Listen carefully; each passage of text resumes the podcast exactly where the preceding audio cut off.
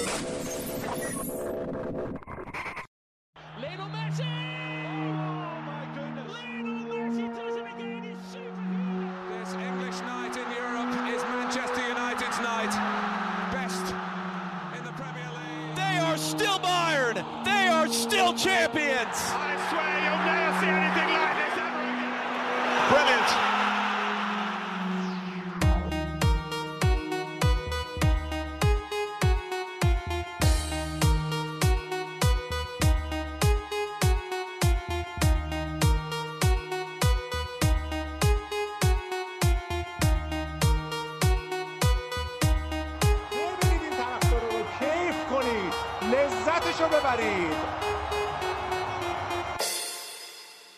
سلام علیکم. رسیدیم به پنجاه و به ما داره فشار میاد به بخش مختلفی از بدنمون. اما به هر حال ما این فشارها رو رد می‌کنیم بره چون که ما پلیمر هم خوندیم. اکثر بچه ها حالا علیرضا که اینجا نه قبل از اینکه سلام کنه گفتم. ولی به هر حال resilience و برجهندگیمون بالا. ساعت 21 و 5 دقیقه پنج شنبه 25 اردیبهشت هرچی پنجه با هم جمع کردیم. اپیزود 50 25 پنج شنبه 9 و 5 دقیقه. و قوی تر از همیشه در کنار شما هستیم. انشالله در طول بحث هم علی امیری و عرفان ارشیزاده هم به جمعمون اضافه میشن. هنوز از آرش خبری در دست نیست. اگه کسی پیداش کرد بگه ما نگرانشیم علیرضا. خب منم سلام عرض می‌کنم خدمت شنوندگان عزیز پاننکا. امیدوارم این قسمت هم لذت ببرن از بحثای ما. خب این دفعه شبه. خیلی سوت و کورم داریم برگزار می‌کنیم. کم کم پروپیمون میشه بحثمون. به هیچ عنوان این اپیزود رو دست دادید که کلی سوژه جذاب و دوست داشتنی و خاص براتون داریم. آقای اشراقی هم مسئولیت پذیرانه. قبل همه ما اومده اینجا نشسته و در زمان لازم به جمع اضافه میشه. حالا صحبت ویژه‌ای با هم خواهیم داشت در طول اپیزود. قبلش بگم از تیم ملی آرژانتین تا بحث متفاوت و مختلف و جنجالی هم در موردش صحبت خواهیم کرد. بریم سراغ اولین پروندهمون در مورد خریدای رایگان. اگه یادتون باشه ما توی تابستون ویژه و کامل با آرش یزدانی نشسته بودیم صحبت کرده بودیم که آقا این اصلا رایگان هست یا نه؟ اون پول ایجنته چه جوری در میاد؟ بعد وقتی یه خرید خرید رایگان باشه به اسم فری ایجنت باشه آیا این تاثیر می‌ذاره تو دستمزدشون یا نه؟ مثلا بازیکنی که 20 میلیون دلار براش هزینه میشه دستمزد هفتگی برفرض 50000 تا می‌گیره.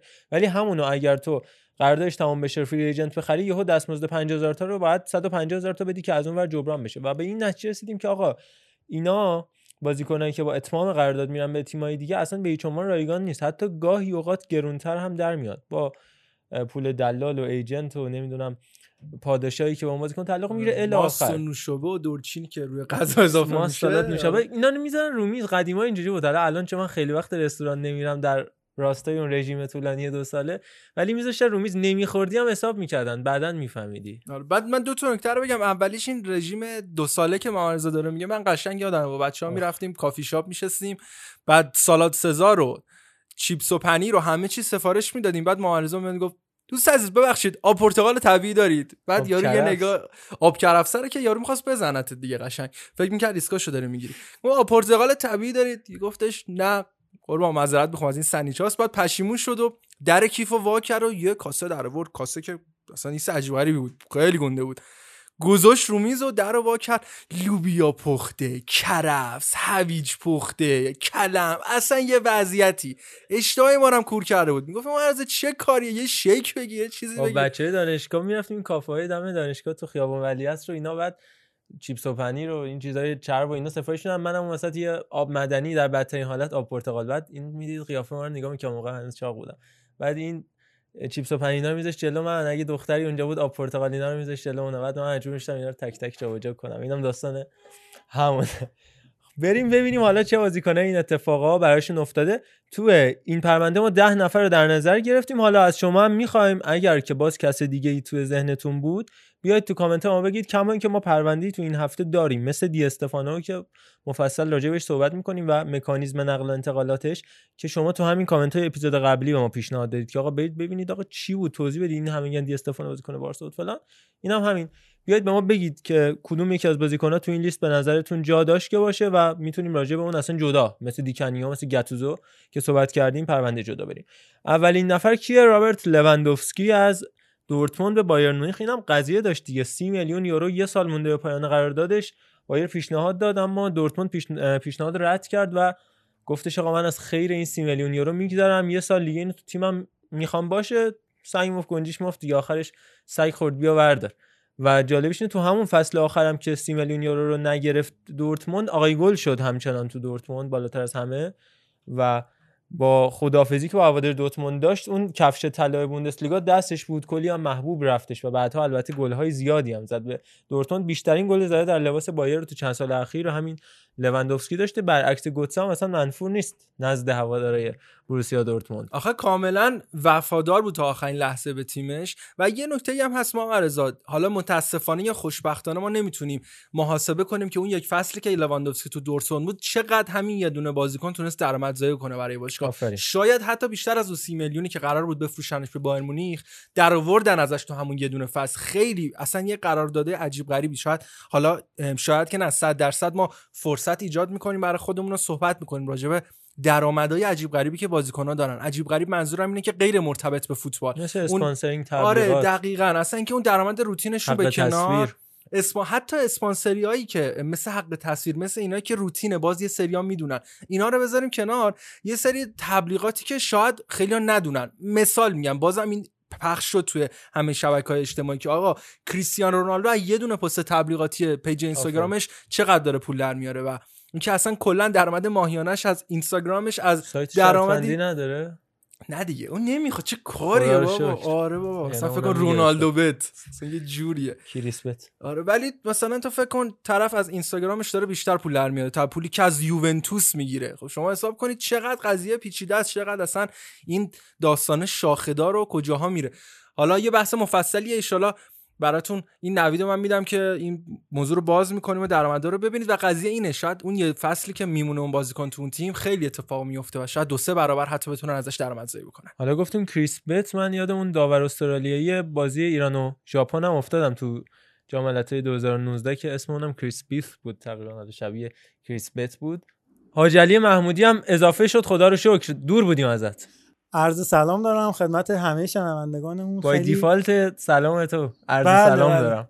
بعد امروز اومده بودیم یه ذره علی امیری رو اذیت کنیم. نیست. میاد ان شاء الله اگه نیاد ناراحت میشم. از همین تریبون بهت میگم علی امیری. خودمونو که دوست نداری. شاید حالا پادکست گوش کردی. یه بار علی به این سبک سلام علیک نکرد تشنج می‌کرد پشت الان جاش خالی بگه اپیزود چند بودیم دوباره من؟ در حدی هم که اصلا نمی‌دونه. داشتیم لواندوفسکی رو می‌گفتیم. آره دقیقاً. حالا کل بازیاش برای دورتموند رو بگم که 187 تا بازی و 103 گل و از اون برم برای بایرن 275 بازی و 230 گل. این دیگه خیلی عجیب غریبه. تو هیچ فصلی هم غیر از فصل اولش زیر 39 گل نزده. همین این فصل یک کمترین آمارشه که 39 گل قبلش 40 41 43 42 و فصل اولش هم 25 و فکر کنم دیگه معروف ترین کاراش همون بازی پنج گله معروف جلوی وولسبورگ 9 دقیقه reaction پپ گواردیولا و البته اون پوکر فوق العادهش جلو رئال مادرید دیگه. یعنی فکر کنم لواندوفسکی تو این دو صحنه تعریف بشه. بریم نفر بعدی آندرا پیرلو. قبل اینکه بریم من باز دو تا نکته بگم. اینکه نکته دوم اون سری که گفتم می‌خواستم بگم یادم رفت. یادم نمیاد همیشه دومی اول بگو آره الان بذار دومی خبر خوب دارم یه خبر بعد اولویت تو خبر بد. باز دومی یادم رفت. آها یادم اومد.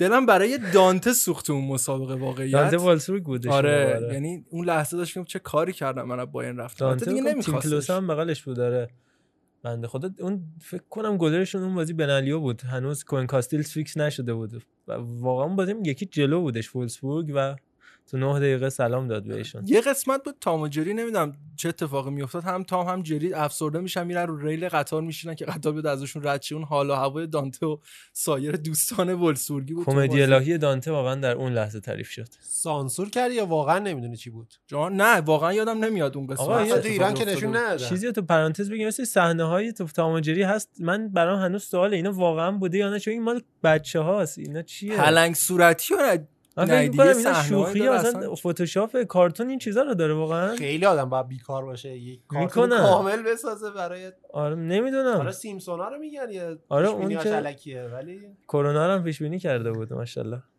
آره هیچ کس نفهمید واقعا آینده بچه‌ها رو فهمید پیش بینی بریم پیرلو و یوونتوس ستاره ایسی میلان که به قول میلاد می‌گفت همه می‌دونستن بازیکن مهمیه غیر از مدیرا. یه توییتی هم ما تو این هفته منتشر کردیم تو پیجمون تو توییتر که کدوم بازیکن به نظرتون از اون دسته بازیکنه بود که بعد از جدایی معلوم شد چه گنجی بوده برای تیمش. حالا مثالای زیادی بچه ها زدن از کلود ماکلله از پدرو و دنیال وز ماسکرانو و البته همین آندرا پیرلو اینم از اونها بودش الکسی سانچز هم همینطور.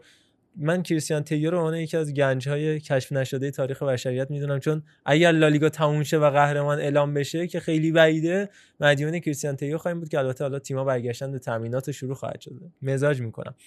ولی پیرلو هم از اون دسته بازیکن‌ها بود و توی سی و سالگی سی یکی دو سالگی تازه فری ایجنت گفتن آقا برو دیگه تموم شدی و رفت یوونتوس و هر فصل بلا استثنا قهرمان ایتالیا شد. قهرمان کوپا هم یکی دو فصل شد و البته تو اروپا به فینال رسید و ناکام بود. در مقابل بارسا علل خصوص که آخرین بازیش تو ترکیب یوونتوس بود. بعدها توی نیویورک سیتی هم در کنار داوید ویا و فرانک لمپارد بازی کرد برای تیم پت رو. اما فکر می‌کنم پیرلو توی این لیستی که من حالا گزینه‌های بعدی رو دارم می‌بینم پیرلو اگر بهترین نباشه جز ستای اصلی هستش نسبت به ده نفری که مرور خواهیم کرد.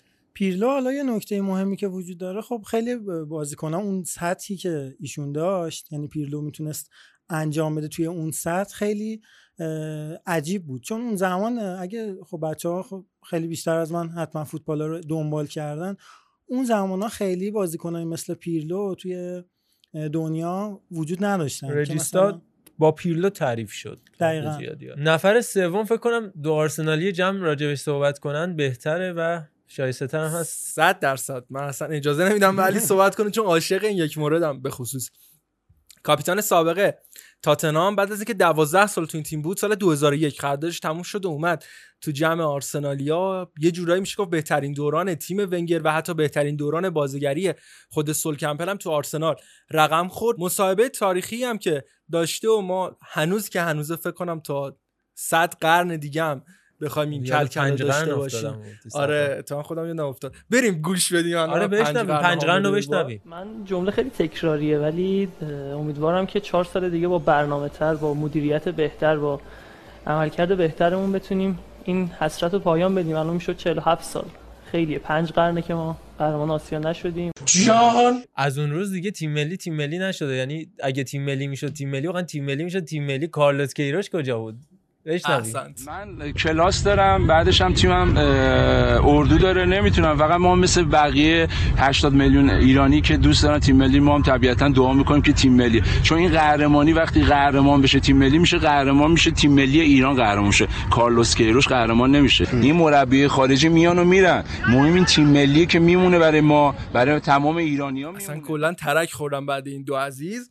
آره داشتم می‌گفتم که اون مصاحبه تاریخی که سول کمپل انجام داده گفته بود که من دوست داشتم تو وارد هاترین قهرمان بشم این اتفاق افتاد و اما با پیرن آرسنال یه جوری اصلا این کوریا اصلا آدم با تاتنهامی می‌خونه اصلا جیگرش حال میاد. اونجا تو جشن قهرمانی نگفت کی گفته من تاتنهامی من آرسنالی دو آتیشم بعدا پشیمون شه بگه نه من از بچگی تاتنهامی بودم مثل علیرضا نیکبخت. بله، مثل سلطان می‌دونید سلطان وفاداری هستن این دوستان. مثل آی سانچز که سه بار جابجا شد سه بار دریم کام ترو گفت. یعنی فقط واسه اودینزش فکر کنم نگفت. آره اصلا خنده داره مگه میشه؟ گفته. حالا خبرگزاری باستا بهش ندادم به حال اودینزه بوده دیگه. اونم هنوز این آدم معروف نبوده. ببین بعد بار اول مثلا سر بارسا میگی از بعد... بچگی دوستش کنار دیناتاله بود بعد سر آرسنال میگی با پسر خوب سر منچستر دیگه نگو زشت آخه. یه بار دو بار سه بار. بود فکر کنم قشنگ یه سی و دو تا تیم چینده واسه چمپیونز لیگ. بعد آرزو داشته که تو یکی از اینا بازی بکنه. بعد تو هر کدوم که میره پشت سر هم میاد آدم. باز خدا رو شکر سر اینتر مسابقه نکرد. اونم قرضی آخه باشه. نمیارزه. آره از بچگی آرزوش بوده که قرضی بره تو اینتر بازی بکنه. آره. حالا یه مسابقه دیگه هم سول کمپل داشت. الان تو مصاحبهشو گفتی می‌گفت من واسه کسب جام اومدم آرسنال و خیلی خوشحالم که تونستم به این برسم و به نظرم خیلی مصاحبه جالبی نیست که مثلا تو بگیم فقط من مثلا واسه کسب جام صداقتش ستودنیه باز به نسبه. البته تو اون سالا صداقت ها خیلی بیشتر بود. بله صداقت شد. از وقتی صحبت از صداقت شد واقعا صداقت شد. ببین بله. رابین فن پرسی هم دقیقا همچین صحبتی رو کرد دیگه. حالا شاید نه اینقدر که هر دو هفته الان تو قرنطینه هر دو هفته مصاحبه داره می‌کنه. خب الان میگه من آرسنال بودم. یه بار میگه من به خاطر پول نیومدم. کلی از فاینورد کمتر داشتم پول می‌گرفتم. بعد میگه دعوام شد رفتم. اصلا خودش هم نمی‌دونه تکلیفش چیه. نه اون که قطعا دیگه موقعی که اومد آرسنال بس یاد یعنی هنوزم برگشت گفتش که به من پیشنهاد تمدید قرارداد ندادن و فلان. بعد اومدن تکذیب کردن کرونکه و ونگر و اینا گفتن نه ما پیشنهاد داریم. گفت آقا پیشنهاد دادی؟ کو الان یه ایمیل من دادی یه زنگ من دادی کی پیشنهاد دادی؟ نه آخه می‌دونی بحث اینه که همچین بازیکنی و هیچ وقت تیم نمیاد به این راحتی از دست بده که. شاید انقدر براشون روتین بوده یه صحبت یه حرفی مطرح شده بعد یوهو فنپرسی زده زیرش. من دقیقا یادم اون اون سالی که رفته سال بعدش دقیقا یه مصاحبه آرسن ونگر کرده بود که می‌گفت این بازیکن اون موقعی که رفت 28 سالش بود و دو سه سال بیشتر نمی‌تونست برای ما بازی بکنه. واسه همین هم ردش کردم که پول خوبی هم گیرمون بیاد. به نظرم مثلا این منطقی نیست که تو یه بازیکن 28 ساله رو رد کنی بره با اون کیفیت و سالها تیم دو دوچار مشکل مهاجم ساله باشه. بودن یه طرف این که تو خودتون بازیکن 20 سالگی اووردیش که به تو 28 سالگی بار بده طرف دیگه.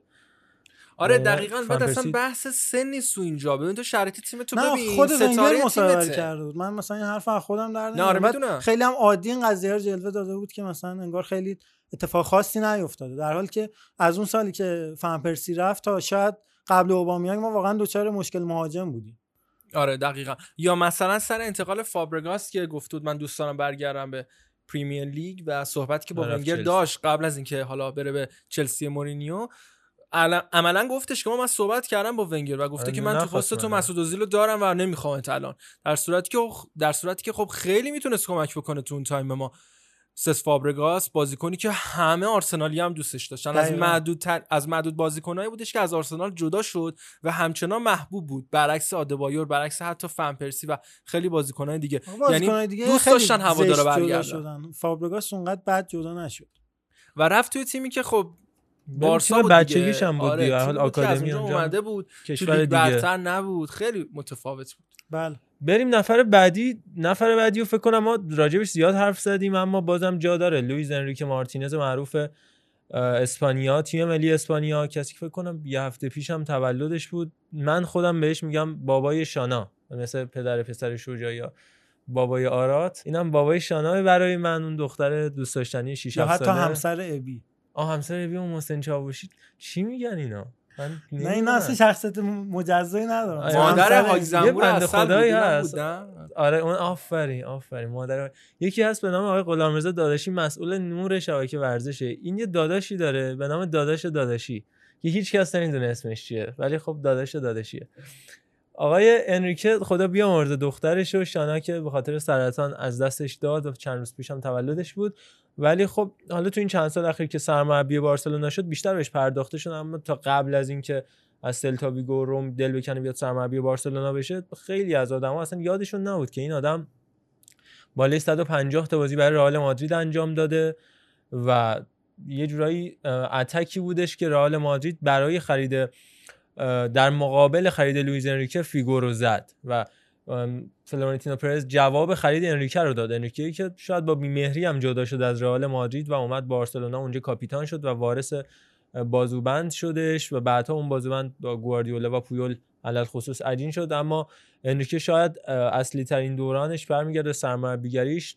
تنها باشگاهی که خب دو تا سگانه در تاریخش داره بارسلونا و اون رو از لویز انریکه داره. از مدیریتش اگر بخوام حالا زیاده گویی نکنم و روده درازی نکنم فقط می‌تونم بگم این اوضاعی که الان بارسلونا داره رو می‌تونست بدترش رو هم زمان انریکه تجربه بکنه. اما مدیریتی که انریکه داشت تو رخکن و دستوری که نسبت به برکناری زوبیزارتا داد به عنوان مدیر ورزشی باعث شدش که اون اتفاق بعد از بازی با سوسییداد تو هفته اول دور برگشت سال 2014 15 پیش نیاد و در نهایت اون مثلث گریزمن و ببخشید نیمار و مسی و سوارز به مثلث گریزمن دمبله و مسی وضعش دوچار نشه بازیکن رو مدیریت کرد و شد آنچه شد و در نهایت همون تیم حالا یه سوال دارم من رضا. حالا تو خیلی بارسا رو بیشتر از ماها می‌شناسی. به نظرت انریکه بهتر بود یا تیتو؟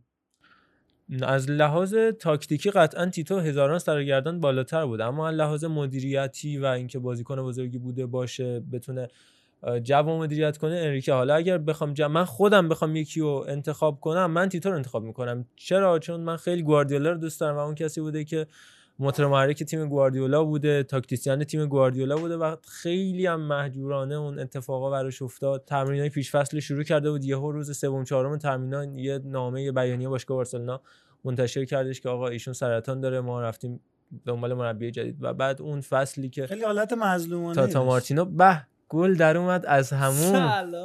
علی آقای امیری اومد تا ثابت کنه که هوامونو داره و دوستمون داره. حاجی علی عرض ادب تملق چاپلوسی ما رو دور ننداز. سلام علیکم. امیدوارم حال همگیتون خوب باشه. حکیمی جان یه اپیزود من نبودم. چقدر نمی‌خوای بپرسی؟ اپیزود چنده؟ اپیزود 50 فکر کنم. آره. بله فشار چند آقای محمدپور اپیزود؟ فیکس 50 بله متشکرم. مرسی علی امیر در ادامه بحث به جمع من برنامه دارم برای این اپیزود اضافه میشم. شما برنامه ما اومدیم اینجا ازتون کنیم. آقای امیری. فکر کنم یه فول آلبوم هادی پاکزاد داریم و بچه خودتون رو آماده کنید که قرار زخمی شید از اون جایی که آدمای مهم دیر می‌رسن و عقب ماشین میشینن و معمولا جلو پارکینگشون ماشین می‌ذارن عرفان هم طبق معمول و القصه کامیون جلو پارکینگشون بود. سلام علیکم. عرض سلام و ادب. این جملاتی که آقای امام رضا خان میگن کمی از فوش نداره. ما میپذیریم آقا شما. نه هر چی بگیم هجوم می‌خریم. یه نموناری من دیدم. میانگین میانگین که نه جمع ساعت ها جمع زمانی که رهبران بزرگ دنیا خود رهبران بزرگ دنیا معطل کرده بودن. یعنی پوتین بقیه رو اومد مثلا مرکل بقیه رو. و بله. پوتین در صدر با چهار ساعت. با اختلاف زیاد. ما مثلا اون مجموعه ها. نخست وزیر ژاپن مثلا 10 دقیقه یه رو اینا بود. خب؟ اونم که معمولا شما با اختلاف از پوتین در صدرتر هستی. نه این خیلی بده آقا نفهمید. مال آب شدیم. این بغل گلدون هم هست ما میریم اونجا. نه می‌دونی پوتین به خاطر اینکه نشون بده که آقا جان شما اصلا به هیچ جای من نیستید دیر میاد دیگه. شما هم به همین نه ما این نیستیم. نگید دیگه آقا. ولی ما همه جای شما هستیم. غلط کردیم. آقا اون ساختمونی هم دارن می‌سازن ان که زودتر بسازم عکس فرستادم که دیگه لحظه های احساسی و پاننکا داره پشت سر می‌ذاره. در اپیزود 50 شاهد اشکای عرفان ارشیزاده هستیم که داره میریزه. بله. بحث عوض شد ولی ولی واقعا اشک آقا داره میریزه رو قراره بشنویم. بشنویم آقا. مرسی. داره میریزه گله که از آسمون داره میریزه. رو سر زمین عالم بود میریزه. داره میریزه. داره میریزه. میریزه داره میریزه از آسمون ستاره ملک میریزه باز خدا رو سفره آرمک میریزه. داره میریزه داره میریزه داره میریزه گله که از آسمون داره میریزه رو سر زمین و زمون میریزه. داره میریزه میریزه. داره میریزه از آسمون ستاره ملک میریزه باز خدا رو سفره ها نمک میریزه. داره میریزه میریزه. بله حالا این داره میریزه هم نریخت. ها؟ قطعه فاخر در تاریخ موزیک ایران. بله قطعه فاخر دقیقا که شنیدیم. اما حالا از همه این داستان ها شوخی ها گذشته ما نش... نشد دیگه. یه هفته بگذره و این تسلیت اساسی رو نگیم. بازم باید تسلیت بگیم به تمام حالا خانواده های اون بند خدا جوانایی که دیگه توی این اشتباهات نمی‌دونم حالا اتفاقات از پیش دانسته شده از پیش ندانسته شده یا هر چیزی بالاخره جونشون رو از دست میدن. دیگه نمیشه یه جورایی هم اون حالا لبخندا و اون صحبت ها رو نداشت. ولی چون توی این مملکت الان ما همش دائما موضوع واسه گریه و زاری داریم الحمدلله. و حالا فکر می‌کنم که جاش بود که من الان حداقل این تسلیت رو بگم بازم. و این دعا نکنیم که ایشالله دیگه از این اتفاقات پیش نیاد. چون احساس می‌کنم داریم برای مرگمون آرزو می‌کنیم اگه همچین دعایی بکنیم. بله آقای سنگین بود جمله آخر. یه مقدار مکس ده ثانیه مکس لازمه.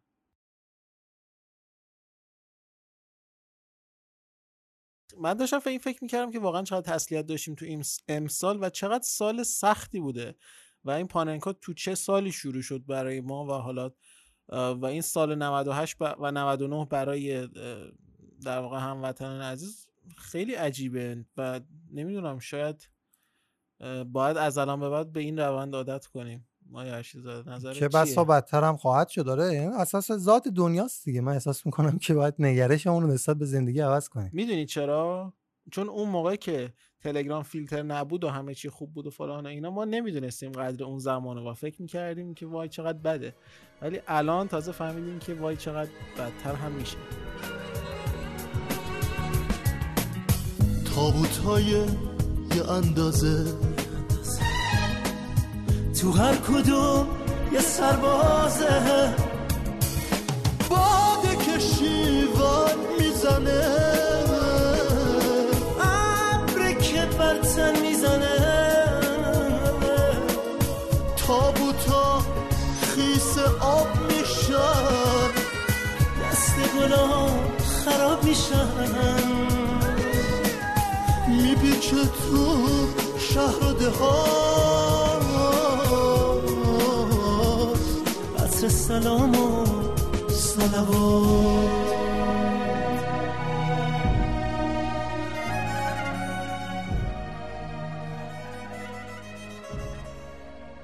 سال درد برای روبرتو باجا هم فکر کنم دلالت می‌کنه کسی که روی خوش ندید در مقابله با مربی معروف از جمله پدر آقای مالدینی یعنی چزارشون که علیشون ما منتظریم سالها ایشالله یه روزی می‌رسه اون روزی که اون پرونده مالدینی رو بگه. من اینو دیگه تو تریبون رسمیه پاننکا اعلام می‌کنم. خودش نیست ولی میشنوه بعدا. ولی حالا چزاره مالدینی آریگوساکی و آقای لیپی کاپلو هیچ کسی خوب تا نکرد با روبرتو باجو. کسی که اون هم به صورت آزاد دو بار به بولونیا و برشا رفت. مخصوصا عملکرد درخشانش با برشا هم برای حضورش تو یورو 2004 هم همینطور جام جهانی 2002 که البته اون هم هیچ کدومش مختوم به سرنوشت خوبی نشد. ربات صلیبی پاره کرد در طول فصل اما برگشت.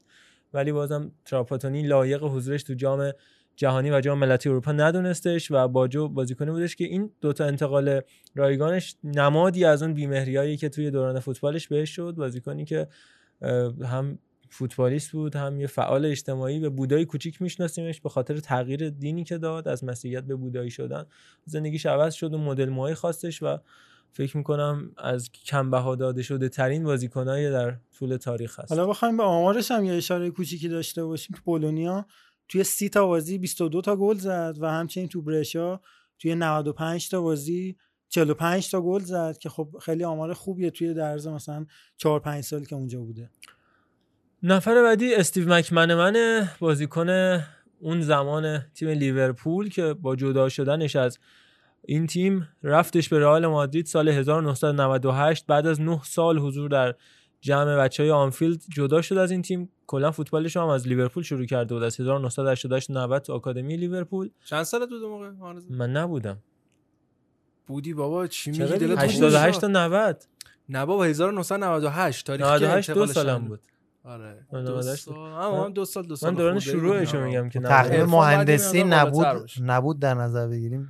مهندسی معکوس بگذاریم. عرفان تو چند سالت بود؟ 98 11 سال.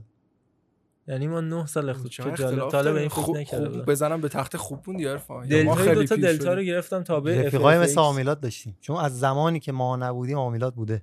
مکمن من تو لیورپول خیلی دوران بیشتری بازی کرد اما فکر می‌کنم بالاتر از گرت بیل و بقیه بازیکنای بریتانیایی طبق نظر نظر هواداری رئال مادرید محبوب ترین بازیکن بریتانیایی تاریخ رئال مادرید بوده باشه. قهرمان اروپا هم شد با این تیم و هرچی می‌خواست به دستم آورد دیگه 99 تا 2003 از آمار استیو مکمن منم بگیم تقریبا 300 بازی برای لیورپول 290 خورده بازی و 46 گل تو رئال مادرید هم نزدیک به 100 بازی. نشون میده که تو هر دو تا باشگاه جایگاه خاص خودش رو داشته و یه فصل و نیم هم تقریبا تو منچستر سیتی بازی کرد.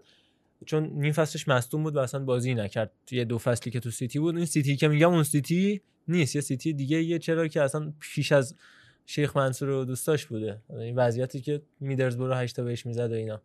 و اشمایکل و همه بازیکن‌ها می‌رفتن اونجا که خدافظی بکنن.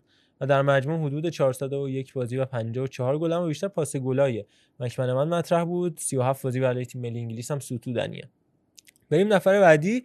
رودگولیت از میلان با توپ طلای سال 1987 جدا شد اما تو چلسی حرفی زیادی واسه گفتن داشت بعد از اینکه به صورت رایگان رفتش به چلسی. تو اولین فصلش چیزی دست پیدا نکرد بهش اما تبدیل شدش به مربی بازیکن توی همون فصل و نقش مهمی تو موفقیت های اون سال چلسی داشت تو سهمیه گرفتنشون موفقیتشون تو جام یوفا و کلا توی اون چلسی که هنوز باز میگم این چلسی نبود یا آیکون به حساب می اومدش دیگه رودگولیت و بعدها دوباره به سرمربیگری تیم چلسی هم تو سالیان بعد برگشت اما موفق نبود و دکمه تاپ 6 زده شد. آقا من یه سوال دارم. چی میشه؟ واقعا یه مدیران باشگاه حالا کسا که تصمیم گیرنده هستن میان میگن بذاریم یه نفر رو هم مربی جای هم به جای مربی بذاریم هم بازیکن باشه. یعنی فوتبال مربی بازیکن باشه. یه جوری آخه. چه آخه چیه؟ اون زمان چلسی مثل چلسی الان نبود و یه بازیکن مثل رودگولیت می‌تونست اونجا هر کاری بکنه. مثل کاری که وینرونی توی دربی کانتی همین پارسال انجام داده بود. مربی بازیکن بود دیگه.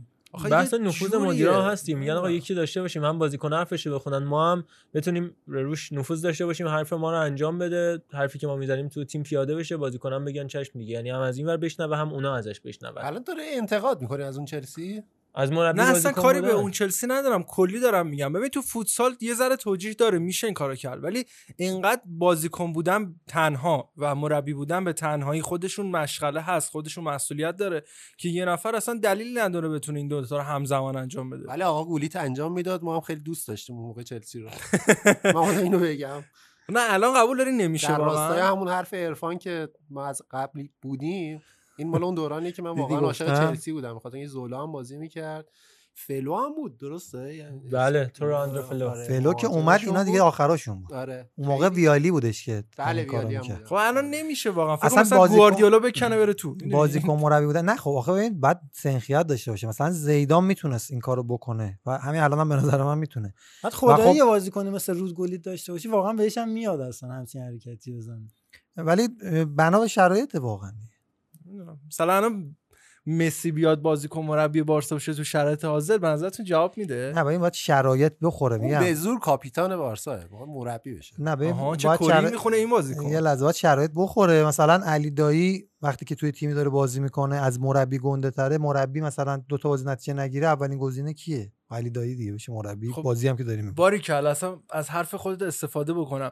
الان کیک ستین گنده تره بزرگتره یا مسی؟ نه الان خراب نکرده هنوز. شرایطش نه پیش آخه نیومده. قدرت رهبری. مجبور شه مثلا 5 تا بازی آخر فصل الان کرد. 10 تا بازی به بازه الان 10 نذاشتن؟ تا بازی به بازه مثلا 5 تا بازی مونده باشه فصل تموم شه کی میشه مربی؟ حالا شاید مسی قبول نکنه ولی مثلا چه می‌دونم بوسکس وای میشه مربی. یا جاوی رو میگم پاشه بیا بعد الان بوسکتس که اصلا ندیگه حالا ژاوی خب ژاوی فوتبال رو بیخیال شده دیگه. الان خدافظی کرده بازی بعد یه. بحثی که هست تو داری مثلا بارسای 2019 2020 و با چلسی مثلا آه، 95 همینو سی میگم دیگه. آره. میگم تو شرایط حاضر اصلا نمیشه. خیلی تخصصی تر حالا فانتزی مریضی اومد تو ذهنم فکر کنم مثلا با کوچاور کروات وایساده مسی کنار زمین تیم گل می‌خوره قاطی می‌کنه کروات رو وا می‌کنه پیرن مثل سوپرمن می‌کنه یا میره تو زیر پیرن بارسا رو پوشیده. فانتزیاتو دوست اصلا- دارم. نگو نه نمیشه ولی. الان جاش هم نیست بشنوید بله. بریم نفر بعدی. توی این لیست فکر می‌کنم اونم از بازیکنان کلیدی اون موفقیت بارسا در زمان فرانک رایکارد و رونالدینیو و پویول خیلیش به این بازیکن باید مربوط بشه. کردیتی که باید به این بازیکن بدیم. اما اینم از اون آندرریتد است دیگه. هنریک لارسن یا به قول خود سوئدیا هنریک لارشون. کسی که به صورت قرضی تو منچستر یونایتد هم بازی کرد و جزو بازیکنایی که در کنار مسی و رونالدو بچه مچه بوده در سنین جوانیشون. معارضه حکیمی وقتی اسم بازیکن رو به زبون اصلی تلفظ می‌کنه قشنگ ارضا میشه. یعنی تو چهرهش می‌بینی مگه. تک تک سلولایش ت- سلولایش ارضا میشن. شبا وقتی خیلی ناراحته هی میره این اسما رو به تلفظ اصلی می‌خونه و آقا این فونتیک. ایشون جلوی من. یه سوکراتیس. پاپاستاتوپولوس بگو عشق کنی قشنگ. حال. من و یان ونگوراف هاسلینک میگم که بیشتر شاد بشی. بله. بنده خدا اسمش از این بازو تا اون بازو طول می‌کشید. و بله اسم یک منطقه است ونگوری از هاسلینک اصلا کلا اون کسایی که می‌شناسن محمد رضا رو وقتی که می‌دونن حالش خیلی رو به نیست میگن یه تیم ملی یونان بگو. آفرین آفرین. یه استلیوس جیاناکوپولوس بیار براش. بعدش تیم ملی لهستان و بله. جاکوب بلاژیکوفسکی و به، به. چه اسمی آخه واقعا؟ آقا یه پیژه کو می‌شناسی؟ من ژیژکو می‌شناسم. برادرشه نه؟ فکر می‌کنم باشه. با هم دیگه ژوژاک- بازی می‌کنن این دوتا؟ چی- میلوش ژوژاک میگن این چی پسرموشون بوده؟ یه حالت لهجه داشته ترد شده از خانواده. اینا محصور بین 5 تا حرف بودن کلا اینا رو من تقدیم. می‌کنم مرتضی قاینی عزیز که می‌دونم آدم با جنبه و عاشقانه دوستش داریم از پیگیرای پادکست و امام حسینی هم داریم. داریم. من خودم هم دارم. دارم من دارم. می‌دونه که دوستش هم. دار می‌دونه بله. و هنریک لارسن داشتیم می‌گفتیم. زمانی که قراردادش با سلتیک به پایان رسید که دوران باشکوهی هم با سلتیک گلاسکو داشتهش از سال 97 تا 2004 تقریبا 7 سال 221 بازی و 174 گل زده. به خواسته خودش می‌خواست دیگه توی تیم بزرگ اروپایی بازی بکنه و تیم بزرگ اروپا هم بازیکنی تو این سن و سال سی و اندی سالگی رو فقط حاضر بودن به صورت free agent به خدمت بگیرن. و این اتفاق برای هنریک لارسن هم افتاد اومد در بارسلونای رایکارد یه بازیکن بی‌نظیر بود که تو تعویضا خیلی کمک میکردش موقعی که دقیقه 70 به بعد به رونالدینیو به مسی به دکو به سمیتو و تو فینال اروپا هم فکر کنم بچه‌ها خاطرات خوبی ازش نداشته بود. دو تا از بچه‌ها نداشته باشن یکی بچه‌ها داشته باشه. بله. حالا غیر از فینال زیاد به این قضیه اشاره به آمارش اشاره کنیم. 40 تا بازی توی نه به گل خوردن از جولیانو بلتی که بهتره حالا به نظرم. اشاره 13 تا گل حالا توی راجع به قضیه. بخواید صحبت کنید میکروفون رو بالاخره جاهای مختلفی میشه جابجاش کرد. بله. شد من نه، ولی اصلا الان یه سوال- درست حسابی سر این قضیه ندارم. یه نکته می‌خواستم بگم. فکر کنم آمارش تو 200 تا بازی از مسی و اینا هم بهتر بوده تو گل زنی لحاظ میانگین آره بله میانگین سلتیک. البته تو آره خب اونم هست تو Scottish Premier League بوده. باز همچین آسون هم نیست حالا. دیگه سلتیک هر سه فصل 6 تا قهرمانی میاره تو لیگ. اون موقع رنجرز تیم خوبی بود مثل اصلا الان نبود. سگانه براشون تعریف آره، سگانه. نشده است. کلا سگانه هست. اونا چهارگانه باید بگیرن چون یه جام اتحادیه هم سلتیک یعنی حالا کشور اسکاتلند توی اون داستانش تعریف شده مثل جام اتحادیه که انگلیس داره مثل جامی که فرانسه داره پرتغال داره و باید چهارگانه بگیرن که در واقع گرفتن. سلتیکی هم جزو باشگاهایی که یک فصل کامل جام رو دارن. در دورانشون فکر کنم با جاک استاین هم یا اشتاین به قول خودشون به قول آلمانیا استاین به قول اسکاتلندیا هم بحث طلب امیری اومد. یا اول فصل. چرا آخه؟ یعنی خودت بابا دوست خودت دارم. دلت می‌خواد. می‌خواد. واقعا هم می‌خوام. شکل شبیه علامت. خطر شد معرض امیری دیدم اومد. که سر چرخوندم دیدم داره میاد. و بعدا هم حالا رفتش تو هلسینبورگ. من یاد هایزنبرگ بزرگ میافتم هلسینبورگ رو می‌خونم و بعدم منچستر یونایتد به صورت قرض حالا الان صحبت انریک لارسن شد چه تیم خوبی اون سالا داشتن؟ حالا اگه بچه یادتون باشه هنریک لارسن بود اسونسن اه، پشت سرش الکساندرسن کریستیان ویلمسون مارکوس آلباک اولاف ملبرگ دروازه‌بانشون ایساکسون ایساکسون. کیم کاسترو. اولاف ملبرگ عجب بازی کنه. دفاع وسط خیلی فوق‌العاده استون. ویلا. واقعا. یه ریشای ترسناکی هم میذاش کاپیتان اون تیم هم بود. خیلی تیم خوبی بود. توماس ایساکسون چقدر آلباک. سوتی داشت؟ ایساکسون هر چی شوت میومد سمتش گل بود. بدون برو برگرد. ولی تک به تکگیر خوبی بود. دروازه‌بان اوکی بود برای سوئد. ولی خب اونا تو اون زمان مخصوصا جام جهانی فکر کنم 98 و 94 مخصوصا 94 اون زمان که هنریک لارسن موهاش بلند بود و میبافت همون دردلاکسی که هفته پیش راجع به مدل موها و کچله معروف ازش حرف زدیم اون راولی و اون تیم فوق شون یه نسل بی‌نظیر از فوتبال سوئد بود که بعدا حالا با این یان اندرسونی که الان دارن گفتن که این تیم می‌تونه یادآور تیم معروف جام جهانیشون باشه که نشد به نظر من. بریم نفر بعد شماره 9 ام، جیمز میلنر ام، به لیورپول. بازیکنی که شاید اگر بیشتر فوتبال انگلیس رو دنبال کنید با پیرهن منچستر سیتی بیشتر و یادش بیاری تا لیورپول این روزها. اگر می‌موند توی منچستر سیتی شاید که کاپیتان اول این تیم هم می‌تونست انتخاب بشه با اینکه سابقه بازوبند کاپیتانی بستن تو سیتی داشت. اومد ام، لیورپول فصل 2015 2016 به صورت رایگان و خیلی هم یورگن کلوپ خوب داره ازش بازی می‌گیره. فوق العاده داره خوب بازی می‌کنه. اصلا شاید شاید که نه به نظر من خیلی داره بهتر از دوران منچستر سیتیش تو لیورپول بازی می‌کنه و میدرخشه. یه دونه Champions League هم زد. این فصل هم که دیگه آقا گرفته دیگه لیورپول گرفته. Premier League و یه دونه لیگ هم می‌زنه. اولین لیگی که لیورپول کسب کردن جیمز میلنر هم اسم خودش رو تو تاریخ باشگاه ثبت می‌کنه و فکر کنم واقعا یه خرید خیلی خوبی بوده برای تیم جیمز میلنر شبیه این پیچ‌گوشتی ها هست 10 تومن توی مترو میفروشن. بعد همه جا ازش استفاده. میشه. از اونا دقیقا میشه به عنوان میلنر استفاده کرد. ما سرخی روبرتو مزگان داریم. چند جا میشه از پیشگوشتی استفاده کرد؟ یعنی ده جا اونا میشه. میشه. آقا یعنی امتحان کردن دو. سو چهار سو. خودشون که میگن ده جا میشه. سه تاشو اگر بگیم ممنون میشم. بریم نفر بعدی استبان کامبیسو ما اون بازیکنه که الان بازی می‌کنن رو کمتر راجع بهشون حرف می‌زنیم چون بیشتر شما بهشون شناخت دارید روشون ولی بازیکنایی که بیشتر از دوران حضورشون گذشته رو گسترده تر راجع بهشون صحبت می‌کنیم. استبان کامبیاسو هم به اینتر هم به لستر. این از اون بازیکناییه که ببین به ماکلله تو اون دوران خب بها داده نشد رفتش تو چلسی بعدا فهمیدن کی بود. این کامبیاسا رو هنوزم نفهمیدن کی بود فکر می‌کنم توی رئالش مخصوصا و رفتنش به اینتر و تأثیری که تو تیم سگانه مورینیو داشت. دقیقا. و خیلی هنوزم که هنوز محجور تو لستر. لستر فصلش میافتاد و کامبیاسو کلی گل خوب زد. حالا کلیپش رو ببینید دوران حضورش تو لستر. کلی از بازی ها رو خط توپو می‌کشید بیرون. و اون لستر فکر کنم 15 شد موند و سال بعد قهرمان شد. و این بازیکن هیچ وقت بهش اونچنان که باید شاید به نظرم توجه نشد. مثلا حتی تو تیم ملی آرژانتین هم تو همون پست اتفاقا همکله هم بود باش خوان سباستیان ورون بود و بعدها ماسکرانا هم باش همکله شد. در نداشتن مو و باز اونجا هم بهش ظلم شد فکر یه می‌کنم بار دیگه میشه توضیح بدی هم کله همکله یعنی کجل کله های. شبیه به هم. حاله جالب اینجاست که الان تو الان هم کله ای با کچل ماسکرانو آها. الان حال حاضرت.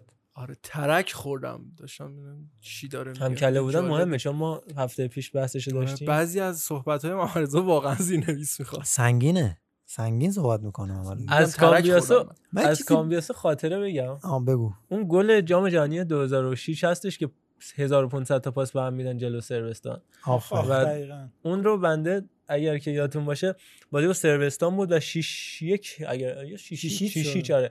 6 چون بازی رو بردن. آ- آخرین امتحان دوران دبستان من اونجا بود. اون دقیقا تو همون روز بود. یه چهارشنبه روزی بود. و بعد من با یه لباس فوتبالی داشتم می‌رفتم کارنامه‌مو بگیرم رام ندادن تو مدرسه گفتم با این لباس چرا اومدی و بعد من ول کردم نرفتم کارنامه بگیرم رفتم بازی آرژانتین و چقدر زشت سربستان. نگاه کنم بعد دیگه با لباس فوتبال میری کارنامه. بگیری کننده چرا. یادش چهارشنبه بود من نمی‌فهمم خب چون. یه سری یادت. میمونه دیگه مطمئنی به خاطر لباس بوده کلا فکر کنم کارنامه رو بهت نمی‌دادن. کارنامه یه چیزی که میدن به پدر مادر اینم موثر بوده تا حالا به اینش فکر ولی بهانه‌اش از این این بود زاویه که لباس فوتبال ندیده تحته بود به قضیه. اون زمان همه باید روپوش میپوشیدن حتی برای گرفتن کارنامه. ولی حالا من می‌خوام از اون گلش که از یه 35 متری اینا می‌زنه آره. بهش نمی‌خوره اصلا ایوان کامبیاسو هیچ وقت بهش کامبیاسو. استوان کامبیاسو بهش نمی‌خورد شوت بزنه. مثلا یه دفعه شوت هم می‌زد. پیش میومد یه شوت هم می‌زد. این هافک وسط آرژانتینی وقتی باشید باید شوت بزنی. باید شوت بزنی و این یک قانونه. و البته باید هم کم بها داده باشی. مثلا. بعد ما رضا این چه فازی بود نازما داشتم؟ ما یه, یه سالی زنگ اول یه روزی زنگ ورزشمون بود لباس ورزشی می‌رفتیم بعد رامون نمی‌داد تو مدرسه. می‌گفت چه کاریه؟ می‌گفت نه برو عوض کن. بعد عوض می‌کردیم دو دقیقه بعد دوباره میمونیم عوض می‌کردیم لباس ورزشی میپوشید اون مریضی ما دو خب. تا راست می‌گفتی، هم داشتیم. دو تا 45 دقیقه بود. بینش دوباره بعد لباس عوض می‌کردی بعد دوباره. چرا؟ چون. می‌خوای بیای تو حیات حالا دارید؟ میرید به سمت حاشیه کتک خوردم بگو برای چی؟ برای چی؟ صبح می‌رفتیم مدرسه زودتر بازی می‌کردیم. یه سریا بچه ها میمدن همه دور زمین میسادن بازی رو نگاه می‌کردن و واقعا هم با عشق علاقه نگاه می‌کردن. خب یه سریا بودی فوتبال بازی داشتن. پشت بلنگوت صدا زد ارشیزاده بیا بالا. رفتم حالا زارت گذاشت تو گوشمون. بعدن سلام علیکم. چی زارت؟ شده؟ حاجی کریم اسمش آقای کریم لود. گفتم چی شده آقای کریم لود؟ قصه چیه؟ حیاتو می تسخیر می‌کنی تو لازم می‌کنی؟ گفتم بازی پنج به پنج ده نفر بودیم. چرا من زدی الان همش زیر سر بود. توه. تو فقط میای فوتبال بازی می‌کنی. خیلی متشکرم. آقای یعنی واقعا اینقدر زیبا کتک میخوردیم؟ ما من واقعا هنوز برام امیدوارم فامیل سواله احمد فیض و کریم لو نباشن چون ایشون الان در زندان نه ایشون از جمله از جمله کسایی بود که ما دوستش داشتیم و ما هم دوست داشت. بعد از مدرسه هم خیلی. ولی داشت. حال کرد که مثلا ما رو بزنه بقیه فوتبال بازی نکنه. سرمشق شده اشکال نداره. به هر حال شهید راه فوتبال شدن همیشه خوشحال کننده بوده. یه موزیک اشاقی عزیزمون. برامون می‌ذاره. میریم مبحث بعدی.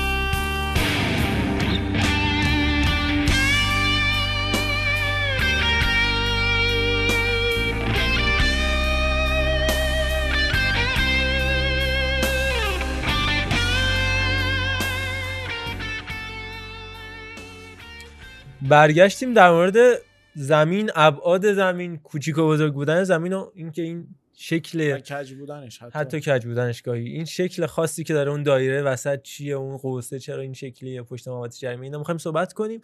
اما قبلش دو تا نکته رو بگم. هفته دیگه همین موقع تولد پاننکا خواهد بود. یک سالگیش رو جشن خواهیم گرفت. در کنار هم دیگه و به این مناسبت دو تا کار می‌خوایم انجام بدیم. اولا که یه live خواهیم داشت. ایشالا با account پاننکا. حالا بچه ها دونه دونه میاریمشون بالا صحبت می‌کنیم با هم در مورد دوران کارلوس کیروش تو تیم ملی که آقا ما رو بالا. جنجالیه نمیاریم بالا یعنی تو live میاریم بالا بشنویم مگه چیزی داره؟ بالا آوردم تو استفراغی آقای ام جی. تاج داری اصلا شما استقلالی من بالا آوردم تو استفراغی اینا عددی نیستم بخوای جمعشون کنی که دهنشون پره ولی مغزشون تهیه. دستشون خالیه و لفظشون کریه. هشتشون گرو نه شرشون سوریه.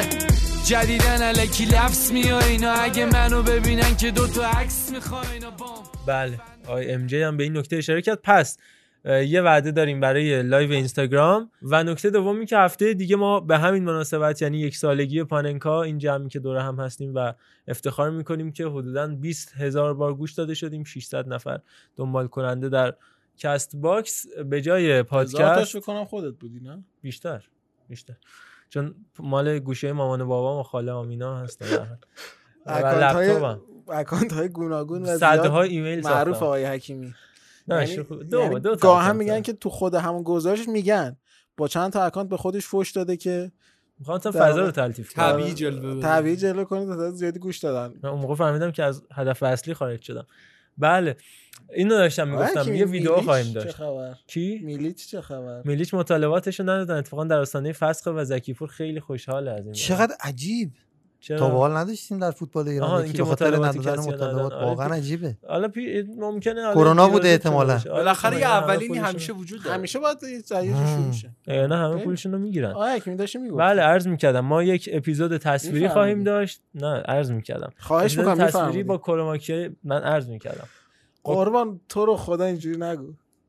ما این قدم به درد نخور نیستیم بذار آه، حکیم وارد اون ننداز. ساعت آقا من به شما میگم ساعت هشت صبح و شب هر روز ایشون پیام می‌ذاره تو گروه خودمون که زمان پادکست زیاده حکیمی شما بیاید نظر بدید آیا زمان پادکست زیاده یا نه دیگه شما خودتون شاهد من حاضر و میگم. که کیفیت رو باید کیفیت و کمیت. با هم. نه کمیت آقا ولی بگذریم. واقعا راجع خب به نظر بدید کمیت رو می‌برید بالا خودتون بیخیال شید. آره بگذاریم. آقا ما اپیزود تصویری خواهیم داشت برای هفته آینده ایشالله. با کروماکی ویژه و تدوین خاص و جلوه ویژه علی امیری در خدمتتون خواهیم بود. بله چاکر بریم بریم بگذاریم در مورد زمین فوتبال صحبت کنیم. آقا این زمین فوتبال الان چند سال این شکلیه و از کجا شروع شده؟ خب این شکلی که ما داریم می‌بینیم از زمین فوتبال این گردی وسط و این محوطه جریمه و این داستانا رو اکثرش رو قانونگذارایی درست کردن که از هلند اومده بودن و توی مکاتب مختلف و چیزایی که مدارکی که پیدا میشه اسنادی که پیدا میشه معروفن به زمینای هلندی. و این طراحی و مثل یه اثر هنری مثل ساختن یه ساختار قشنگ ریاضی مثل اینکه کاملا با رابطه های فرمولیزه شده ریاضی به دست اومده تشبیهش کردن و فوق العاده زمینی که دیگه تقریبا صد و خورده ای سال روش تاکید شده و هیچ نقصی هم درش پیدا نشده. ما می‌خوایم ببینیم آقا این اصلا از کی به این شکل در اومده؟ اون قوانین ابتدایی فوتبال از کی به این شکل شدن توی زمین؟ از سال 1863 برای اولین بار اومدن اندازه زمین استاندارد کردن. قبلا حتی اندازه مشخصی هم نداشته. یعنی دو تا تیر میذاشتن هر جا دستشون رسید. دو تا تیر دو طرف زمین مثل چی میدویدن تا به اون تیره برسن. حالا هر جا که نفس کم می آورد زمین رو کوچیک‌تر می‌کردن و هر جا که خیر زمین بزرگتر. کلا خط کشی وجود نداشته ابتدای کار و این دوتا تیر هم بدون تیر افقی یعنی فقط همون فاز دو- بازی که آجر میذاشتیم آره، مثلا. قدیما هم این شکلی بوده. و حالا الان علی آقای صحبتی من دارن فاز خودزنی ندارم ولی آقا اشراقی پیرو اون بحثی که ما با هم داشتیم 1863 زمین فوتبال توی انگلیس استاندارد داشته. ما الان خیلی چیز 1863. بزرگترمون نداره. چیز غیر زمین منظور فوتبال. فوتبال, بزرگتر بعد یه چیز 200 جالب بگم. بوده زمین فوتبال. حد اکثریش ما این معیارمون برای ارتفاع دروازه چون تیر افقی نبوده همیشه قد دروازه بان بود آفرین. می‌ذارید یارو میپرید با دست می‌رفت ولی آقا من نمی‌رسیدم پس اوته بعد همیشه به خاطر همین سعی می‌کردیم کوتاه قامت ترین فردمون تو دروازه وایسه که هرچی احساس کنیم دروازه‌مون. کوچیک‌تر میشه آره حد اکثر تا 200 متر بوده حالا نه اینکه بگیم هر جا چشم می‌دیده ولی خب 200 متر هم اندازه فوق العاده زیادیه. حالا تو سال 1897 این اندازه رسید به 120 که حد اکثرش باشه. ولی اندازه دقیق و استاندارد آنچنان مشخصی نداره. از 90 تا 120 متر جاهایی نوشته شده. حتی بعضی از قوانین و کتابچه های قوانین فوتبال 105 تا 120 متر رو نوشتن که بحث بعضی میگن 90 تا 105 بعضی 105 تا 120 یعنی خیلی همه همچین جوراش هست داره. خط کشی شده نیست بستگی داره که اون فوتبال کجا بازی میشه. کشور مختلف یه کوچولو تفاوت وجود داره. و بحث چیدن استراتژی توسط مربی هم هستش که برفرض من تو لالیگا میگم. تو نیوکمپ این اعداد و این ابعاد حد اکثریه ولی مثلا اگر بگی خوززوریای وایدولید یا وایکاس رایو وایکانو اینا با حداقل اندازه زمینا رو استاندارد کردن با توجه اینکه اکثرا تیم‌های آندرداگیان سعی می‌کنن که پرستر رو سنگین‌تر کنن و از خودشون این مثلا با زمین 5 در دو بکنن آفرین. آفرین نکته بسیار خوبی رو گفتی تیمی که حالا یه مقدار شاید ضعیفتر باشه چون حالا بازیشون می‌خوان بیشتر تخریبی باشه برن رو پای حریف و اجازه خلاقیت رو از حریف بگیرن ترجیحشون این که زمین کوچیکتر باشه و توانشون رو save بکنن و یه جورایی بتونن فضای بیشتری کاور بکنن فضای کمتری به حریف بدن.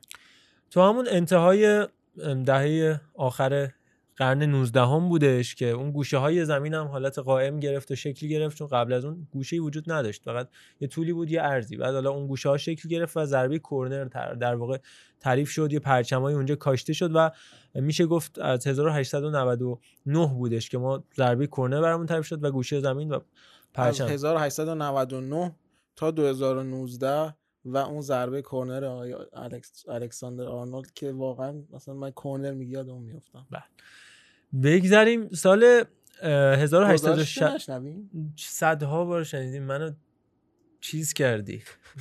زخم شد. خون دماغ شد همین هفته. پیش سالگردش. شما نبودی دوستات هستن. آره جات خالی قشنگ. بذار اون صابون گزارش. قشنگه رو بذار. Take it quickly. Oh, wonderful thinking, Origi. Brilliant, absolutely brilliant from Liverpool. And for Barcelona, chaotic, catastrophic. And it's four. And they do lead now, not just on the night, but on aggregate. این وسط یه سری قوانین کوچیک دیگه هم بودن. مثلا 1866 تا 1874 که اومدن از نوار برای مشخص کردن ارتفاع دروازه استفاده کردن و 1875 تا 1882 که این نوارا چون پارچه‌ای بودن می‌گفتن آقا توپ ممکن- ممکنه بخوره بهش جابجا بشه پاره بشه فلان اینا. آوردن تیرک یا تیر افقی تعریف کردن و سال 1883 تا 1890 استفاده از تیر افقی دیگه الزامی شد و اینکه نه تیر افقی منظور این که دقیقا ابعادش مشخص باشه ارتفاعش مشخص باشه و البته جنسش. که حالا تو این جنس هم تو جاهای مختلف جهان با توجه به فرهنگ و اون چیزایی که اون زمان تو هر کشوری موجود بوده یه جا آهن بودش یه جا چوب بودش اینا. ولی خب تو اون سال یعنی 1890 آقا اجباری شد که باید تیرای فلزی استفاده بکنی. و اون بازی 1891 تا 1895 اومدن نقطه پنالتی تعریف کردن. منطقه 18 قدم فرضی تا قبل از اون اصلا تو قانون وجود نداشت. box پنالتی وجود نداشت و 1895 بودش که تأسیس شد همه اینا در مورد دو کشور تو اروپا داره صدق می‌کنه یعنی هلند و انگلیس. که نمی‌دونم چرا توی تاریخ هیچ وقت به هلند اشاره نشده و بیشتر همه به انگلیس اشاره می‌کنن. اگر فیلم یا مینی سریال English Game هم دیده باشید که همین چند ماه پیش فکر کنم اومد بیرون کلا راجع به اینی که فوتبال چجوری درست شده همش اشارش به انگلیسه.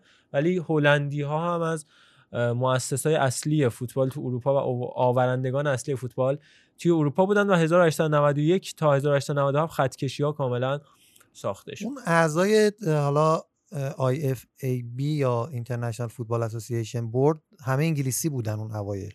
یه جورایی می‌تونیم بگیم تاریخ رو برای خودشون نوشتن. حالا یه سوالی هم که الان مطرح شده از دوستان گفتن از بیرون این دیرک از کی اومد؟ ما اینو اصلا دیرک بدونیم. چیه؟ چرا دیرک؟ چرا به هیچ دیرک؟ وقت نفهمیدم. دی تو به دیرک دروازه فقط می‌خوره هم آقای میرزایی یعنی اینا. دیر کوچک یعنی یک کم دیر شده؟ عرفان معمولا دیره. ایران دیره. من دیرک هم می‌کنم اوایل دیرک بود حالا الان جدیدن دیر شده. اسیر شدیم به قرآن. بله.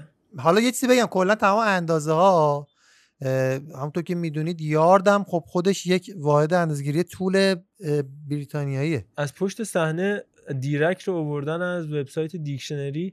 دیکشنری فارسی به نام پادیر چوب شمعک میله. همون چوب معنیش اینه. معنی میده. یعنی واقعا الان دیرک رو میشه به عنوان تیرک استفاده نه، کرد. فکر نمیشه. مزدک میرزایی اینو آورده ولی گویا بوده از قبل. نه پیمان شاید. یوسفی البته بیشتر می‌گفت حالا نزدیک میرزا البته بهش بها داده نشد. فقط دو تا فینال جام جهانی پشت سر هم بهش دادن فینال آسیا و چیزی ندادن. احتمالا اون این داستان دیرک که الان بچه ها گفتن یه پیشینه تاریخی داره به خاطر همون داستان چوب و میله و اینا که بوده. حالا من کاری به اونش ندارم ولی تو وقتی تو به تیر می‌خوره می تو به تیر خورد دیگه تو به دیر که نمی‌خوره که. این اینشو دیگه حالا ولش کنی بله میفرمودید راجبه همین واحدهای کلا. طولی که داریم الان صحبت می‌کنیم که همش یارده خب به خاطر این سیستم انگلیسی بوده. یعنی مثلا این فاصله زمینی که مثلا میگیم 200 متر درستش 200 یارده که خب یارد یه مقداری از متر کوچیکتر واحدش و 200 یارد مثلا میشه 190 متر تقریبا. اما در کل می‌خوام بگم که اون 18 قدمی که ما میگیم محوطه 18 قدم اون درسته. اون همون 18 یارد میشه که باز بعضیا فکر می‌کنن 18 متر ولی استاد علیفر همیشه اشاره می‌کنه. محوطه 16 و نیم متر. اون همون 16 و نیم مترشه که درسته. یا 6 قدم 6 متر نیست دیگه. یه خورده کمتر از 6 از سال 1897 زاویه خطوط در کرنر باید حتما 90 درجه می‌شد. و دیگه این شکل و شمایلی که از زمین می‌بینیم تثبیت نهایی شد. دیگه هم تغییری رو توش رخ نداد تقریبا. این در مورد خطوط پیرامونیه. آره. حالا در مورد خطوط درونی هم صحبت می‌کنیم. 1937 میشه گفت سالی بودش که اون حالت قوسی پشت محوطه جریمه تعریف شد برای اینکه حین پنالتیا بازیکن‌ها توی اون قوس روی اون قوس در واقع وایسن تا اون فاصله تعریف بشه و روش بیستن که حالتی دیو داره دیگه وقتی چسبیده. حالا صحبتی زیادی که چرا به اون شکل در اومده یه سری بحثی هنری هستش که میگن یک نیم دایره روی یک مستطیل مثل گنبدی شکل بشه و نمی‌دونم شبیه پانتئون رومه. آره. و شبیه مسجد ایوسوفی استانبول یه سری- میگن شبیه کاپیتول یا کاخ کنگره آمریکا تو واشنگتن دی سی از اون الهام گرفته شده. بحث‌های مختلفی راجع بشه اما خب به نظرم فوتبال با سیاست نمی‌خوایم نمی‌خوایم. نمی‌خوایم دوستان. ولی در کل برای من همیشه سوال بودش که این چه کاربردی داره. همین قوسه و بعدا فهمیدم که کاربردش زدن ضربات پنالتی تا فکر کنم 5 6 سال پیش برام سوال بود که خب داور اینجا حواسش هست دیگه. از اون خط محوطه جریمه که رد شه میگه. بعد فهمیدم که آقا قضیهش اینه. آدم فاصله با اون نفر پنالتی یعنی نقطه پنالتی باید برای همه یکسان باشه. اونی که. پشت سر پنالتی وای میسه مثل خب فاصله کمتری خطوط دو میدانی اونی که به خط اینوری چپی نزدیکتره عقب‌تر وای میسه. به مرکز دایره نزدیک دقیقاً. بعد یه نکته هست که خدا رو شکر الان یه دونه قوسه. یه زمانی دو قوس بود شبیه چیز دیگه می‌شد از بالا. چی کلا؟ اصلا برنامه کنسل شبیه می‌شد. دو تا مقبره یعنی آره دو تا حافظ اصلا کنار. کلا بحث فوتبالی مطرح نبود دیگه. آره دیگه. اینو شکلاش ما سعی می‌کنیم تو کانال بذاریم. تمام شما تن من داره میلرزه. ببینید که شبیه چی می‌شد. بریم مرحله بعدی یعنی اواخر همون دهه چهل و اینا که دیگه اون شیش قدم هم به وجود اومد و در نهایت زمین فوتبال این شکلی شد که از تقریبا نزدیک 100 سالی که زمین فوتبال شکل ثابتی داره و اتفاقا که سوالی که خودم هم دوست داشتم از شما بپرسم اینه که اگر می‌تونستید یه تغییر تو زمین فوتبال بدید مثلا محوطه جریمه رو بزرگ کنید مثلا نقطه یعنی نمی‌دونم یادتون هست یا نه اون فیفا 98 بود بازی می‌کردیم همون که می‌گفت داهو نمی‌دونم فلان اینا یک پرچمی هم وسط زمین بود یعنی اون کنار زمین وسط در کنار زمین سه تا پرچم بود دو تا نقطه های کرنر یکی هم اون وسط بودش. در امتداد مرکز زمین. آره در امتداد مرکز زمین. اگه می‌تونستید یه تغییری تو خط کشی های زمین فوتبال بدید تو شکل ظاهری زمین فوتبال بدید چیکار می‌کردید؟ اصلا شاید یکی یاد بگه من زمین گرد می‌کردم. آقا که این شیش قدم رو من ورمی داشتم که تارمی از تو شیش قدم نزنه بیرون. خب اون موقع به هر حال از هفت قدم می‌زد برن. حتی مسی هم می‌بینید از هفت قدم دردش کمتر. من قطعا گردش می‌کردم که سیخ میخ بشه. بشه سیخ بشه. میخ بشه سیخ بشه. کدومش بود بالاخره؟ گردش کنی میخ میشه پهن. پهنش کنی ولی من پهنش می‌کردم. که سیخ نه بشه. پس من گردش می‌کردم که میخ بشه. اوکی. میشه حالا یه چیزی هم که تو فوتسال هست مثلا نقطه پنالتی دوم تعریف کرد بر فرض یه محوطه‌ای تعریف کرد که خطا توی اون مثلا دیوار دفاعی نباشه از فاصله دورتر مثل فوتبال ساحلی اصلا کلا دیوار دفاعی رو برداشت. وقتی ایستگاهی میشه از یه فاصله دوری از همونجا باید مستقیم بزنن چیزی که تو ساحلی هست سلطان چند وقتی فوتبال live ندیدی رد دادی یا؟ غر نزن من زمانی علاقه زیاد به ساحلی دارم. پیمان حسینی هم از نه ولی واقعا. نقطه دو گذاشتن. ساحلی است آقا حکیمی. تو الان فکر. منم بوده بد نیست. واقعا آمار. خطا بره بالا.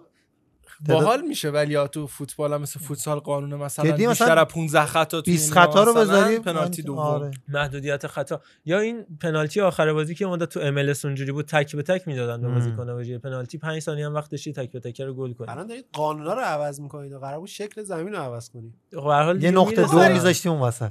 حالا تو برو ازش استفاده به جای نقطه پنالتی نقطه تک به تک. کاربرد براش پیدا کنه ولی اگه قوس محوطه جریمه یعنی محوطه مستطیل شکل همون شیش قدم خودمون مثل همبالم می‌شد جالب بود یعنی آره من کاملا بود. دفاعی نیم بود اینجوری.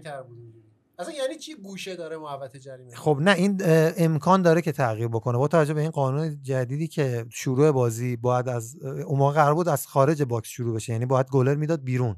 الان دیگه می‌تونن بیان تو مهاجرین توپ بگیرن. اون شیش قدمه دقیقاً. دلیلش این بوده و تو میکاشته و اینکه پاسو بده الان می‌تونه برداشته بشه شیش. قدم. خود محوطه جریمه یه مستل... مستطیله دیگه بله بله, یعنی بله. نیم دایره داره میگم چرا مستطیله اون گوشه اون مستطیله یعنی خب چی؟ دلیلش محوطه خطر بودن شد توی خب بازی همین. ایران آرژانتین نگرفت همین رو می‌خوام بگم اون محوطه معتقدم اون پنالتی نبود واقعا. اذیت نکن آقا بابا. دیگه خود داورم دیگه قبول. داره این موضوع. نه کی یه دونه مصاحبه مازیچ برای من بیار من هیچی نمیگم خب خودش که حالا نمیگه. بعداً بعداً حالا رشید. اعتراف می‌کنه که چون بعدا آقای محرومش دژاگه می‌کنه. خیلی سر صدا کرد من پنالتی یادش. رفت نه اینکه آره، نه یاد. یادم رفت آره. حالا اینو بخوام داشتیم الان برگردیم بهش. نپردازیم آره قبلش بده ما اون وایس فلسفهش محوطه خطره محمد بله. اکبریان رو نشنویم بازی استقلال و صنعت نفت آبادان کمک داور به اشتباه اعلام کرد که توپ از خط رد شده اون بازی مربی محترم استقلال آقای فرهاد مجیدی به سرعت اومد اعتراض کرد و اینا یه هواشی جدیدی ایجاد شد یعنی اگه اون هواشی ایجاد نمی‌شد ما می‌تونستیم اونجا تصمیم رو اصلاح کنیم. اما اون هواشی که ایجاد شد ما تا آقای مجیدی رو از زمین بازی اخراج کنیم. اینا یه زمان طول کشید و واقعا ما هم تمرکزمون از دست دادیم هم فرام کردیم صحنه رو.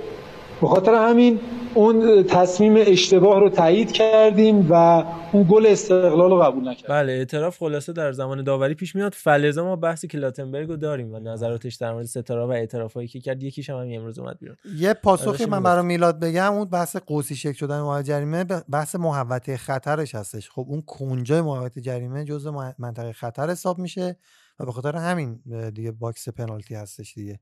یعنی اونجا اگر کسی روش خطا بکنی باید پنالتی بگیری. ولی اگه قوس بشه دیگه گوشه نداره. شما تونی پنالتی بگیری.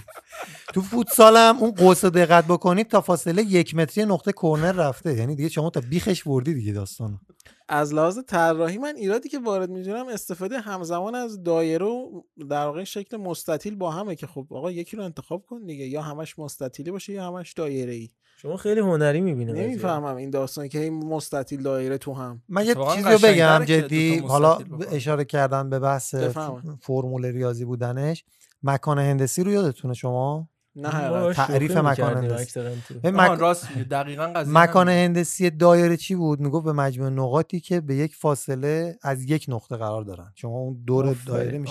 یه اما شما نمی‌تونی. شما نمی‌تونی اون مثلا دایره وسط زمین یا اون نیم دایره پشت محوطه رو تبدیل به مستطیل بکنی. چون دیگه اونجوری همه نقاطی که اونجا هستن از یه نقطه مرکزی به یک فاصله نیستن. خب نباشن آقا چه کاریه خب اون قانون اونجوری گذاشته شده دیگه. تو مثلا دیوار دفاعی رو فکر کردی مثلا فقط اونایی که جلوی توپ وای میستن پشت توپ هم کسی نمی‌تونه اصلا فاصله تو کمتر دایره. وسط زمین ورداری چه اتفاقی میفته عرفان؟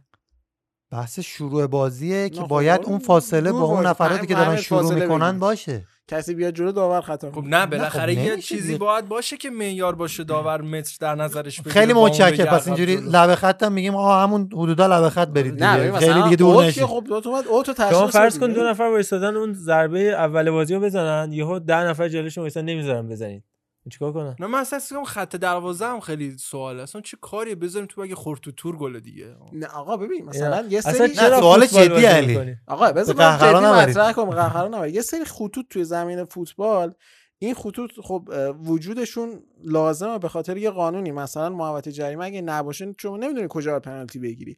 خط اوت اگه نباشه نمی‌دونی کجا باید اوت بگیری. ولی این نیم دایره خب نباشه. چه اتفاقی میفته میگم دیگه اونا. میان میچسبن. اون ده تا بچسبن بازیکن. حریف نمی‌تونی شروع کنی بازیو. یا مثلا حتی اون دایره وسط زمین هم همینجوری اون محوطه شیش قدم هم همینجوریه.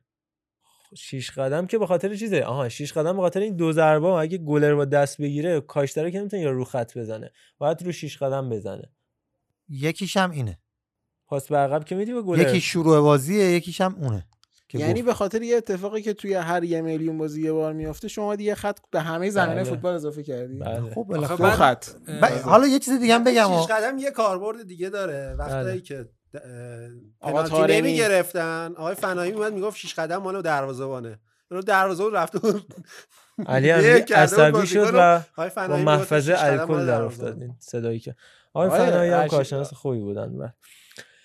این از این من یه سوال اساسی در کل اساسی که حالا سوال کلی منظورم نه اینکه حالا بنیان اساسی یه سوال برم بپرسم ازتون و بعد بریم سراغ پرونده بعدیمون. اینکه شما اگر که صاحب یک تیم و باشگاه بودید زمینتون رو کوچیک می‌کردید یا بزرگ می‌کردید برای اینکه بتونید تاکتیکاتون رو پیاده بکنید؟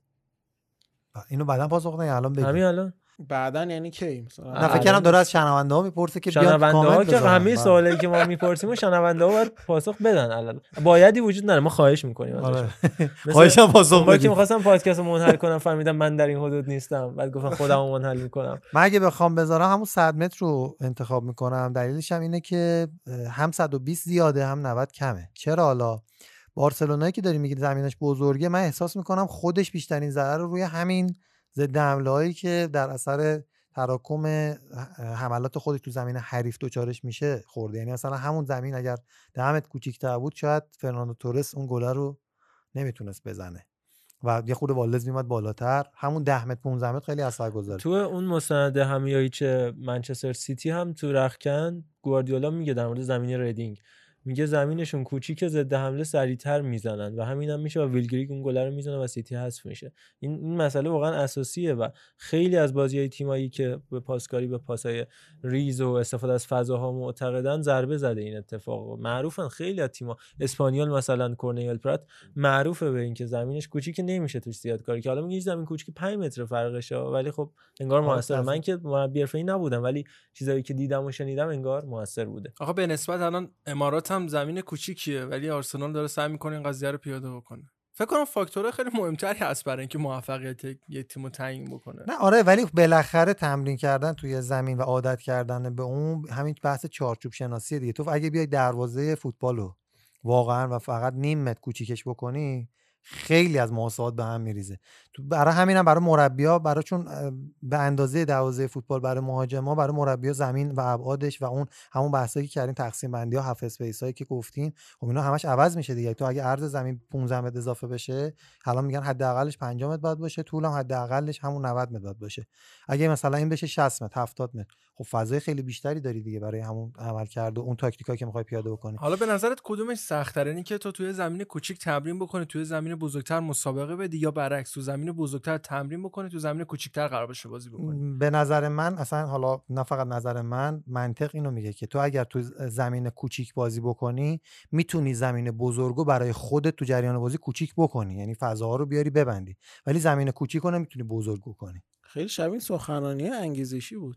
مباحث رابطه فقط نباید که عیب‌یابی بشه. گاهی وقتا باید انگیزه بدی به طرف که رابطه رو شروع کنه یا بهتر پی بگیره. ایشالا دفعه بعد یه live برای موفقیت هم بذاریم. بله دیگه ما که دکتر دیگه امیری. از هر دری یه سخنی گفتیم. می‌تونی بر خودت کوچیک بکنی های اشراقی همین دستی که الان علی امیری با دست چپ داره انگشت اشاره این به درد پوستر می‌خوره. با یه کت و شلوار قهوه‌ای نخودی. بذاریم رو پوستر و همینجوری. راه راه های حکیمی راه راه. راه بودن راه. کچلوار زنده باشه دکتر. لنز. دوربین به هیچ شما نباید نگاه کنه. تقریبا افق. 45 درجه رو به- افق آره. به افق نگاه کن پشت به مال دنیا. آفرین. یه نکته الان شما دو تا صحبتاتون یه کوچول با هم تناقض داشت. حالا بهم بگین چرا اینجوری فکر می‌کنین که عرفان گفتش که زمین کوچیک برای تیمایی که پاسکاری می‌کنن بهتره. ببین من اینو نگفتم. من منظورم این بودش که برای یه سری از بازی مثلا ضد حمله خوردن ها محمد رضا گفتش که زمین کوچیک باشه تیم حریف راحت تر ضد حمله می‌زنه. یعنی زودتر توپو می‌تونه انتقال بده از خط دفاع یا اون پرسینگ که ببخشید. حفظ توپی که حریف داره انجام میده اگر توپو بگیره راحتتر می‌تونه بده به مهاجماش و ضد حمله بزنه. من میگم که از یه طرف من اینجوری دیدم قضیه رو که عمق کمتری رو دارن اگه زمین کوچیک باشه و اینجوری اون نفرات آخر تیمی که می‌خواد گل بزنه یا داره حفظ توپ می‌کنه راحتتر می‌تونن توپو قطع کنن یا به نفر مهاجم حریف برسن. و من مثالی که میگم اومد تو زنم بازی چلسی بارسلونا بود دیگه. من احساس می‌کنم اگر زمین 10 متر 15 متر کوچیک‌تر بود فرناندو تورس رو می‌تونست مثلا والدز زودتر بیاد بهش برسه و یا دفاع پشت سریش بهش برسه زودتر یه خطایی بکنه. ولی انقدر زمین بزرگ بود یه دونه توپ بلند انداخت جلو دوی دنبالش هیچ کس هم نبود بهش برسه. به نظرم این سوال رو می‌تونیم از آقای شیس رضایی بپرسیم. آخ آخ آخ آخ آخ, آخ. پاس خوب برای نوری. حرکت نوری توپ رو جا می‌گذاره خودش میره جلو. توپ رو با یه خوب از رحمتی. حالا جباری پاس در عمق. موقعیت برای فرهاد مجیدی. وارد منطقه جریمه میشه. فرهاد مجیدی و توی دروازه. توی دروازه. گل برای استقلال. یه سوپر گل از فرهاد مجیدی. چه موقعی گل می‌زنه؟ من یه خب، نکته هم بگم خب صحبت کنی آخه برعکسش هم هست ارفان از اون ور فرناندو تورس زودتر به دروازه می‌رسید و ممکن بود زودتر شوت بزنه و گل. آره میگم حالا اینا حالا یه هست. دید دیگه هم میشه به این قضیه نگاه کرد. خب هر چی زمین بزرگتر باشه آفساید گیریش هم برای تیم دفاع کننده راحت تره دیگه. بزرگتر باشه برای دفاع آره، کننده یعنی طولش بیشتر باشه. آه آره طولش آره دیگه. هرچی طولش بیشتر باشه راحتتر میشه آفساید بله بله باز همه اینا توی عمل تو زمینه مختلف تاثیرگذارن. ممکنه یه تیمی تو تاکتیکش offside trap رو پیاده بکنه تو زمینی که بزرگتره و تو زمینی کوچیکتر این کارو انجام و نده. نکته همین بود که فرناندو تورس این ور نیم است. یعنی اصلا از خط آفساید بیرونه. خب عرفان تو داری یه مثال چیز می‌کنی بررسی نه می‌کنی. مثلا دارم میگم حالا. به طور کلی چیزی که میشه نتیجه گرفت این که آقا تیمی که داره حمله می‌کنه و تیمی که حالا می‌خواد با خلاقیت با استفاده از فضا گل بزنه و بازی رو به دست بگیره نیاز به فضا بیشتر داره از تیمی که می‌خواد حالا دفاع بکنه یا خیلی روی پاسکاری و به قولی دست گرفتن بازی بازیش استوار نیست. مثلا مثل اتلتیکو یا حالا تیم‌ها که کلا تیمو توپو میدن به حریف خودشون میشینن تو دفاع. من بخوام یه جمله تکمیلی بگم. حرف درسته. به نظر من عرض زمین تو این بحث دفاع کردن مهمتر از طول زمین. یعنی چی؟ یعنی اگر آفرین. بسیار نکته کلیدی. یعنی اگر زمینی عرضش زیاد باشه تو راه های نفوذ بهتری رو می‌تونی پیدا بکنی تا اینکه طولش باشه. چون همون بحثی گفتم طوله بالاخره کوچیک میشه. چون تو میای تو یک سوم دفاعی حریف و اگه تیم هم بخواد تو یعنی box دفاع بکنه دیگه تو خب اونش که دیگه ثابته که دیگه جریمه دیگه. اون که فرق نمی‌کنه که. کاری از پیش نمی‌بری ولی اگه عرضش کوچیک باشه دیگه تو از کنارها هم سختتر می‌تونی نفوذ بکنی. ارز اگه بازتر باشه می‌تونی حداقل تو ببری به کنارها تنوع حمله تو زیاد بکنی. در کل که فرقی نمی‌کنه چون همه چیز نسبیه دیگه. یعنی تو حملت کوچیکتر میشه فضات تو دفاع هم طبیعتا اه، فضای کمتری رو باید پوشش بدی. اگر که بزرگتر باشه تو حمله زمان یعنی فضای بیشتری داری همینطور هم فضای بیشتری رو هم باید تو ضد حمله پوشش آره بدی. دقیقا. یه سری نکات مثبت و منفی داره اما دقیقا این قضیه اینه که تو ارز خب تاثیرش بیشتره چون تفاوت‌های اندازه که تو زمین مختلف وجود داره توی ارز بیشتر به چشم میاد. مثلا 10 متر توی عرض زمین که 5 متره. خب 20 درصد زمین کمی زیاد شده. اما 10 متر توی 100 متر 10 درصد زمین میشه و اونقدری اصلا حالا شاید تفاوت ایجاد نکنه توی طول زمین. یه نکته پایانی راجع به زمین ها بخوایم صحبت بکنیم. آمریکای جنوبی کلا زمیناشون بزرگ هستش. یعنی مثلا همون ورزشگاه. جاشون زمین ارزونه دیگه. نه ولی کلا سبک بازیشون یه چیزی که هست برای تیمایی که دریب زنن و فوتبال سرعتی بازی می‌کنن اینا باز همون زمین بزرگی عادتشون بیشتره. یعنی باید طول زمینی وجود داشته باشه که راحت بتونی یه وری بری و یه دریبی بزنی و کلا اون فوتبال دریبل؟ دریبل. یه به قول معروف اون فوتبال جوکومونیتو رو بتونن پیاده بکنن. بیشتر زمین آمریکای. جنوبی درسته که بله، بیشتر بله. بزرگ یعنی همون سایز 120 متر هستن.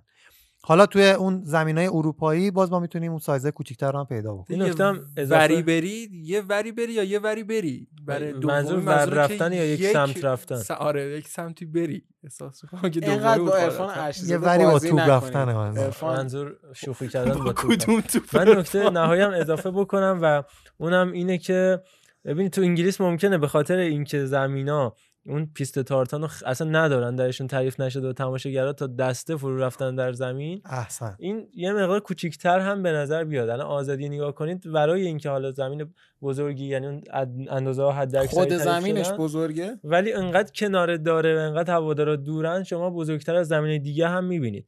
ولی تو همون اندازه تماشاگر وقتی بچسبونید به زمین و زمینه طبیعتا کوچیکتر هم دیده میشه. دقت کردی؟ حالا به حافظت رجوع کنی تو زمینایی که دور دارن یعنی اون پیستر رو دارن و بزرگترن و یه تمهیداتی اندیشیده شده که طرفدار نیاد تو زمین اتفاقا بیشتر طرفدار. میرزه تو زمین. کلا میگن یه کاری رو نکن طرف بیشتر تحریک میشه دیگه. آیا امیری این تبو نبند. من از شما خواهش می‌کنم این تبو نبند چشم. چشم ببین دیدی بستی؟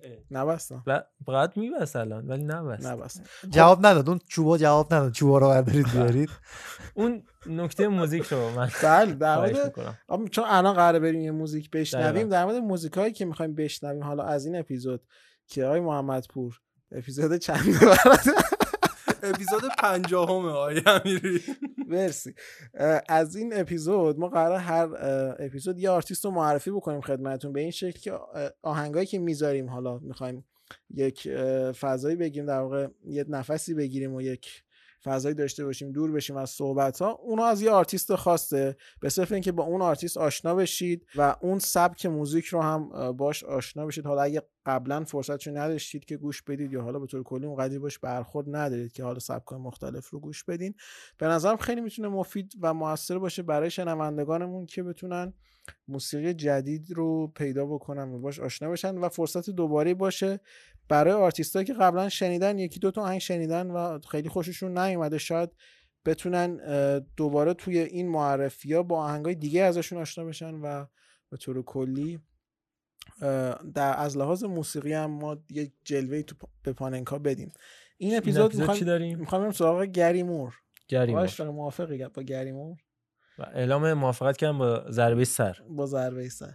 و گریمور که خب شاید بشناسید اگه موزیک باز باشید اما من فکر می‌کنم که کلا کم لطفی میشه به این بزرگوار. یعنی احتمالا آهنگاشو بذارم احتمالا همتون یه بار شنیدین اما اسمشو شاید ندونید به بشنویم. بابی مورم خیلی کم لطفی اسمش میشه. بیشتر شبیه پیشکسوت های نیوکاسل که شاید الان پیشکسوت کنار وست هم و گری نیوکاسله. لینکر داره به عنوان کارشناس فعالیت می‌کنه. گریمور حالا تا قبل از این من تق... نمی‌دونم کلا من سعی من خودم سعی می‌کنم برم موزیکرایی رو هم در بیارم که فوتبالی موزیکر چیه آقا؟ من که- موزیکر شنیدم هم موزیسین. موزیسی موزیسینایی رو در بیارم که فوتبالی هم بوده. باشن. آرتیست.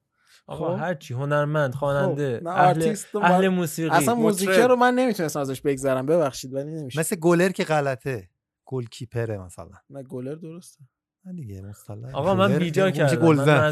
بله شکر خدا یکی عزیزانی که اهل موسیقی هستن اهل هنر موسیقی هستن این رو معرفی کنیم که فوتبالی هم باشن در این حال. یا اینکه مثلا تحقیق کنیم ببینیم مثلا طرفدار مثلا چه هم. بانی سابقه گلم دارن و اصلا گل هم دارن. استقلال. و و خوشحالی تاریخی. گریمور کدوم آهنگو می‌خوایم الان بشنویم؟ الان آهنگ دل لونر رو بشنویم. لونر از گریمور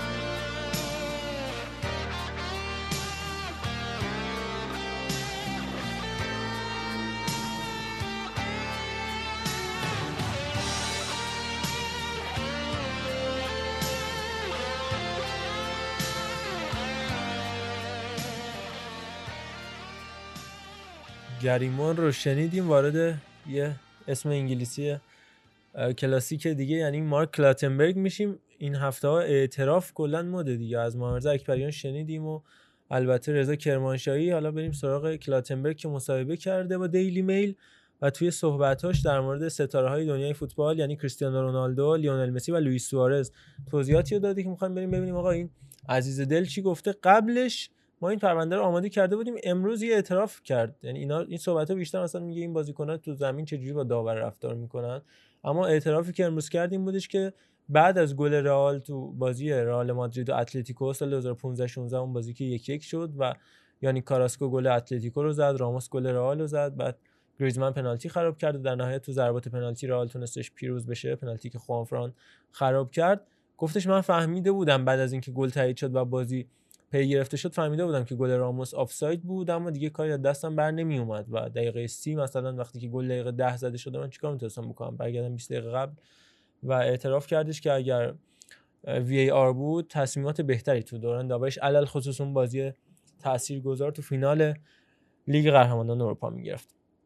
اما بریم خاطراتش رو در موردش حرف بزنیم از کریستیانو رونالدو اول که گفته تحسینش می‌کنه به شدت به خاطر زمانهایی که تیمش در واقع به اون نیاز داشته و رونالدو هم جواب اون نیازها رو داده و گفته وقتی که جوان بودم تو لیگ برتر انگلیس بازیاشو قضاوت کردم و همینطور زمانی که بعدا تو رئال رفت تو چمپیونز لیگ بازیاشو سود زدم. کسی بودش که بارها و بارها وقتی خودم تصور می‌کنم که خب بازی تمومه الان دو یک دیگه بریم خونه خانمم نگرانم و اینا یهو کلا داستان عوض کرد و بازی تغییر داد بازی جنجالی شد و اینا و گفتش که رابطه خیلی خوبی داشتم. یه عکس معروف هم این دوتا با هم دارن دیگه. زمانی که پرتغال قهرمان یورو 2016 شده و کلاتنبرگ که داور فینال اون مسابقه بود میره که مدال بگیره رونالدو سرشو با دستای خودش می‌گیره و سر کلاتنبرگ. و یه بوسه هم به پیشونی کلاتنبرگ می‌زنه و خیلی تعریف کرده. خلاصه از کریس رونالدو گفته که بازیکن محترمی بوده که تو زمین خیلی احترام برام قائل بوده و گفتش وقتی که مصدوم شد توی اون بازی من خیلی ناراحت شدم به خاطر رابطه خوبی که با هم داشتیم و بعد اون فینال هم یه لباس پرتغال با اسم و امضای خودش رو هدیه داده به کلاتنبرگ و گفته من هیچ وقت به کریستیانو کارت ندادم. شاید به خاطر این بوده که به من هدیه داده. حالا من برام سواله. اینا تو رو درواسی نمیافتن. اصلا لباس رو هدیه داده بود. سال بعد روش میشه به اینی که بهش لباس داده همینجوری کارت بده؟ والا نمی‌دونم. من احساس کردم که بعد از دوران داوری طبیعتا باید این کارو بکنه. ولی خب همون وسط ها کرده این کارو. اینم شایعه شایعه در واقع برانگیزه این وسط صحبت کلاتنبرگ در این خصوص. و به این هم اشاره کرده که اولین باری که بازی رئال مادرید رو قضاوت کرده یادش بوده که کاسیاس یه کرنر ارسالی رو جمع می‌کنه و با سه پاس به گل می‌رسن. وقتی که اون کاسیاس توپو می‌گیره خودش تو محوطه جریمه بوده و وقتی که گل به ثمر می‌رسه خودش هنوز نیمه رو رد نکرده بوده. در حالی که کریستیانو کنار کاسیاس وایساده بود و بعد میره تو محوطه جریمه گل رو می‌زنه. و میگه بعد از اون فهمیدم که اصلا ما کجا شما کجا. آره. حالا صحبتش راجع به لیونل مسی جالبه که میگه وقتی اولین بار بازی رو داوری کردم بازی بارسلونا و پاریس سن بود. گفت کلا شوکه شدم و اینکه گفتم این دیگه کیه؟ این چه موجودیه که هست؟ گفت کار داور اینه که توپو دنبال بکنه ولی وقتی توپ زیر پای لیونل مسی شما قشنگ جا میمونید از توپ. و این چیزیه که خب خیلی داورا میگن. اون سری اون هفته اشاره کردیم سر گل رونالدینیو. خود کولینا اینو گفته بود که اون گلش به چلسی وقتی توپ زیر پاش بوده. می‌گفت مثلا شوکه شدم. چند دقیقه سوت یعنی چند ثانیه سوت گل رو دیر زدم. این در مورد مسی البته رابطه آنچنان تنگ و تنگی با مسی نداشته برعکس رونالدو و در مورد سوارز هم صحبتی جالبی داشته. گفته اولین بازی که قضاوت کردم برای تیمی که لوئیس سوارز عضوش بود زمانی بود که سوارز تو آژاکس بازی می‌کرد و توی اون بازی هم پوکر کرد. چهار تا گل زدش. وقتی برگشتیم خونه گفتم آقا این یه استعداد خفنیه هر تیمی اینو بگیره برد کرده و بعد انگار چند ماه بعد لیورپول تو پنجره زمستونی نقل و انتقالات همون سال میره و سوارز رو می‌خره. اونجا انگار به رفیقاش گفته آقا این لیورپول خیلی برنده شد که اومد لوئیس سوارز رو گرفت. البته گفته که من از همون زمانم می‌دونستم که این خرید خرید پر ریسکی از لحاظ اخلاقیاتی که سوارز داره و گفته که من اسپانیایی بلد بودم و سوارز نمی‌دونست. تو طول بازی هی فوش می‌داد و من هی برای خودم نمی آوردم به اسپانیایی و یهو دیگه برگشتم جوابش دادم و یهو اشکای سوارز همونجا ریخت. گفت چی میگی؟ من تو بلدی؟ گفت آره من خیلی چیزای دیگه و یه نکته انتهایی هم در مورد کلاتنبرگ بگم تا بریم سر مبحث مهمترین رایولری یا رقابتی تاریخ اینه که ایشون جز تنها داوری که دوتا دستش فول تتوه و به خاطر همین همیشه لباس آستین بلند میپوشید. هیچ وقت آستین کوتاه ندیدیمش. قبل از اینکه داور بشه بچه پایینه. لندن برعکس میگه. بچه شمال لندن بوده. آره من دقت کردم تو اکثر شهرهای دنیا برعکس یعنی پایین شهر اون پولدارا میشینن و بالای شهر اون چیزا. جان آیش. در سال انتهای داوریش دستاشو تتوهاشو لیزر کرد و سوزون آه همون. من یه عکس نشون دادم معرضا که این آستین کوتاه تنشه چون اکثرا اگر هم لباس داوری کلا آستین کوتاه هست از این آستینا دستش می‌کنه. ولی خب دست اینجا آره. دست می‌کنن خانم. احسن. حالا نشونش دادم یه دونه آستین کوتاه اومده روشو پوشونده. مثل آقای درستی که عکس دوست دخترش که ازش تا بچه داشت. روی دستش بود بعد یه لباس آستین کوتاه میپوشید یه یعنی یه آستین کوتاه یا آستین بلند همیشه دو سه سال. بعد این تکنولوژی اومد اون تتا رو سوزوند و یعنی اوکی الان. این از آقای کلاتنبرگ. همینو ما ادامه میدیم. بدون اینکه گریمار جدیدی بشنویم میریم می‌پردازیم به مهمترین رقابت های تاریخ فوتبال. ببینیم چرا با گریمان مشکل داری؟ نه با شما نه هیچ منظوری نداشت. می‌خوام یه شوخی کنم خب. یه چیزی به من بگی یه شوخی بکنی. غرق می‌خوای به قول اصفهانیا بزوکی بهم. یعنی چی؟ یه سیخی بزنی. آره. میخ بشه سیخ چیز. بریم سراغ مهمترین رقابت های تاریخ فوتبال. یا آقای عشیزاده چی؟ ده مهمترین رقابت The rivalry. نه دیگه ببین مزد یه لحظه اسکم شما انگلیسی گفتی من فارسی شد بریم سراغ لیست. خب پله و اوزبیو در کنار پله و مارادونا خب دو تا از رقابت های بزرگ تاریخ فوتبال که خب از پله و اوزبیو شروع کنیم. جفتشون دو تا فوق ستاره تکنیکی هر دوتاشون هم تو دهه 60 بازی می‌کردن که خب اوزبیو پرتغالی یه کوچولو قدش بلندتر و پله برزیلی. این الکلا در الکل ها آره یه مقدار بخوری هم میشه آدم این اتیل الکل 70 درصد من دست تا حالا تجربهشو نداشتی طبیعتا. چی؟ اتیل الکل 70 درصد. 70 درصدشو نه؟ بله بله. 69 درصد. ولی آره. عددا روش دقت همون اون اوزبیو و پله بیشتر به خاطر همزمان بودنشون رقابت آره. مقطعی داشتن. مارادونا و پله یه رقابت تاریخیه. یعنی بحث مقایسه بهترین بازیکن تاریخ رو داریم اونجا. آره دقیقا. و خب اوزبیوی که توی در واقع یکی از دلایلش اینه که اوزبیو خیلی توی حوزه ملی اونقدری که پله موفق بوده موفق نبوده. اما خب توی جام جهانی 1966 9 تا گل زد جام جهانی که خب انگلیس قهرمان شد. یه بازی معروف هم آره یه بازی معروف. دارن. آره که بازی فکر کنم سه چقدر میافتن و بعد 5 3 بازی برمیگردی که شاید درخشان ترین بازی اوزبیو برای تیم ملی پرتغال باشه و آیکونیک ترینشون اون رقابتش با پیروتو هم گفتیم که دیگه دوباره نمیگه فقط باز تاکید می‌کنم که این بازیکن مقبولمونه ولی اصلی آره یه پرونده یه بار ما فکر کنم رفتیم روش می‌تونیم حتی طولانی تر روش بریم اما در مورد اوزبیو بخوام فقط بگم که تو رده باشگاهی 575 بازی و 580 گل که باز دقیقا نشون میده که این بازیکن چه بازیکن فوق العاده بوده. دقیقا تو دوره‌ای که تکل ها و ضرباتی که دفاع ها بازیکن هجومی می‌زدن اصلا رحمی توش وجود نداشته. های ارشید زده و تو برای پرتغال هم 64 بازی و 41 گل. آیه اوزبیوی عزیز چون پله رو خب اکثرا می‌شناسن ما بیشتر رفتیم سراغ اوزبیو و خب بزرگترین افتخارش در حوزه ملی هم سومی جام جهانی 1966 بود یه نکته رو بگم اون موقع البته حالا فردی شاید دفاع خشن‌تر بوده ولی خب دفاع تیمی هم به این شکل که الان هست نبوده. و یه یادی بکنی اصلا این بازی که چند شب پیش داشتم می‌دیدم فینال اروپای پرتغال و یونان.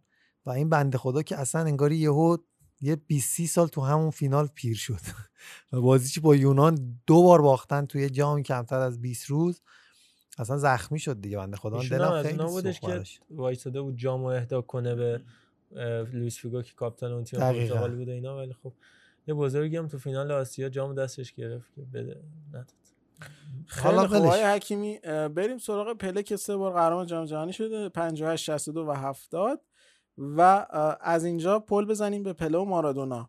پله و مارادونا که خب بزرگترین رقابت دنیای فوتبال شاید بگیم حالا نمی‌دونم بعد از رونالدو مسی یا قبل رونالدو مسی اینو شما بهم بگید. اما با اگه با هم بودن می‌شد بزرگترین ولی چون با هم نبودن هم زمان نبودن من میگم نه.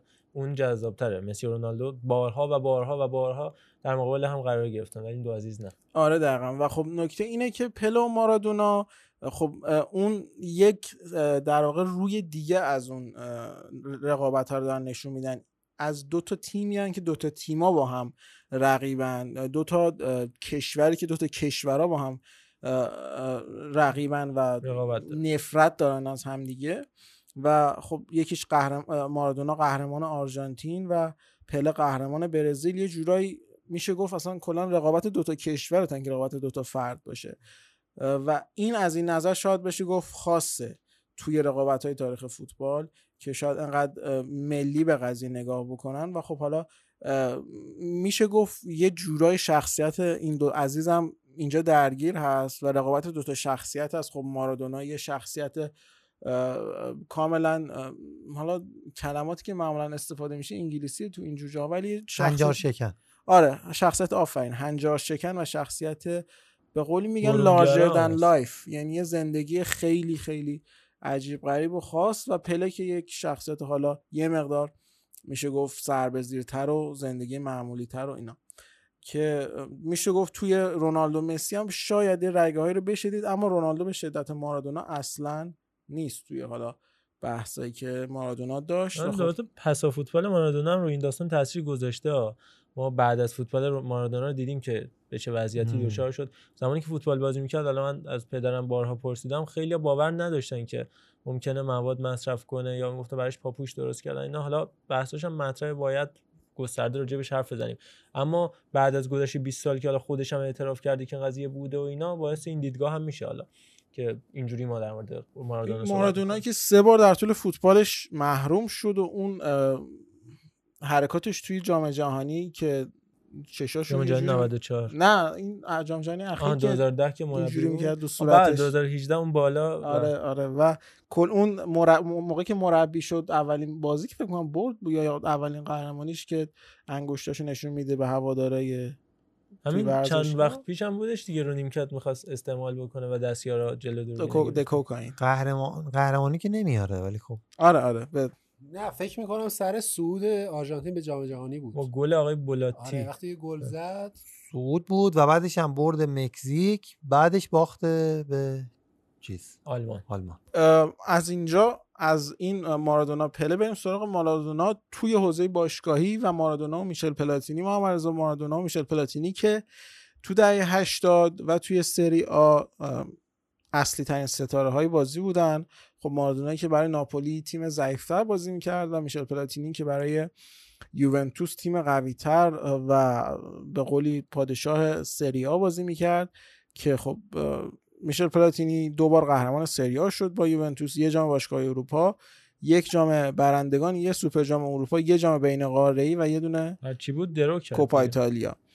اما خب مارادونا میگم باز اینکه تو ناپولی بازی می‌کرد و یه تیمی که اساسا ته جدولی بود و مارادونا میاد و نجاتشون میده و میاره دو تا اسکودتو برشون میاره یه کوپا ایتالیا یه جام یوفا و یه سوپر جام ایتالیا رو تو هفت فصل برشون کسب می‌کنه و به طور کلی فوتبال توی ناپل رو دگرگون می‌کنه. خب اصلا قابل مقایسه نیست. شاید با میشل پلاتینی و کاری که توی یوونتوس کرده. یوونتوسی که از قبل باشگاه بزرگی بوده و همچنان هم اینطور هست. یه عکس معروفی دارن پلاتینی و مارادونا مال فکر کنم یه ده سال پیش تقریبا مال بازی دوستان است.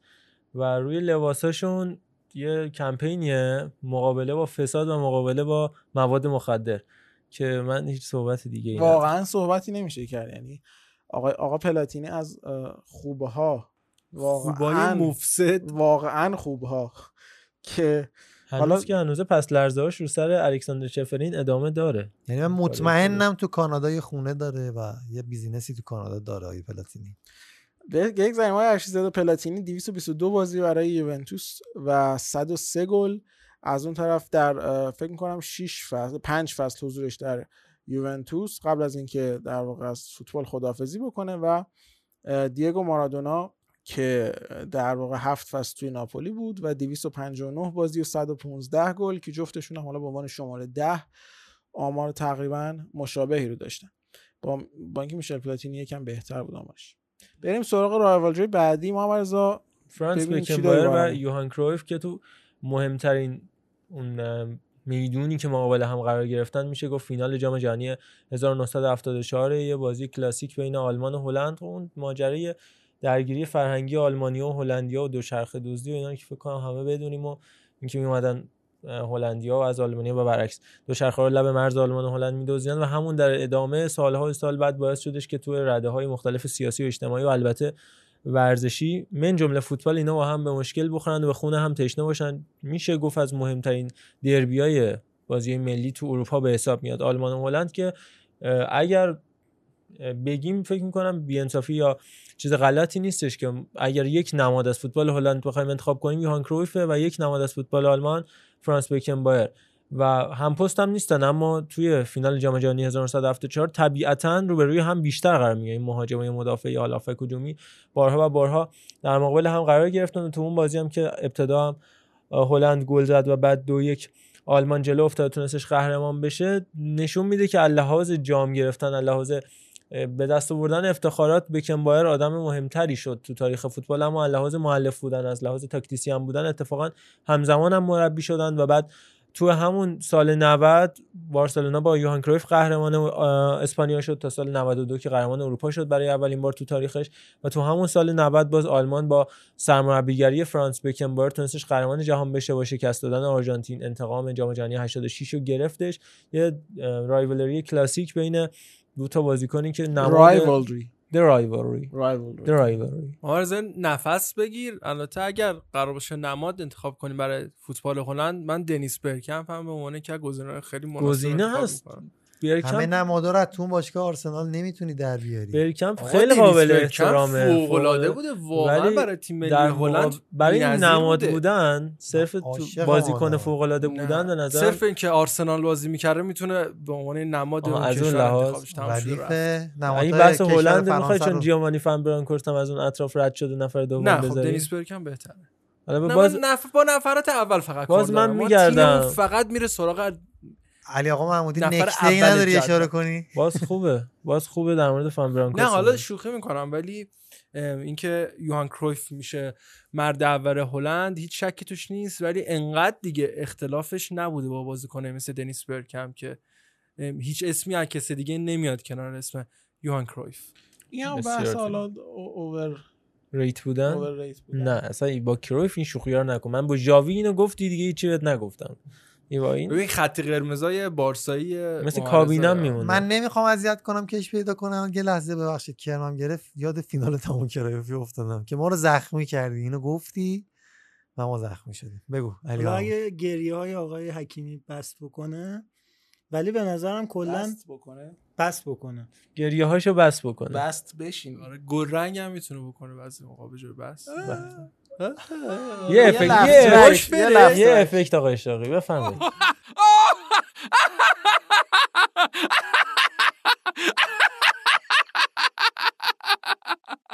جدای بحث کیفیت بازیکنه که الان بچه ها صحبتشو کردن به نظرم قدرت رهبری که داشته.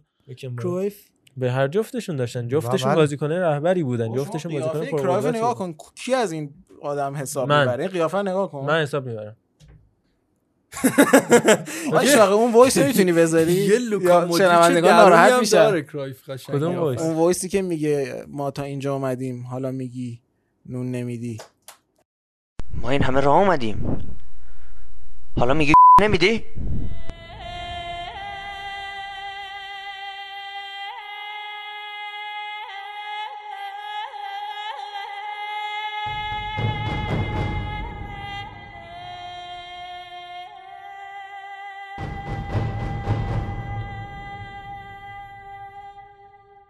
خب مثل که آقای اشراقی هر کاری کرد نتونست اون وایس رو برام بذاره با سانسورهای بسیار. و و حالا یه آهنگ تروی پس شنیدیم بجاش. اشکال. ترو ترو. ارضا شدی دوباره. نه ارضا شدی. دوباره. بله. بریم سراغ رقابت محبوب آیا اشیزاده زیدان و رونالدو که به هر دوی این عزیزای ارادت ویژه‌ای داره. یعنی خیلی ویژه. و خب زیدان و رونالدو که اصل تقابلشون 98 بود فینال جام جهانی و بعد که حالا رونالدو سر داستانه باش پیش اومد و نمی‌دونم زیر دلش درد می‌کرد و اینا. بعد 2002 هم هم نخوردن ها 2006 هم نبود بخورن. که با- برزیل ببازه 2006 دیگه که من بازی معروف. برزیل و فرانسه انجام شد و با پاس گل زیدان و گل تیری آنری برد رونالدو فرانسه نبود تو بازی چرا بودش؟ ما کاملا وقت داریم راجع به این قضیه یه صحبتی بکنیم بله، آیا بفرمایید. ارشیزاده یه اعتقادی داره از آقای نصیرزاده هم به ارث برده اینو. هوشنگ نصیرزاده. بله آقای یا هوشنگ نونا- نصیرزاده چیز- که میگن که برزیل و فرانسه هر وقت به هم بخورن بایستی برزیل ببازه از سال 100 درصد، 1980 100 به. بعد 70 یا 80 به بعد بله. چون از اون موقع دیگه باخته؟ و از اون موقع به بعد دیگه اصلا مشخص بازی شکل دیگه رو داره. همین 98 آقا، دل ایشون واسه چی به گرفته؟ شما فرستادم نگاه کردید یا پنالتی می‌گیره؟ نمی‌زنید دیگه. وقتی دل- پنالتی رو گل نمی‌کنه دل چرا فکر خب بعد چرا گل نمیشه داداش؟ بازی برزیل فرشید فرانسه باقری رو میگه آقای گل حکیمی. زد که گل یکی از. گلای زیبای 1982 باشه. آره. نه آقا جان ولمون کن. این بازی داستان داره دیگه. اصلا حالا الان می‌خوام همینو بگم. در مورد بحث رقابت این دوتا بزرگ اصلا بازی ملی رو قرار دادن. مثلا اون بازی چرا باختن میگه نه، در جام 1986. جهانی در این مرحله قرارداد دارن که ببازن. نه نه. اینجا من اصلاح کنم. جام جهانی 86 مکزیک بازی کرد. آقا منطق کی رو منطق کار همیشه تیم سرتری بوده در برزیل. باید ببره تیم بهتر. آقا این نمیمونه که مثلا بارسلونا بیاد با منتخب لیگ ایران حالا به تیم ایرانی بر نخوره بازی کنه. خب ببره دیگه. ارشیزاده الان چه درون کوری منفجر میشه. اصلا عشق از. درون منفجر میشه. زیبا بود که کوری رو با یک نفر دیگه خوندی. یعنی نگفتی آرسنال گفتی بارسلون یعنی شک داشتی که آرسنال می‌تونه منتخب لیگ ایران میبازه اصلا برای اینکه دعوا نشه با میلان.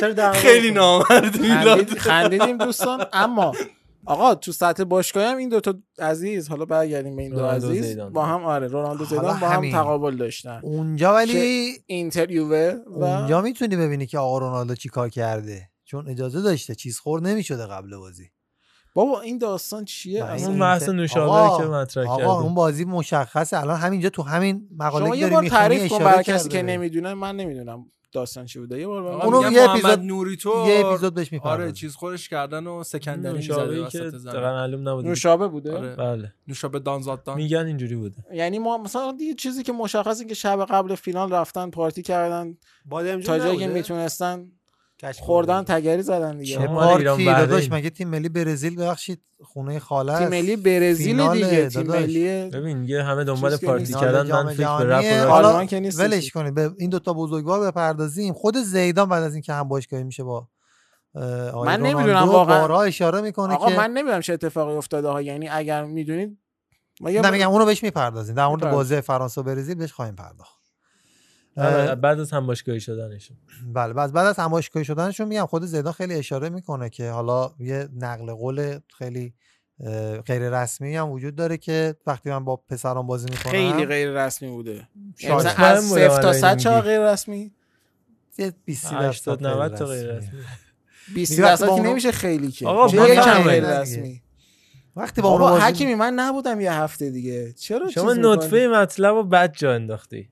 آقا ارشیزاده میاد برای رقابت برای تقابل بفرمایید خودش میگه که پسر من می‌شد زیدان من می‌شدم رونالدو یعنی میگه زیدان بشم. رونالدو شدن بلدی احسن اینم یه نکته بود ولی خب در. توپ طلا رونالدو جلوتره بله دیگه بالاخره به حقش رسیده ارسای بود. مختلفی هم برش وارد شدن دیگه زیدان شد سرمربی و رونالدو باشگاه داره و وایادولید رو داره آره. ولی جدا اصلا فوتبالی که اینا بازی می‌کردن به خصوص خود رونالدو یه جور عجیب بود. یعنی با اون اضافه وزنش هم جور انگاری, واقعا انگاری اینا نقاشن. یعنی منظورشون واقعا پا عوض کردن بله. بله. یکیش پا عوض. می‌شناسم من نمیگم. یکیش تو پا عوض. کردن. یکیش همون دریبل زدن. یعنی مثلا اگر دریبله اون اون دریبله. دی- عرض کردم این لش شاید نشنیدید.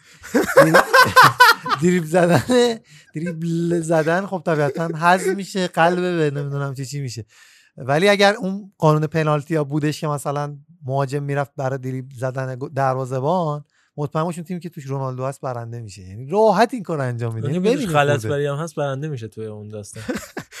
بعید می‌دونم می‌دونم. اشی زاده یه یا اون پنالتی نقطه دو اگه تیم کارلوس رو داشته باشه برنده میشه. بریم سراغ یکی تو آلمان یه رقابتی تو آلمان که این سری سه نفر است یعنی یه مثلثه در واقع بله. نفرتیه. آقا آقای حکیمی شما که فوق تخصص اینجور مسائل داری؟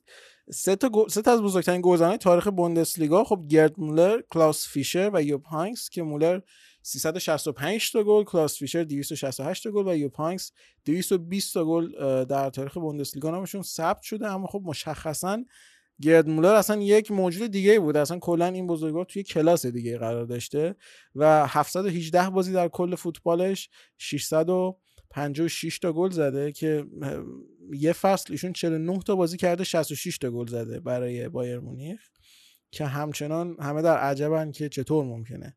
و خود آقا مسی هم رکورد گرد مولر رو تونست بشکنه برای گلزنی در یک سال. یک سال در یک سال، میلادی که بله. 91 گل تونستش بزنه یه نکته ای بفرمایید. اون گلی که آقای کلاوس فیشر توی جام جهانی می‌زنه و شبیه سازی می‌کنه در سن 62 سالگی توی برنامه تلویزیونی بله، اونو بله. می‌تونیم و بذاریم تو کانال سعیمون بر اینه من بله. یه 60 70 بار اینو دیدم و با همون آمادگی بدنی بهتر گل. اصلی مگه داریم با اون شلوار با اون کفش مردونه اون جوری پاشی زارت واقعا چند بار دیدی بقیه- واقعا 60 بار نه، نه، واقعا دیدم. چند بار. جدی بیشتر نه، از 60 واقعا. واقعا واقعا دیده دیگه واقعا. 60 بار دیدی آره. 60 می‌دونی یعنی چی بله بله بله 60 انگشت من در مورد کلاوس فیشر بیشتر توضیح بدم کلاوس فیشر الان 70 سالشه سابقه سرمربیگری هم داره. برعکس.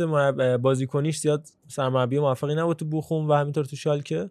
بعضی میگن 92 بازیگری های 95. حکیمی. نظرت چی در مورد این کلمه؟ بازیگری دوست ندارم. نه همون فوتبال دوران فوتبالش دوران خب. حضورش در مستطیل سبز. ولی خب همه اونو با شالکه میشناسنش. برعکس حضورش تو کلن و بخوم و مونیخ به قول بزرگ 18 60 18 59 به اضافه یک. 59 بله به یک بله. بایرنیا اینو میگن. 295 بازی و 182 گل بهترین آمار تاریخ باشگاه شالکه به حساب میاد و شالکه هم که می‌دونید پر هوادارترین باشگاه آلمان شالکه است بعد بله. از دورتموند. بله بله. و حتی از بایر مونیخ هم طرفداراش بیشترن. ماجرای معدنچی بودنش؟ هم مثلا به شالکه و کلاوس فیشر و هاینکس و هاینکس و مولر داریم اشاره می‌کنیم. به برگشت فوتبال هم بگیم. اشاره بکنیم دیگه. فوتبال آلمان از شنبه آغاز خواهد شد. بله. با دربی روئر اونم. دربی معروف دورتموند و شالکی که خب همیشه به هوادارش معروف بوده. اون بازی 4 4 معروف دو سال پیششون بازی 4 2 پارسال با دو تا اخراجی ماریوس وولف و مارکو رویس. اما الان بدون تماشاگر باید حس غریبی رو تجربه کنیم. امیدوارم که باز حالا اتفاق خاصی فاجعه اتفاق نیفته. اما خب بریم بحث خودمون رو پیش بگیریم. یوب هانکس که در واقع بیشتر فوتبالش توی بورسیا مونشنگلادباخ بوده و همچنین تیم هانوفر سه فصل توی هانوفر بازی کرده.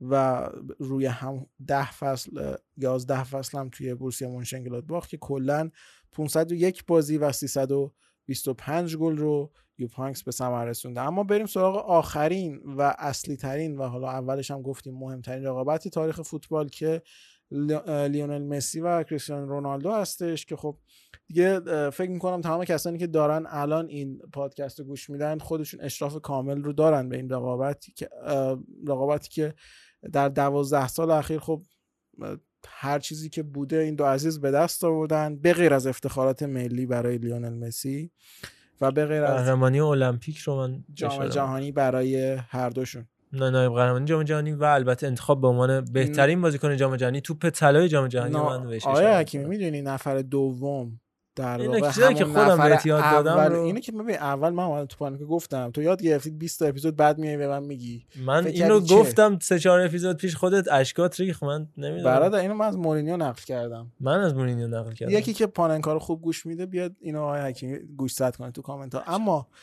لیونل مسی کریستیانو رونالدو. خب بحثا زیاد کلکله زیاد سر اینکه کدوم بهتره کی بهترین فوتبالیست تاریخ اما خب چیزی که واضحه این که این دو فوتبالیست به رشد همدیگه خیلی کمک کردن. خب رونالدو توی یکی از مصاحبه‌هاش که حالا فکر کنم توی توپ طلا اگه اشتباه نکنم میگه این موضوع رو که هر دو همدیگه رو پوش می‌کردن و همدیگه رو. آره انگیزه بهشون می‌دادن که خب رونالدو به مسی و مسی هم به رونالدو و خب دورانی که رونالدو توی رئال بود قطعا میشه گفت دوران طلایی ال های شاید تاریخ بشه گفت.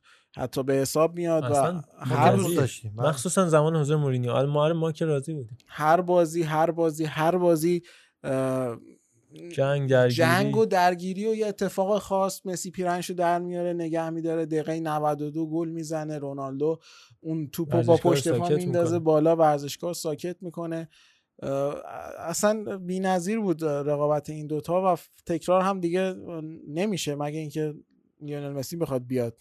نه بعید من اگر. حتی در برفرض محالم که اتفاق بیفته دیگه اون دوران طلایی این دوتا بازیکن 28 9 سالگی 27 سالگی اون 28 9 سالگی رونالدو و اون سرمربیای کاریزماتیک یعنی گواردیولا مورینیو لب خط که رهبری اون تیم‌ها رو بر عهده داشتن بازیکنای کناریشون امثال پویول این و راموس اون و اینا بعیده. هیچ وقت به این زودا به این زودیا به این نزدیکی‌ها در واقع این رایولری تنها تکرار حالتش بشه. اینه که رایوالری چمپیونز آقای لیگ- حکیمی، رایول- تو رو رایولری. خدا آقا. تنها حالتش اینه که چمپیونز لیگ یوونتوس و بارسا بخورم هم. بازم باز در نسخه. خیلی. نزدیک بودم. مثلا ما توی یه فصل چهار تا ال کلاسیکو یه دفعه پیش میومد. بیشتر بیشتر. ما توی 6 هفته هم رفتیم. تا هم داشتیم، آره. سوپر کاپ دو تا داشتیم جام حذفی دو تا داشتیم چمپیونز لیگ دو تا خوردن به هم تو لیگ هم که طبیعتا 8 و, و این اتفاق برای هر دو تیم دیگه پیش بیاد شاید از جذابیتش کم بکنه. اما این هر بار مثلا تو قرعه کشی توی چمپیونز لیگ می‌خوردم می‌گفتم بهایه ال کلاسیکو جدید داریم. یعنی فرق می‌کرد آره مثلا بایرن. آرسنال هر سال به هم می‌خوام میگه آواز این دوتا به هم خوردن. ولی مثلا میلان خوبه الان. یه تا می‌رسه. یه دستی میندازه و حالا رد ایشالله تو یورولیگ با هم بازی کنیم با نه میلان می‌خوره. نمی‌خوره بهش چند وقت تو چمپیونز لیگ بهش. تیمی نمی‌خوره. چمپیونز لیگ چیه؟ یورولیگ هم نمی‌خوره به تیمی. تو لیگ هم تازه قاچاقی دارید بازی می‌کنید. صحبت نکن علی. ولی نکته آخری که بهش اشاره کنم اینه که فوتبال همین رقابت زنده نگه داشته و من مهمترین خاطرات و ملموسترین خاطراتم از بارسلونا بازی نیستش که فصل اخیر دیدم پارسال دیدم. مال زمان رقابت این دو عزیزه. احسن. و ایناست که قشنگ همون ضربه که مارتین کیون. آره همون ضربه مورینیو تو چش تیتو ضربه مارتین کیون تو سر. رونالدو به آره. اون ماجرایی که ویکتور والدز اومد دخاله که همه ایناست که اون تصویرهای جالب فوتبالیه برا من در- بزرگترین بازی استرسی بود که زمان اومدن مورینیو داشتم و آره. بازی اول 5 تا خورد و اونجا بزرگی مورینیو رو من اشاره کنم بازی بعد خاطره دیگه یا- به هیچ عنوان اختلاف 5 گل نبود راموس یه حرکتی از؟ خطا می‌کنه می‌زنه مسی پشت می‌زنه پویال میاد وسط دو سه ماه قبلش با هم قهرمان جام جهانی شده بودن. بعد می‌زنه تو صورت پویال و بعد جاوی ولی نکتهش اینه که قبل از اون بازی بارسا با آلمریا بازی داشت هش هیچ بازی رو برد با آلمریا و رونالدو بعد بازی مسابقه که گفت اگه مردید نصف اینو به ما بزنید. و بیش از نصف اونو به اون زدن. آره آره آره. و اون آهنگ رقص تابوت لطفا.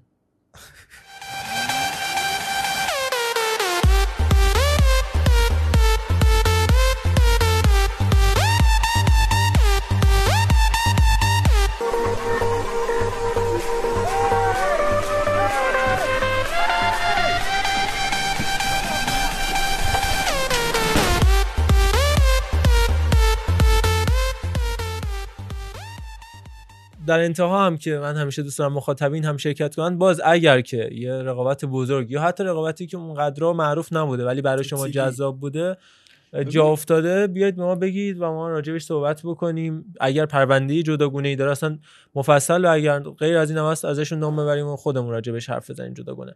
ببین رقابتی که زیاده ولی هیچ کدوم شاید بگم آیکونیک تر از اینا نبوده. چون که تک تک اون اشخاص آدمای مهمی بودن تیما تیما تیمای مهمی بودن و دوره هم دوره بوده که خب اینا با هم بازی داشتن یه جورایی اون تیما با هم رقابت داشتن. ولی خب مثلا میشه گفت راموس و پویال هم خودش یه رایواری کمتر این. آره م، تا حالا یا حتی اصلا در. داخلیش فرزاد مج... ف- فرهاد مجیدی و علی, علی کریمی, آره. آره این هست و دیگه داخلی آقا- آقای شما که داخل مسلطی پایان رفت و پرویز مالدینی پایان رفت مالدینی. آه برای تصاویر پیراهن. بله.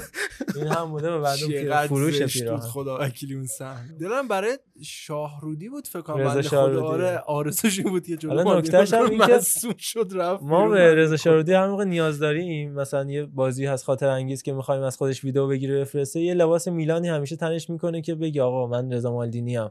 ولی اون لباسه هیچ وقت از داغ دلش پاک نمیشه. رفته همون لباسا رو عینش رو تهیه کرده. همون بازی میلان و پرسپولیس همون راه راه ت... چیز کلفته بگی این همونه. ولی خب اون چیز نیست.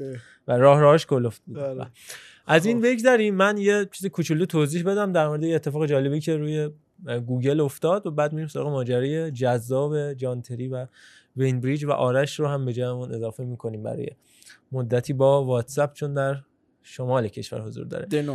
فرانک سو اگه به صورت خلاصه بخوام بگم سال 1914 شهر باکستون تو منطقه دربیشایر بندر لیورپول به دنیا میاد.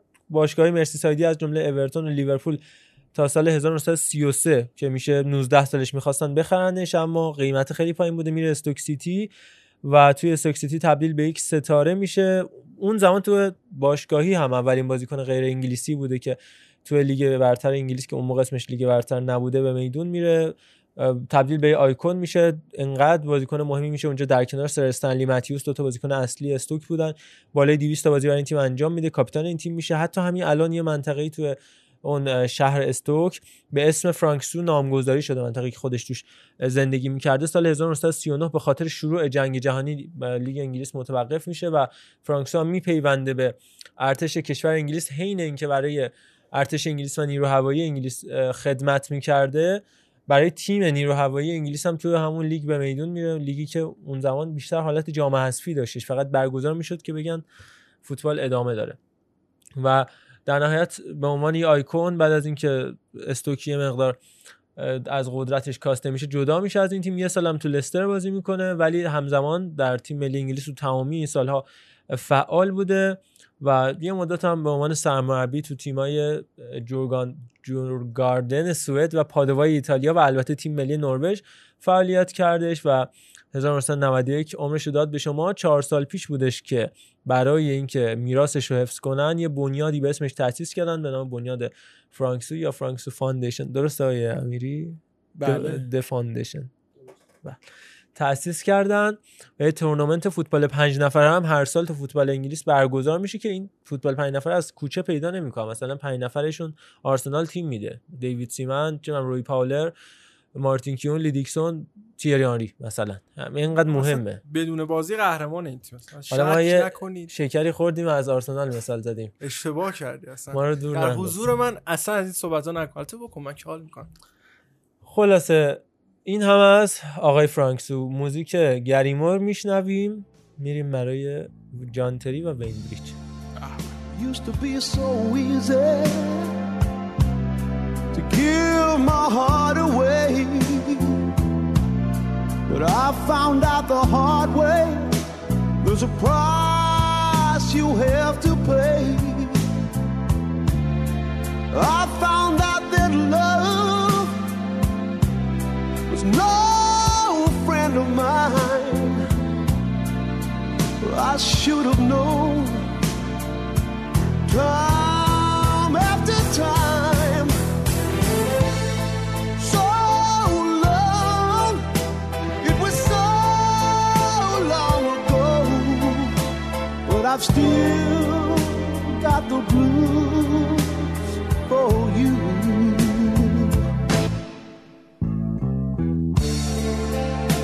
To be so easy. Fall in love again. But I found out the hard way. هیچ فکر نمی‌کردم مجبور شیم با تماس بگیریم اینجوری صحبت کنیم سلام آرش سلام عزیزم سلام بر همه عزیزان آرش یزدانی از کجا از دقیقا بخوام بهتون بگم رزوان شهر The North. در رزوان شهر 20 آره 20 کیلومتر که از انزلی عبور عبور کنید. به سمت تالش برین به یک روستا به یک شهری می‌رسین. روستانه به نام رزوان شهر ما اونجاییم. و, و انزلی که جا گذاشتنش اون بزرگی. در خدمت دریا کیه؟ دریا در نقطه مقابل من قرار داره. دریا بغلم کن که شدم تنها نه. حالا بگذاریم. آرش جان می‌خوایم راجع به جانتری و وین بریج صحبت کنیم. تو هم با اون همراه شو. ما سعی می‌کنیم آرش همیشه حد اکثری داشته باشیم. حالا باش برخورداری لازمه رو می‌کنیم. دیگه مخصوصا برای هم لایومون که در مورد کارلوس کیروشه چون فکر می‌کنم موضع دقیقا مقابل منو داره و همینطور راجع به تصویریمون حتما آرش باید باشه چون که در واقع آزادی اندیشه بدون یزدانی واقعا نمیشه و کار سخت میشه. آره حتما باید برگردم و از خجالت همه دوستان در بیام به خاطر این مدت مدید غیبت کبرام. باید بیای مراتع رو به جا بیاری آره آره حتما حتما. ولی میگم خیلی اصلا پیچید به هم قضیه. این تسلیت تو تسلیت هم شد این مدت هر دفعه. حالا ایشالله تسلیت به تسلیت شدیم در واقع. تسلیتش آخه یه هفته بود. من بقیهش دیگه اومدم اینجا موندگار شدم. دیگه بقیهش به خاطر تسلیت نبود. خوش گذشت. من در انتهای بحثمون قبل از اینکه موضوع اصلی رو شروع کنیم بگم اینستاگرام آرش هم دنبال بکنید. عکسای بسیار زیبایی منتشر می‌کنه.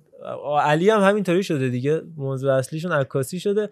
اینا واقعا هر دو علی که هفته هفتش بار میره شمال میاد من نمی‌دونم کی می‌رسه. همین الانم هم ولش کنیم شماله الان شماله. الان رفت شمال. الان صدای علی امیری نمیشنوید. سر راه وسط پاننکا رفت شمال بیاد.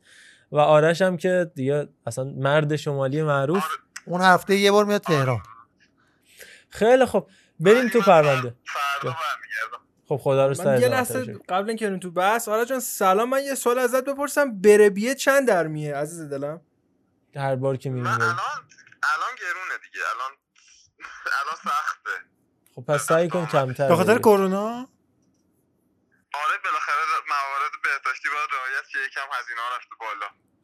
خدا رو سه هزار مرتبه شکر. ایشالله همیشه پیش ما باشی. آقا بریم جلو. بگیم که این دو عزیز خب فکر کنم همه داستانشون رو می‌دونن که آقا برفرض یه خانمی بوده که در تعهد آقای وین بریج بوده به حال. و متحد به ایشون بوده. آقای تری اومده این وسط به عنوان یه همتیمی سابق چون اون موقعی که این اتفاق افشا شد و گفتن این اتفاق افتاده جان تری بازیکن چلسی بود و بریج جدا شده بود بازیکن منچستر سیتی بود. و خب فکر کنم همه قصهشون رو می‌دونن. در کنار جانم. خانم تعصب بریج هم میکشیده؟ اون زمانی که این اتفاق افتاده حالا همین می‌خوایم بررسی کنیم. واقعا نه عاشق امام حسینی نه عاشقانه همو دوست داشتن نه تعصب همو میکشیدن. این قضیه تو زمانی که برای وندانارا و آقای ایکاردی هم اتفاق افتادن بوده. بارها صحبت شده. خود مکسی هم گفته گفته اون زمان نه من تعصب وندا رو میکشیدم نه اون عاشقانه منو دوست داشت. ولی خب به حال یه سری بچه‌های این وسط بودن. اون مسئله سازتره ولی اینجا حالا بچه‌ها هم نبودن. آقا سال 2009 این قضیه و هنوز که هنوزه اثبات نشده که این قضیه اتفاق افتاده. ما آروم آروم با ماجراهایی که توی اون چند روز افتاد همراه میشیم ببینیم که میشه به نتیجه کاملی رسید یا نه. جزئیات رو بررسی می‌کنیم میریم تو کنه ماجرا. میریم تو کنه ماجرا و میشکافیم. می‌خوایم پاره کن. چیز آره. بگذاریم. اتفاقی که زندگی هر سه نفر این عزیزان رو تحت تاثیر قرار داد فکر کنم هر کسی اسم وین به حالا جانتری بازی لجسی داشته ولی اسم جانتری و هیچ چیزی اسم وین بریج که میشنویم اصولا یاد این قضیه میافتیم. کسی که این وسط نفر سوم این رابطه هست بین بریج و تری هست اسمش پرونسل مادر تنهای 33 ساله الان که به صورت قانونی بخوایم بررسی بکنیم هیچ قانونی و زیر پا نذاشته. شروع ماجرا برمیگرده به سال 1976 از اول اولش بریم توی روستای دور افتاده توی کشور فرانسه جنوب فرانسه سمت بندر مارسی جایی که پرونسل به دنیا اومدن به دنیا اومدش. والدینش یه فروشگاه پوشاک داشتن. وقتی پنج سالش بود پدر و مادر پرونسل از هم جدا شدن و وقتی که 11 سالش بود پدرش رو از دست میده. و بعد از اینکه سالهای نوجوانیش تو پاریس سپری میشه خاطر مدرسه شبانه روزی که اونجا می‌رفتیم این آقای خیلی خوش چهره است خیلی خوش هیکله وارد دنیای مدلینگ میشه و یکی از مهدهای مدلینگ در جهان هم فکر می‌کنم لندن باشه دیگه. پس پرونسل تو 16 سالگی وارد لندن میشه برای پول در آوردن میره توی night club ی به نام سوهو که اعیون نشین ترین منطقه لندنه. میشه گفت یکی از گرون ترین منطقه کل دنیا هم هستش. کار می‌کنه برای خودش شغل دست پا می‌کنه و اونجایی که تو سال 2004 با وین بریج آشنا میشه که اون موقع وین بریج جزو سوپر استارای چلسی بوده. چلسی که تازه رو اومده بوده تازه آبراموویچ خریده بودتش و فصل اولی هم بوده که جوزه مورینیو میاد سرمربیگری چلسی رو بر عهده می‌گیره. بریج اون موقع 23 سالش بودش یه مدافع چپی بودش که تو اوج دوران حرفه‌ای خودش بود و 7 میلیون پوند چلسی براش خرج کرده بود از ساوثهامپتون آورده بودش بازیکن فیکس بودش و توی اون سالم با گل خیلی مهمی که زده بود حالا آرسنالی هم اینجا هستش با گل مهمی که زده بود واسه چلسی آرسنال رو حذف کردن تو Champions League. خلاصه خیلی در معرض توجه ها قرار داشتش. بریج و پرونسل 5 سال با هم بودن از سال 2004 به بعد تا سال 2009 و رابطه دوستانه ای هم داشتن با نزدیکترین دوست وین بریج یعنی جانتری جانتری هم خب موقع هم بچه داشت هم ازدواج کرده بود به صورت کامل و رسمی. این نبوده که فقط دوست باشن با هم و ازدواج سفید و این داستانا. و یه رابطه ای داشتن که تو خونه همدیگه رفت و آمد داشتن و میشه گفت تری پادشاه اون باشگاه بود سال 2009 که دیگه اوج چلسی اون زمان هم محسوب می‌شد قهرمان لیگ برتر هم شده بودن و کاپیتان هم بود. خب اگه به زادگاه تری هم نگاه کنیم توی منطقه نسبتا فقیر نشینی به دنیا آمده بود توی شرق لندن و عنوان کارآموز. که حالا یوس ترینینگ شیم بود بهش گفته می‌شد برنامه تامینی جوونا رو توی اون سال برای آکادمی باشگاه چلسی می نوشت در حالی که خودش هم جزو همون تیم بود ولی انقدر آدمی بودش که دوست داشت بلند پرواز باشه و بازی خوبی هم داشت. یه جوری دستیار سرمربی جوانان نوجوانان چلسی هم محسوب می‌شد. حالا یه صحبتی راجع به این قضیه بکنم. آکادمیایی که توی انگلیس وجود داره دو, دو نوع آکادمی وجود داره. یکی آکادمی خود باشگاهه مثل مثلا باشگاه آرسنال باشگاه چلسی یا هر باشگاه دیگه ای که بازیکن‌ها رو تزریق می‌کنه به تیم اصلی. و یه آکادمی دیگه وجود داره که یه بازیکنایی که کوالیتی یه ذره پایینتری دارن جذب می‌کنه و یه پول خیلی کمی بهشون میده در حد گذران زندگی که بتونن تو اون تیم فقط اسمشون باشه و بتونن حتی با اون تیم تمرین کنن تا بعدا بتونن عضو آکادمی بشن و بعدش وارد تیم اصلی بشن. اتفاقا جانتری هم کارشو از همین آکادمی نوع دوم شروع کرد و دستمزدش هفته 48 پوند بودش که فکر کنم خنده داره. ولی تو این سالی که ما داریم راجع بهش حرف می‌زنیم کاپیتان چلسی بود کاپیتان تیم ملی انگلیس بود. یکی از معدود افرادی بودش که می‌تونست با رومن آبراموویچ رو در رو صحبت بکنه در اتاق آبراموویچ براش باز بود. در مورد تاکتیک در مورد خریدای باشگاه چلسی می‌تونست نظر بده و حتی صحبت هایی هم بودش که مشورت می‌داد به آبراموویچ برای انتخاب سرمربی. برای بازیکن جوان مثل وین بریج از فضای خواب زده ساتامتون به اینکه بخوای به چلسی بیای تو مرکز و کانون توجه باشی خب یه اتفاق عجیب غریب بود و قبل از اون هم این رو تجربه نکرده بودش. موفقیاتی در اون زمین و ستایشایی که تو روزنامه ها ازش می‌شد و شهرتی که باش همراه بود باعث شدش که تو زندگی خصوصی مقدار سرد بشه و رابطش با پرونسل کمرنگ و کمرنگتر بشه. حالا این وسط تو اختلافایی که داشتن جان تری هم دخالت می‌کرد. به عنوان نزدیکترین دوست وین بریج که حالا ما روی کاور این اپیزودمون هم داریم و می‌بینید که اکثر شادیای دو نفره ای که داشتن این دو نفر با هم بود اگه بریج گل می‌زد می‌رفت سمت تری شادی می‌کرد و برعکس. حالا بعد از یه مدتی که این دوتا همبازی شدن و تری و بریج تونستن هم دیگه همبازی بشن خب رابطه دوستانه بیشتر شکل گرفت و هرچی جلوتر رفتن فهمیدن که بیشتر می‌تونن با هم دیگه رابطه دوستانه رو داشته باشن. یه نکته من این وسط بگم علی ادامه بده. کارلو آنچلوتی در مورد جایگاه تری اون زمان تو چلسی میگفتش ما فضای تیممون خیلی دوستانه بود. جوری که هر کسی با هر کسی شوخی می‌کرد در موردش تو خود تیم یه جوکایی میساختن تیکه کلماشو مسخره می‌کرد. تنها کسی که هیچ جوکی راجبش ساخته نمی‌شد تنها کسی که هیچ کسی جرئت نداشت مسخرش بکنه همین جان تری بود. و همین هم باعث, باعث شده بود که بتونه بازیکن مورد علاقه رسانه ها بشه. چرا؟ چون که همیشه یه جواب رک و سریح و به رسانه ها می‌داد و همین باعث می‌شد برای رسانه ها جذابیت خاصی رو داشته باشه. چیزی که خیلی از بازیکن ها ندارن و سعی می‌کنن سریع از زیر تیغ رسانه ها در برن و همین رفتار تری باعث می‌شد که بتونه خیلی جذابیت داشته باشه. حالا من دوست دارم آرشم با همون تا همین جای بحث همراه بشه.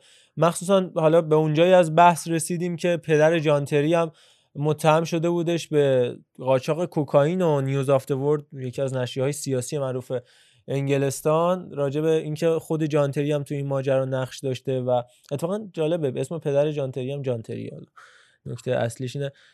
و به مبلغ 100 هزار پوند در هفته هم رسیده بود دریافتی جانتری و یه جوری مافیایی باشگاه چلسی هم شده. بود ده هزار پوند ببخشید. ده هزار پوند نه صد هزار پوند. ده هزار پوند در هفته. آرش یادت اون زمانو و اینکه تری چه قدرتی داشت و جایگاهش تو تیم کاپلا رو؟ ببین آره من جان تری هنوزم تو ذهن من همون مدیر خیلی قوی بود که یکی از ارکان اصلی موفقیت اون تیم چلسیه.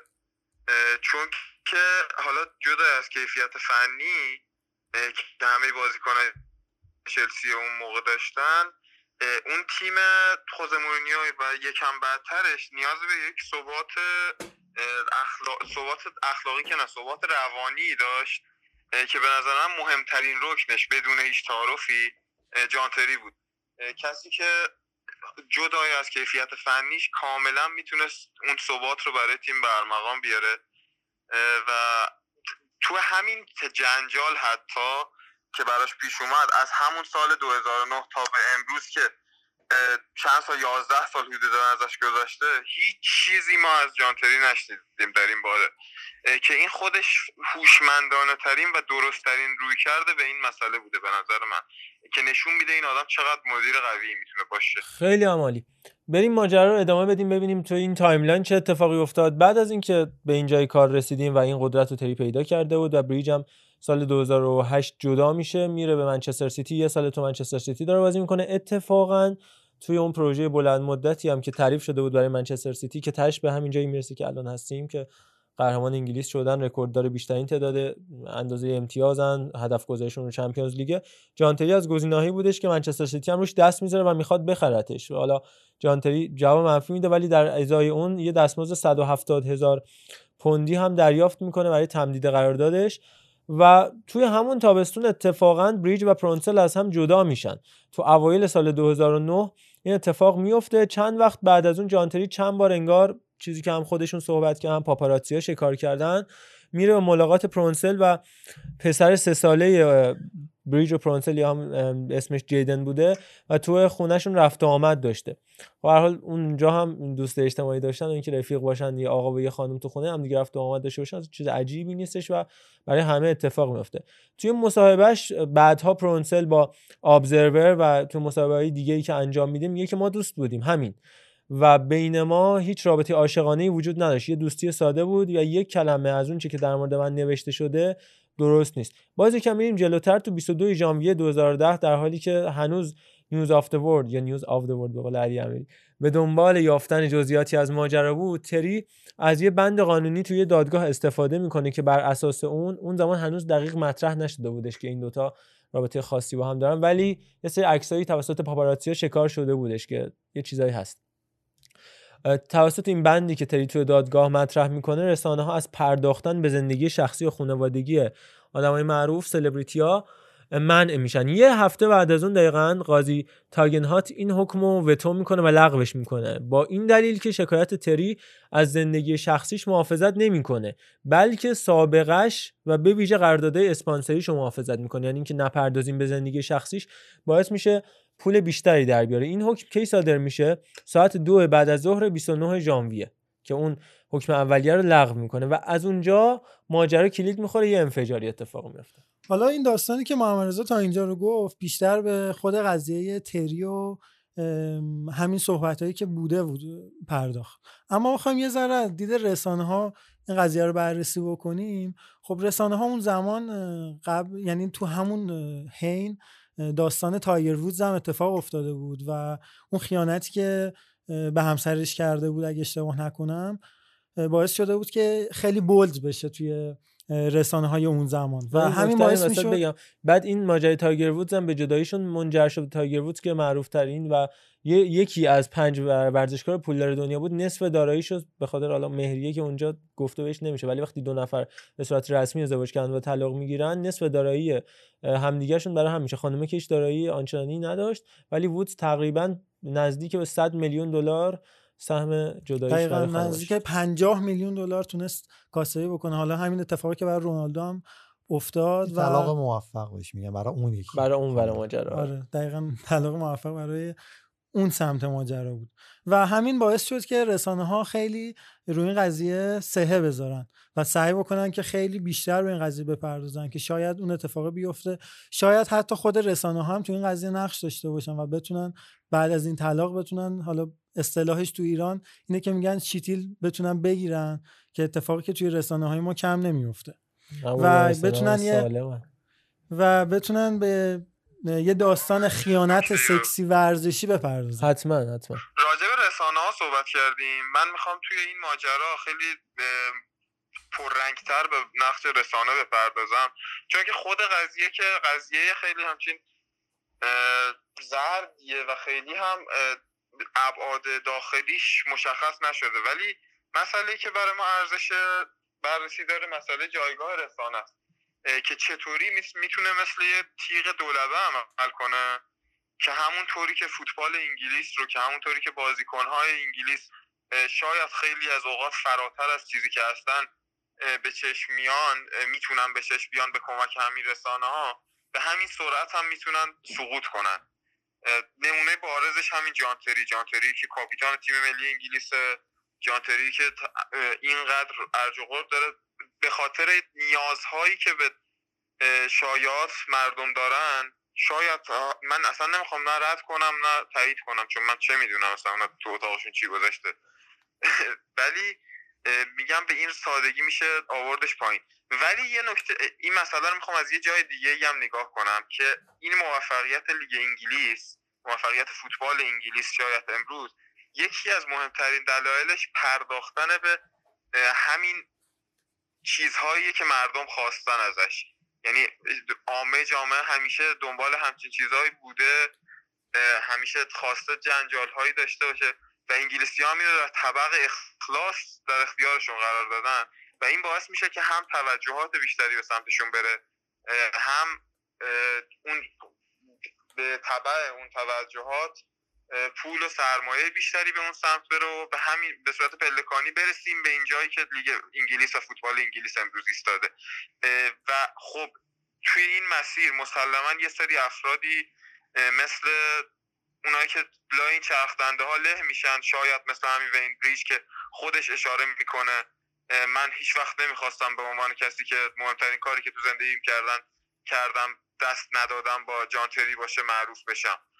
و خیلی به نظر من اون افراد باید بهشون پرداخته بشه. کسایی که زیر این چرخ له شدن خود جانتری شاید بتونه قربانی این مسئله باشه و خیلی خب حالا اینو آرش گفتی ولی به نظرم حالا بخوام یه ذره مثبت به این قضیه نگاه کنیم. می‌تونیم بگیم که خب همین باعث میشه زندگی حرفه‌ای خیلی سختری رو پیش بگیرن بازیکن‌ها و همین سختگیری ها باعث بشه که بیشتر به فقط فوتبالشون بپردازن. یعنی یه جوری یه اهرمیه برای اینکه جلوی اونا رو بگیره جلوی کارهای غیر فوتبالیشون.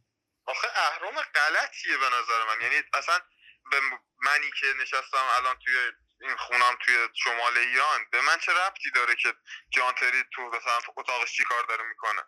یا همسرت وین بیری چی کار داره می‌کنه؟ این به نظرم این اهرم شاید واقعا اینطور که تو میگی تاثیرگذار باشه ولی خب تاثیرگذاری اشتباهیه به نظر من به نظر شخصی من. منم قبل از اینکه ادامه ماجرا رو بگیم و اتفاقاتی که تو رسانه ها افتاد و چه تیترای علیهش کار شد و کجاها راجبش حرف زده شد در مورد این قضیه بگم خب شمشیر دو است. اولا که اینا اون فوتبالیست به عنوان کسی که بوت نوجواناست بوت حتی پیرمردا کسایی که می‌بینیم تو استادیوم از سنین و حالت و رنگ ها و نژادهای مختلف میان تو استادیوم حاضر میشن باید این مسئولیت رو بپذیره که آقا من آدم مهمیم من تحت نظرم من زیر ذره بینم سعی کنم زندگی سالمتری داشته باشم.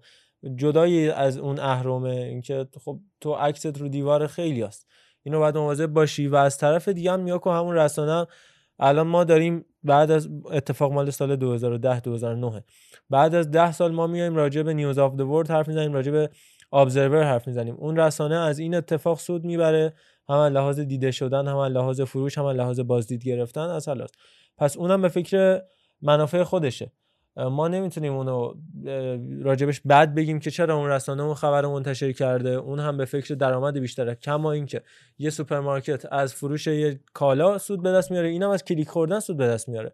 و سودش توی اینه که بیشتر دیده بشه دیگه و هر حال. اونم شغلش اینه. خب بریم برای ادامه ببینیم که دیگه چه اتفاقاتی افتاد و چه چیزایی رد و بدل شدیم وسط تو بحث رسانه ها رو جمع کنیم. برسیم به تیم ملی انگلیس و تصمیمی که کاپلو گرفت. من یه مقدمه یه جمله فقط بگم این که اون زمان توی اون روزا مهمترین بحث فوتبال مهمترین بحث بریتانیا این بودش که تونی بلر توی دادگاه باید حاضر می‌شد و به ماجرای حضور بریتانیا تو جنگ عراق میپرداخت و پاسخگو می بود. اما نه تنها روزنامه های ورزشی بلکه روزنامه های سیاسی کشور انگلیس و جزیره انگلیس و اون منطقه بریتانیا اصلا تیتر اولشون تونی بلر نبود جنگ عراق نبود. اصلا کسی یادش نبود که تونی بلری الان هست. همه روزنامه های سیاسی هم میپرداختن. آقا تری چی گفت؟ این بازی من حالا یه بازی خیلی خاص دارن که این دوتا با هم روبرو میشن که 4 هم تو استنفورد بریج سیتی اون بازی رو می‌بره با درخشش کارلوس توز و انقدر اعصاب جان تری خورده. آره دقیقا. بعد 17 سال و بعد از اونم دیگه این اتفاق نیفتاد تا اون بازی 6 هیچ تازه. اونم تو استادیوم اتحاد بود که بازی رفت دو هیچ تو استنفورد بریج باختن این پارسال. که تا اون اختلاف بیش از این زدن بیش از 4 گل تکرار تکرار شد. حالا بگذریم. میگه که اینو چه کسی میگه؟ خود پرونسل راجبش صحبت می‌کنه. میگه همگی به راحتی کنار گذاشته شدند از چرخه هستی. ولی بعدها تری اومد درآمد کسب کرد بریج اومد به حال ادامه داد. به من اما هیچ توجهی نشدش. و بعد تونی تری میاد مسابقه می‌کنه. همسر جانتری که در کمال تعجب همه فکر می‌کردن که خب الان میره و تنها می‌ذاره جانتری رو ولی ازش خیلی حمایت کرد و همچنان هم اگه پست جانتری رو دنبال بکنید در اینستاگرامش به طرز عجیبی تو همه پستاش هست. چه فیلم شکس و عکس جالبی هم منتشر می‌کنن برین ببینید. و بعدش یه سری عکسایی بیرون اومد از پرونسل که لباس زیر تنش بود و همه اینا رو شکار کرده بودن تو خونهشون رخنه کرده بودن پاپاراتزی بی دلیل هیچ کاری انجام نداده. توی اون لحظه حداقل اصلا این کار انجام شده نشده. هنوزم اثبات نشده کاری حتی هنوزم اثبات نشده همونجوری که محمد رضا میگه و هنوز این اتفاق توی ابهامه که چرا همچین اتفاقی رو رقم زد اون زمان بچه های پرونسل یه دوقلو بودن از وین بریج دوقلوی سه ساله داشتش که بردشون اصلا چند سال با هم تو دوبی زندگی کردن. اصلا از انگلیس خارج شدن به خاطر همین ماجراها. و یه مصاحبه کردش گفتش من الان ازشون خبر ندارم. ولی گفتش آقا بچه های من الان سه سالشونه. ده سال بعد اسم مادرشون رو تو اینترنت سرچ بکنن چی باید به دست بیارن؟ آینده این بچه ها چی میشه؟ اصلا به من رحم نمی‌کنه. وقتی چیزی هنوز براتون اثبات نشده به طور دقیق با چند تا عکس گرفتن نمی‌تونید زندگی اونها رو خراب کنید. ولی خب به حال این اتفاق افتاد و منتشر شد و بعد رسیدش به اون بازی معروف که میگم عکسش رو حالا ما منتشر می‌کنیم. و تیم منچستر سیتی با حضور کارلوس توس استفان آیرلند نایجل دیونگ و اون دیدار خیره کننده که جالب هواداری منچستر سیتی توی اون بازی تو استمفورد بریج با بنر Team Bridge اومدن مثلا داخل اون استادیوم و همش داشتن و رو تشویق می‌کردن. حالا ابتدای بازی هم با هم دست ندادن و, و بعد اون بازی رو به طرز فوق العاده ای تونستش منچستر سیتی ببره. بعد از اون باز دوباره مصاحبه انجام دادش پرونسل که می‌خواد برگرده به انگلیس و سال 2012 بودش که حالا دیگه همه چی خوابیده بود. بعد دوباره News of the World ازش مقاله کار کرد به نام بلوند بیشرم که تو چجوری با این وضعیت می‌خوای دوباره برگردی؟ و اون مقاله که کار کرد بیشترین کلیک و تا اون تاریخ داشتش توی سایت News of the World و این نشون میده که کار کردن ماجرای زرد. ما حالا من تو پرانتز میگم سربسته میگم. یک دوستی از عزیزانمون میاد تیتر خیانت ایکاردی و اینا رو کار می‌کنه و با اون ویو میگه. حالا ما هم راجع به این قضیه حرف من نظرم هم بود که روینم بگم. با پرداختن ماجرای زرد ویو گرفتن کار درستی نیستش. حالا شاید بچه‌ام راضی نباشن اینو بگن ولی من اینو میگم. و ما اینی که داریم بهش می‌پردازیم داریم میگیم این کار غلطه. و این هنوز اثبات نشد. حالا ماجرای ایکاردی هم باش ویو گرفتن هنوز ادامه داره. من امیدوارم که این کار انجام نشه. از این قضیه هم بگذاریم حالا فکر کنم بچه‌ها نظری دارن. اینکه موافق نباشن بچه‌ها نه. خب این چیزی که کاملا محرز خب،. موافقیم. ولی ما من مثلا همیشه میگم میگم کافیه که یکی از تیترا رو بیایم یه خورده دستکاری کنیم.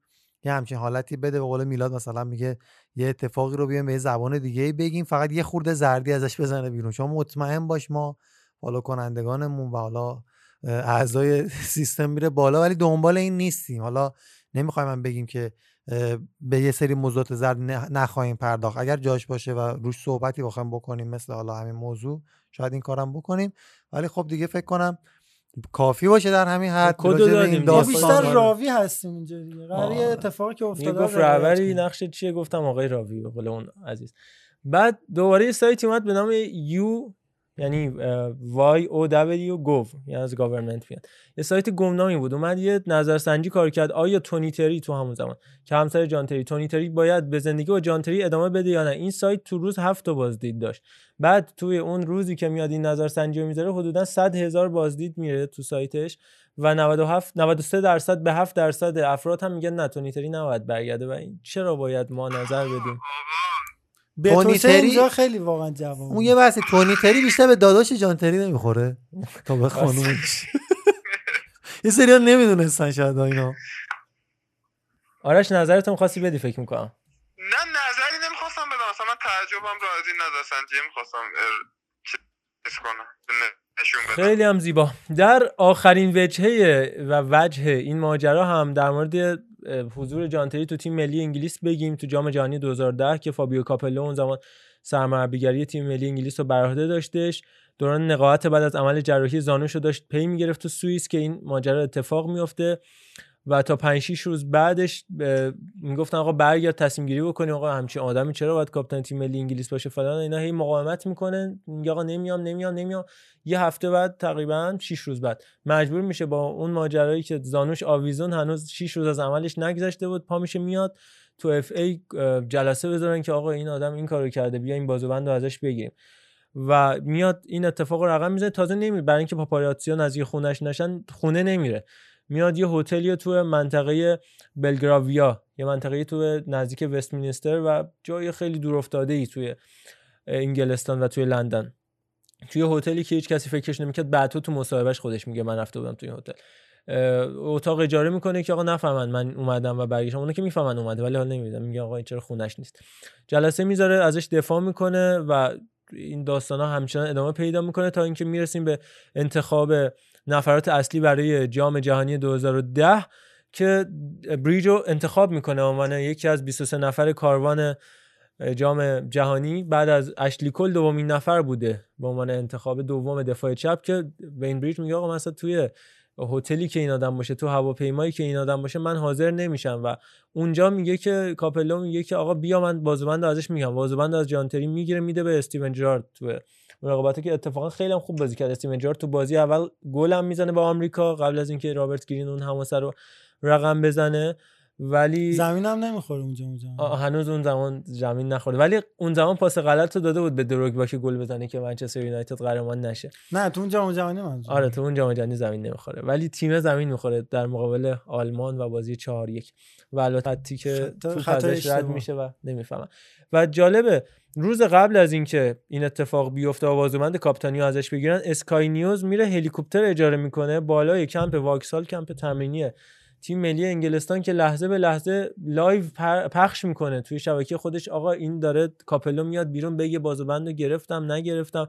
گوردون براون میاد اون روز توی سنای کشور انگلیس و بریتانیا نظر میده در مورد این اتفاق و از چه کاهی چه کوهی ساختن و اسم هم شد حالا کلمه چیدن پرای تری. و در نهایت بوزدل و من معذرت می‌خوام. دیوس توصیف شد.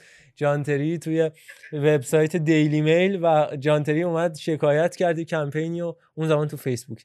شکل دادش که دیلی میل تحریم بشه که تحریم که نشد باز هیچ ویوهاش دو برابر شد و بعد در نهایت چی شد؟ یه بونگای شرط بندی اومد چیز کرد. شرط بندی کرد که آقا آیا تونیتری به زندگی برمیگرده یا نه؟ ضریب هفت به دو داشت. اگه پولتو میذاشتی تونیتری برمیگشت هفت برابر تحویل می‌گرفتی و این هم باز رکورد شکنی توش اتفاق افتاد و بعد اصلا اتفاقای عجیب و غریبی که هیچ کسی فکرش نمی‌کرد. خدا رو شکر زندگی برگشتن و الان هم دارن با هم زندگی می‌کنن یعنی اینو گفتی؟ جان.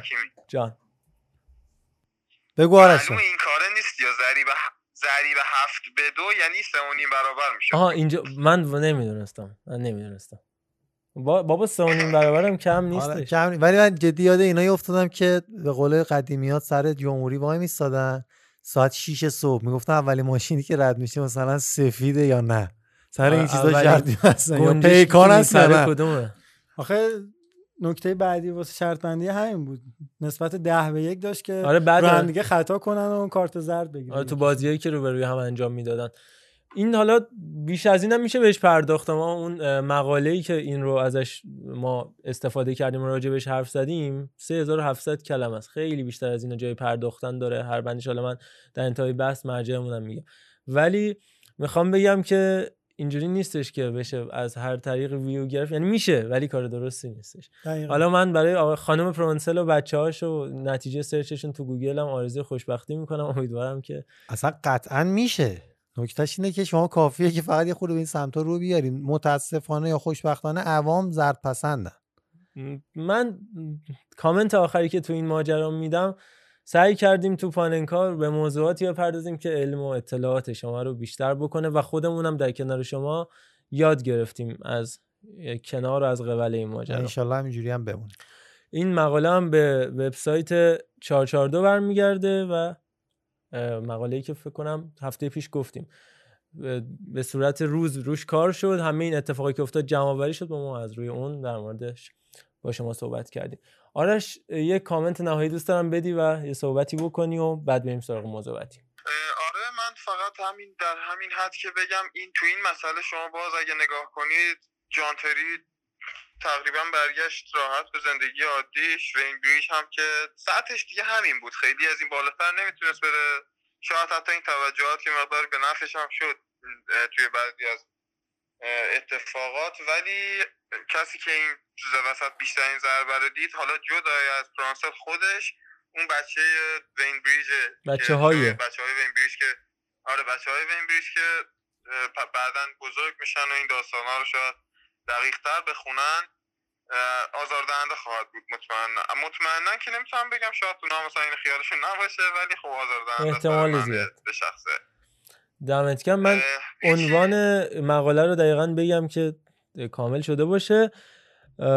The Surreal Story of the Dittery versus Bridge اسکندال که آخرین بارم تو سایت گاردین دقیقا تو می امسال منتشر شد. من اشتباه کردم. فورفورتو نبود گاردین بودش. مرسی. آرش چند دیگه برو بپوش. را بیفت. بیا که دیگه هفته بعد داشته باشیمت بیا یا. آره آقا من هفته بعد رو نمی‌تونم قول بدم و تصویری رو قول میدم. یه هفته تو راه سه هفته است میگه هفته بعد رو نمی‌تونم ایشالله می‌رسی. نه این هفته میام تهران ولی دوباره فکر کنم سشنبه باید برگردم. موز... مواضعت راجع به کارلوس کیروش رو هم آماده بکن. در live ی جنجالی با تیتری آره زرد. آره. اونو حتما اونو حتما باید باشه رکورد live می‌خوایم بزنیم. با سه, سه تا بیننده مرسی که اومدی با اینکه شرایطت سخت بود. آقا دم شما گرم. دم همه شنوندگان پاننکا گرم. یه دونه تصویر رویای داریوش بشنویم من برم خدافظ ما تممون گریمار بود ولی به خاطر گل روی شما چشم. آها من دیگه ببخشید دیگه. نوکرتم. فعلا داداش. شما خدا نگهدار. خدا نگهدار. شب از محتاب سر میره تمام ماه تو آبه شبیه عکس یک رویاست تو خوابیدی. جهان خواب زمین. دور تو میگرده زمان. دست تو افتاده. تماشا کن. سکوت تو. عجب عمقی به شب داده. تو خواب انگار ترهی از گل و محتاب و لبخندی شب از جایی شروع میشه که تو چشماتو میبندی.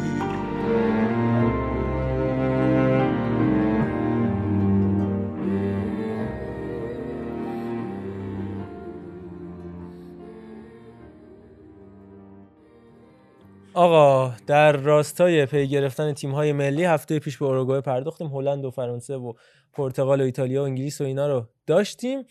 و آلمان نوبتی هم باشه نوبت تیم ملی آرژانتین. آرش نیست که خودش در کنار من از آرژانتینیای اصیل اما دوستاش هستن که راجع به آرژانتین حرف بزنن. عرفان هم قول داده که از نگاه هوادار تیم ملی برزیل راجع به آرژانتین قضاوت نکنه. بریم ببینیم که تیم ملی آرژانتین زیر نظر استاد لیونل اسکالونی چه پتانسیلایی داره چه بازیکنای تو هر پست داره و از اونجایی هم که کوپا آمریکا هر سال برگزار میشه و اصلا چهار سال یه بار نیست و اصلا دور هم جمع میشن میگن آقا یه کوپا آمریکا بزنیم برزیل بیا ژاپن بیا قطر بیا تیم ملی از در و دیوار هندوراس مکزیک بیا کوپا آمریکا بزنیم. ما در هر سال بررسی می‌کنیم یعنی سال سن و سال بازیکنان میگه کوپا آمریکا سال بعد هست کوپا آمریکا سال بعدترش این آدم هست دوباره کوپا آمریکا سال بعدترش چطور؟ خط دروازه.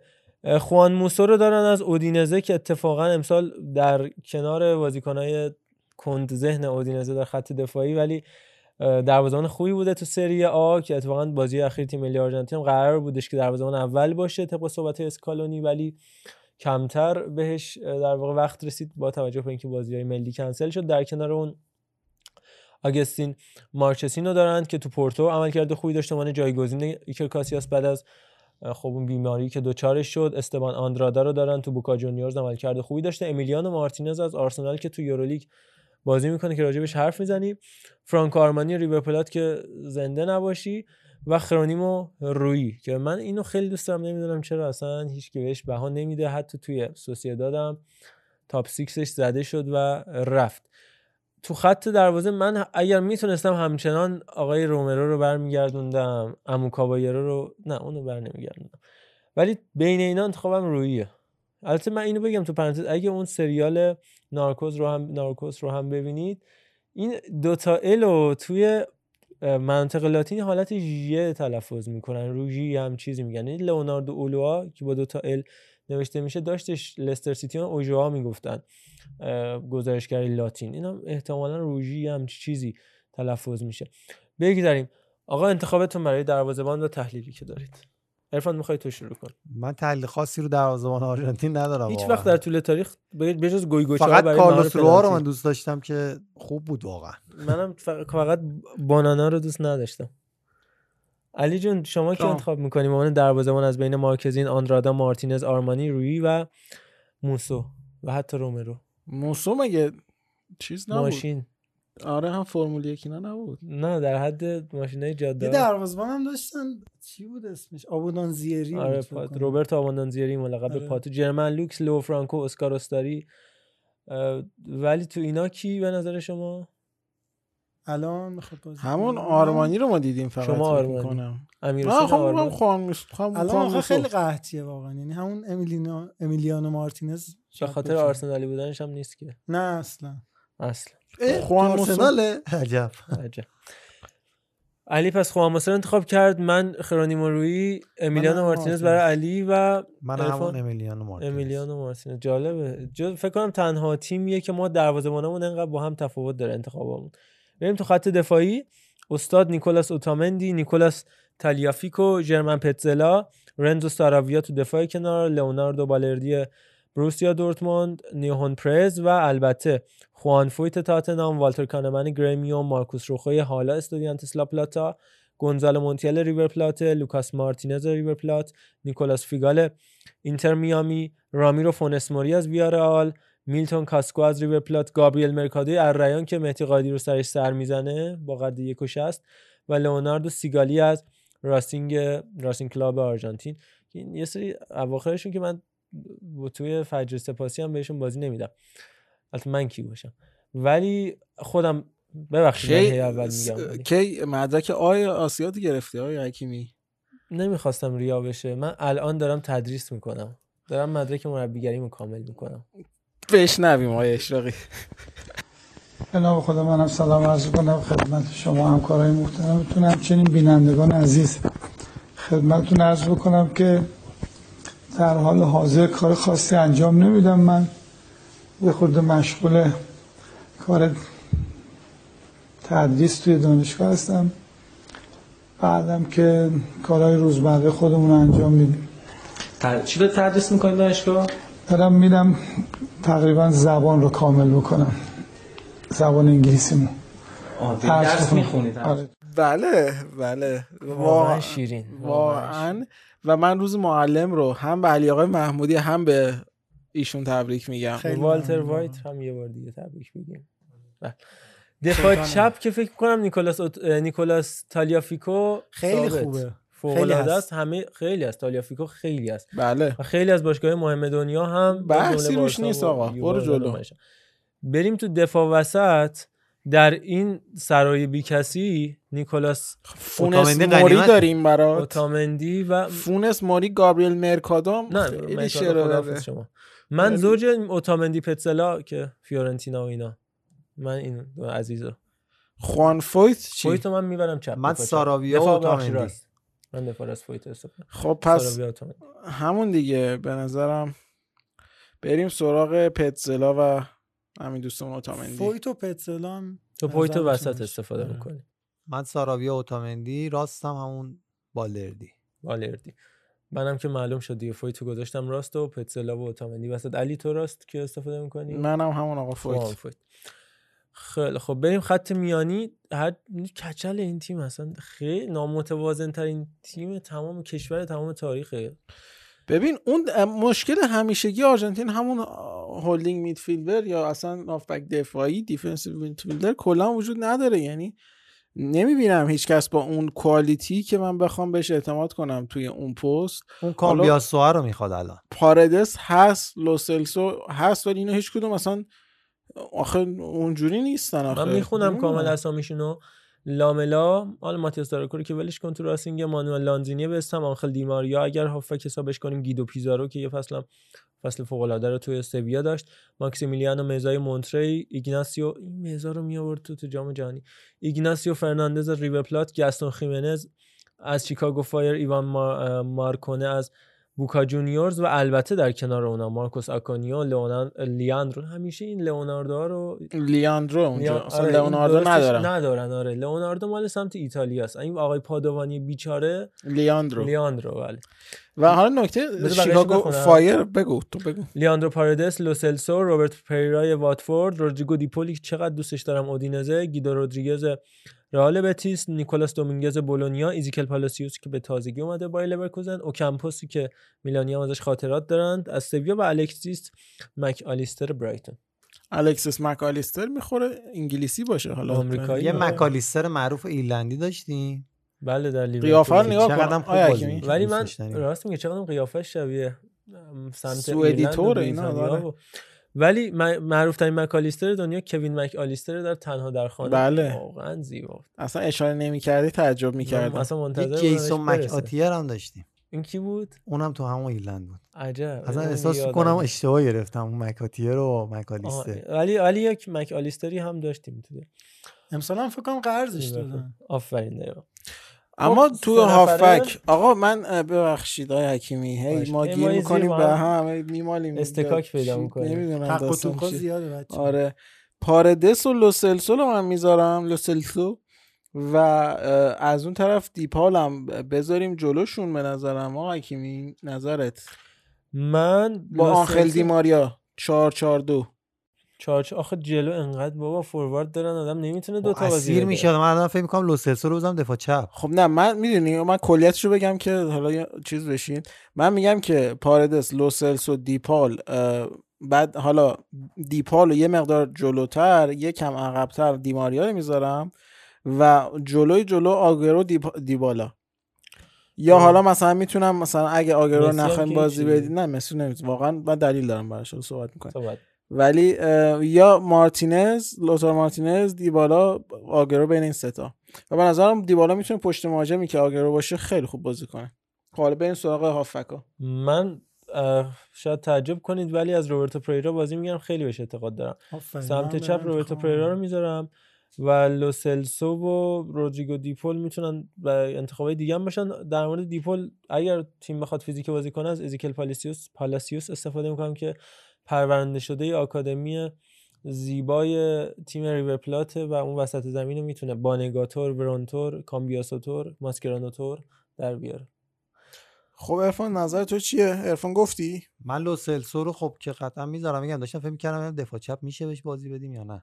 فکر نمی‌کنم. ولی خب لو سلسو و اوکمپوس نه می- آقا. اوکمپوس. اوکمپوس چیزه صابون و لیفش به تن میلانیا خوب خورده. آره واقعا مثل یک یک گاوی هست. مرغ گا- گاو چی میگم؟ یه مرغ بی کله یه چیزی که بی هدف میدوه چی بهش میگن؟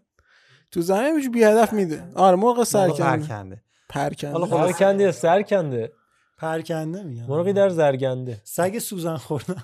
این دوتا رو می‌ذارم با. دیپاول ولی خب من بستگی داره واقعا. الان باید بریم سمت مهاجما ببینیم چجوری می‌تونیم به مسی رو کجا باید بهش نقش بدیم و دیماریا رو.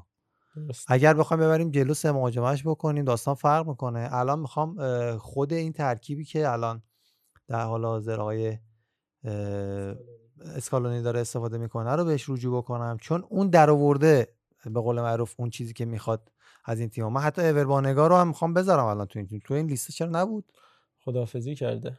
اگر اجازه بدید. برام نمیگرده؟ چرا؟ اون در خوبا بچه های منطقه لاتین دست اونجا برگشتنش اصولا خوبه. میرن و برمیگردن. آره. بعد هر کوپا آمریکا کل تیم ملی آرژانتین خدافزی می‌کنن در اولین بازی دوستانه ملی برمیگردن.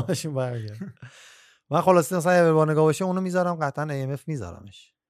منم روی قضیه خیلی فکر کردم. به نظرم پاردس و لوسلسو رو میشه دبل پیوت بازی داد. یه نکته بگم. عرفان رو تاثیر گذاشته لوسلسو روبینی و اوبلاک. لوسلسو. لوسلسو. لوسلسو پاردس ام، کنارشون هم پریرا به عنوان تقریبا میشه هافک چپ بحث دارم خیلی گناه داشت. خیلی. دیپول هم اون سمت سمت راست. خط حمله رو پی بگیریم. مسی آگرو و دیبالا مارتینز. آره دیگه بگم سریع آنخل کوریا ماتیاس وارگاس خاکین کوریا مارو ایکاردی از معروفات دیگه حالا غیر معروفا بگو آلاریو هم. هستش تو لورکوزن که هفت بازی ملی و سه گل و نیکولاس گونزالز اشتوتگارت من زیر 20 ساله ها رو بعدش بهش اشاره می‌کنم اینا همه کسی بازیکن تیم بزرگ. تیمشون خیلی شد. خیلی ناراحت کننده خیلی. عجیبه آره من جام جهانی 2010 که ایگواین بود مسی بود آگوئرو بود و میلیتو هم که گنده اینتر بود دیگه. مثلا قهرمان اروپا شد. گفتم مگه میشه؟ بعد فهمیدم که آقا اصلا اینا شوخی بود. تازه توزم بود. و الان ما بیشترش هم داریم. چ- بله. چیکار کنیم با اینا؟ ولی آقا- کیفیت اونا به نظرم بالاتر بود. یه چیزی من بگم. ببین به طور کلی یه کاری که میشه کرد این که شما این مهاجما رو به دو دسته تقسیم کنی. مهاجم نوک و غیر نوک. الان شما نگاه مهاجم نوک کی می‌تونی بذاری سرژیو آگرو رو می‌تونی بذاری ایکاردی. لاتارو که اونقدر مهاجم نوک نیست نه نه اتفاقا مهاجم دوم باشه. لاتارو پشت نیست. ایکاردی خب آ- آگورو آنخل کوریا. خاکین کوریا که جفتشون مهاجم در واقع دوم به حساب میان آره. و دیگه مهاجم نوک غیر ایکاردی من نمی‌شناسم اینجا آگوئرو و ایکاردی اصلی ترینه خب پس شما بین آگوئرو و ایکاردی مهاجم نوک. انتخاب تازه نکتر از آگوئرو هم خود همون ایکاردیه واقعا. نکتره ایکاردی. آره. کلاسیک. بستگی آخه به مربی داره. من قطعا رو در- بزن دیگه. من دیگه کم کم دارم درگیری دست و پام همش سر و صورت علیه.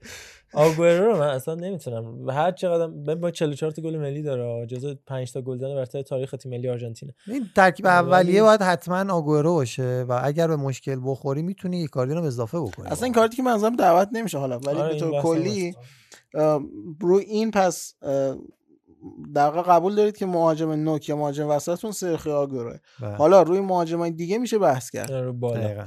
که آپشنایی که داریم پاولو دیبالا لوتار مارتینز. مطمئنم مسی اصلا حساب نمی‌کنه. آنخل کوریا خواکین کوریا اینا آره. اما آره. بقیه‌شون خیلی معروف نیست. نه بابا کسی لیونل مسی رو آخه یه ببین پنج تا توپ طلا گرفتیم. تا نه شش اصلا تا. من میگم حالا در مورد این بحث می‌خواستم صحبت کنم این مسی توازن تیم رو به هم میریزه. قبلا هزار بار گفتیم دیگه. بله. توازن تیم رو به هم میریزه. تاکتیکایی که تیم می‌تونه بازی کنه رو محدود می‌کنه. تیم رو توی فاز دفاعی بزرگوار. بازیکن ازش کم دو می‌کنه. تا بازی محروم بودش. همین مسی این تیم جام جهانی هم داشت نمی‌رفت. شانس آوردن جلو اکوادور همین آرز. همین آرز گشتم. الان الان اسکالونی راهشو پیدا کرده. مسی رو بهش نقش صرف در یه پست مثلا هافبک یا مهاجم نداده. قشنگ بین این دوتا پست میره و میاد. یعنی تو این توازن چقدر هزینهش میشه؟ جا هزینه چند در میاد؟ آره. فکر می‌کنم که به اندازه برد آرژانتین بیاد من از روی تمام بازی آرژانتین نمیگم از روی باختشون به برزیل میگم می‌تونم بگم پر غرورترین و پر ترین بازی که آرژانتین انجام داد همون بازی با برزیل بود انصافا. اون خطایی که نگرفتن و اون داستانهایی که پیش اومد خودم به عنوان برزیلی دارم میگم. کدوم بازی رو میگه؟ آره شاید به قول عابد راهدار میگه بعضی وقتا اشاره می‌کنن تو پادکست ها این تیم فلان تیم تیم ما فلان بازی ما اصلا نمی‌فهمیم چی بود داستان. آقا نیمه. نهایی کوپا آمریکا برزیل آرژانتین. دو هیچ. داداش. اون یک هیچ بود اون پنالتی گرفته نمیشه برمیگرده دو هیچ میشه. آقای هر چیز شما کدوم رگتون برزیلی که به عنوان یه برزیل دارین صحبت می‌کنین آه این- اینم نکته اصلا جالبه. همش. قشنگ با تیم ملی ایران که بازی می‌کرد نمی‌تونه ایشون. فارسی صحبت کنه اصلا با تیم ملی ایران که بازی. می‌کرد من اون ضربه از راه دور که آره. اون گلی که ثبتی رحمتی خورد از اون فاصله و البته 40 تا توپی که گرفت خداییش تو اون بازی سه هیچ من به شدت لذت می‌بردم برزیل با تیم ملی ایران بازی می‌کرد نه که چون. میباخت ایران ها واقعا اصلا اونا می‌بردن. برزیل آره زیباست آقا بریم. سراغ اصل مطلب در مورد لیونل مسی داشتیم صحبت می‌کردیم توی تیم ملی آرژانتین خب قبول دارید این موضوعاتو که مسی تیم از توازن خارج می‌کنه و خب داشتم همین. ازش بازی بگیری آره به مربی برمیگرده داشتم می‌گفتم الان خب اسکالونی این چرا کارو بازی کرده سخت می‌کنی واسه. خودت الان من میگم که شما مسی رو؟ مسی رو بیار بیرون جاش مثلا الان option دیگه کیو داریم مثلا دیماریا رو بازی بدی مثلا دیماریا نه اصلا تو به جای مسی. مسی آره. یه مثلا لحظه عرض بکنم. دیبالا رو بذار خب عرض بشم مارتینز. عرض بشم خدمتتون ببین تو صورت مسئله رو پاک می‌کنی.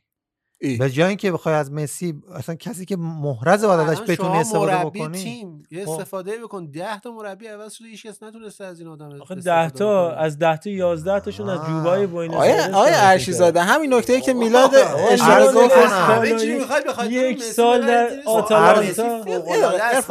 واقعا تو تیم ملی آرژانتین اون توازنه رو عرض. می‌کنم آیه اشراقی عزیز آیه عرفان جان. ارشی من نکته بگم تو بگو تو.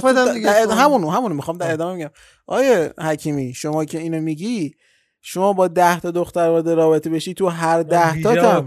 تو هر ده تا رابطه هم بهت خیانت بشه می‌فهمی که آقا یه مشکلی من دارم دیگه یعنی ده تاشون که اینجوری نبودن که پس من یه مشکلی خب اگه دارم اون 10 تا هر کدوم آیا یه ارشی چشم و یه زاده؟ پا نداشتن آفر چی؟ اینم آه، ارشی زاده، نکته‌ایه. شما حالا بگو اگه اون 10 تا هیچ ببخشید اگه اون 10 تا هیچ کدومشون تو روابط بعدیشون هم به هیچ موفقیتی نرسیده بابا می- بارسا رو بهت دادن با ژاوی با اینیستا و پویال با مسی تو آقای مارتینو تو به اونجا هم نتونستی مثال خوبی نزدی شما چون حالا توییت شده بود که محمد رضا پس دوست پسرای خوبی هن. بنابراین اون قشنگ ما رو صاف کردی با این توییت تو این اپیزود نه ببین دقیقا. واسه میگم مثالت که خیلی مثال بدی بود چرا الان برای توضیح میدم ببین آقا یه امکانی رو شما داری یه ثروتی رو شما داری حالا تو نتونی ازش استفاده بکنی مشکل اون ثروت است یا مشکل خودتی مسئول یه تیم مدیر یه تیم مربی دیگه سرمربیه اون نتونه ازش استفاده بکنه حالا 20 تا هم بیان نتونن استفاده کنن مشکل اون 20 تا چرا ماشین؟ پرسرعتی داری تو دیگه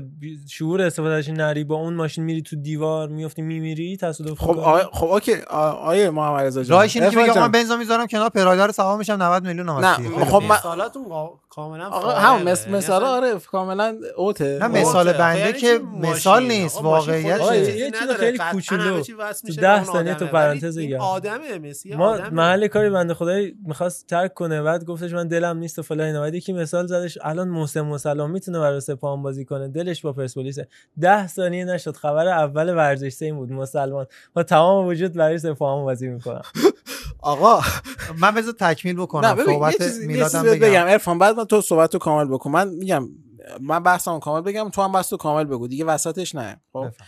ببین کاملا این بحث که خب تو میگی کس این مسی ابزار و کسی که نتونه استفاده بکنه خب تقصیر مسی نیست. از یه دیدی من میگم این کاملا درسته. خب؟ اما ما با یک ابزاری روبرویم که آقا انقدر حالا شما باید خاص باشی که بتونی ازش استفاده کنی انقدر از شرایط استفادهش خاص باشه که خیلی اومدن و رفتن و نتونستن استفاده بکنن خیلی دیگه میانه میرن و نخواهند توانست خب اجازه بدن کامل بگم دیگه. خیلی می- میانه میان و نخواهند توانست استفاده کنن و ایشون هم داره پیر میشه و تموم میشه خب؟ حالا من میگم که آقا این وسط هدفتون چیه؟ هدف اینه که آقا مسی رو باید درست استفاده کنیم یا نه؟ تیم ملی آرژانتین داره میره جام جهانی مثلا بازی بکنه یا مثلا میره جام ملت‌ها بازی بکنه می‌خواد اونجا مقام بیاره. آقا مسی ابزاری برای رسیدن به هدف. اگر به هدف کمک نکنه کنار گذاشته میشه. من میگم مسی به هدف تیم آرژانتین که بردن باشه داره کمک نمی‌کنه. یک از راه اینکه کل بار تیم رو به دوش می‌کشه و نمی‌تونه قهرمان باشه نمی‌تونه اون hero یی که نیاز داره باشه الان بر تیم آرژانتین؟ الان. آقا من کار ندارم در گذشته چه بازیکن بله. خفنی بوده. الان نمی‌تونه اون hero باشه برای تیم آرژانتین و شاید هیچ موقع نمی‌تونسته باشه. و مورد خب اجازه کن. موندم. ببین بابا یه دقیقه وایسا. بله. زده. میشه من خودم همینطور. بیقرار دی. سندروم دهان نه می‌خواستم دارم. که بگم تموم شد. می‌خواستم دو دقیقه وقت بگیرم قشنگ توضیح بدم. نه، خب بگو آره. بله. مورد دومم اینه که دقیقا هم بحثایی که تاکتیکی که وجود داره که گفتم تو فاز دفاعی توازن تیم رو هم می‌زنه اینا به هم مرتبط نیست دو تا بحث جدا و اینکه تاکتیکایی که تیم می‌تونه استفاده کنه رو محدود می‌کنه حالا هم بحثایی که پرس نمی‌کنه بحثایی که بازیکن آزاد بازی می‌کنه. خیلی مسی حالا می‌دونیم دیگه اون قدراش شدید تاکتیک پذیری نیست که حتما تو بخوای به عنوان یه مهره ازش استفاده کنی. حالا به خاطر شرایطی که محمد میگه خودش به وجود آورده به خاطر انتظاراتی که خودش به وجود آورده. مسی رو تو باید آزاد بذاری انتظار داشته باشی مسی برای تو یک تاکتیکی بیافرینه یه کاری بکنه. اینجوری نیست که تو به مسی بگی که آقا وایسا اینجا کاری که من میگم بکن. نه خودش تو کتش و جای دیگهش میره و نه بقیه بازیکن‌ها و نه هیچ کس دیگه.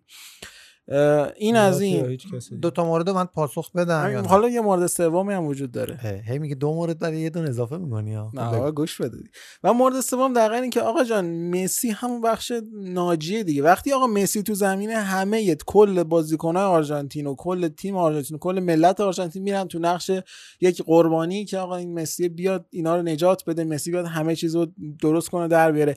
در مورد بازیکن آرژانتین دارم صحبت می‌کنم. آقا مسی که تو زمین هست همه انگار در نقش تماشاچی هن. انگار که اومدن ببینن مسی نجات بده. اوم- اومدن ببینن این فوق العاده بودن مسی و یه چیپی بزنه که تا حالا ندیده باشیم. یه جوری همه رو از دریب بزنه. دریب بزنه که ندیده باشیم تا حالا. و اون نقش پروتاگونیست و نقش اول بودن رو آدم اح- احساس نمی‌کنه. تو خود سرخیو آگوئرو تو خود مثلا دیماریا تو خود حتی مثلا اگه ایکاردی بازی بکنه حتی اگه لوتارو بازی بکنه. دیبالا. حتی دیبالا. اینا هیچ کدوم احساس نمی‌کنن. آقا الان من شخصیت اولم. من باید بازی رو تعیین می‌کنم. من باید یه کاری بکنم. همه احساس می‌کنن آقا اومدیم مسی ده مسی شو رو ببینیم دیگه. و این باعث یک انفعالی میشه. در طرف تیم آرژانتین که به نظر من که از دلیل اصلی شکست های تیم های مسی همینه.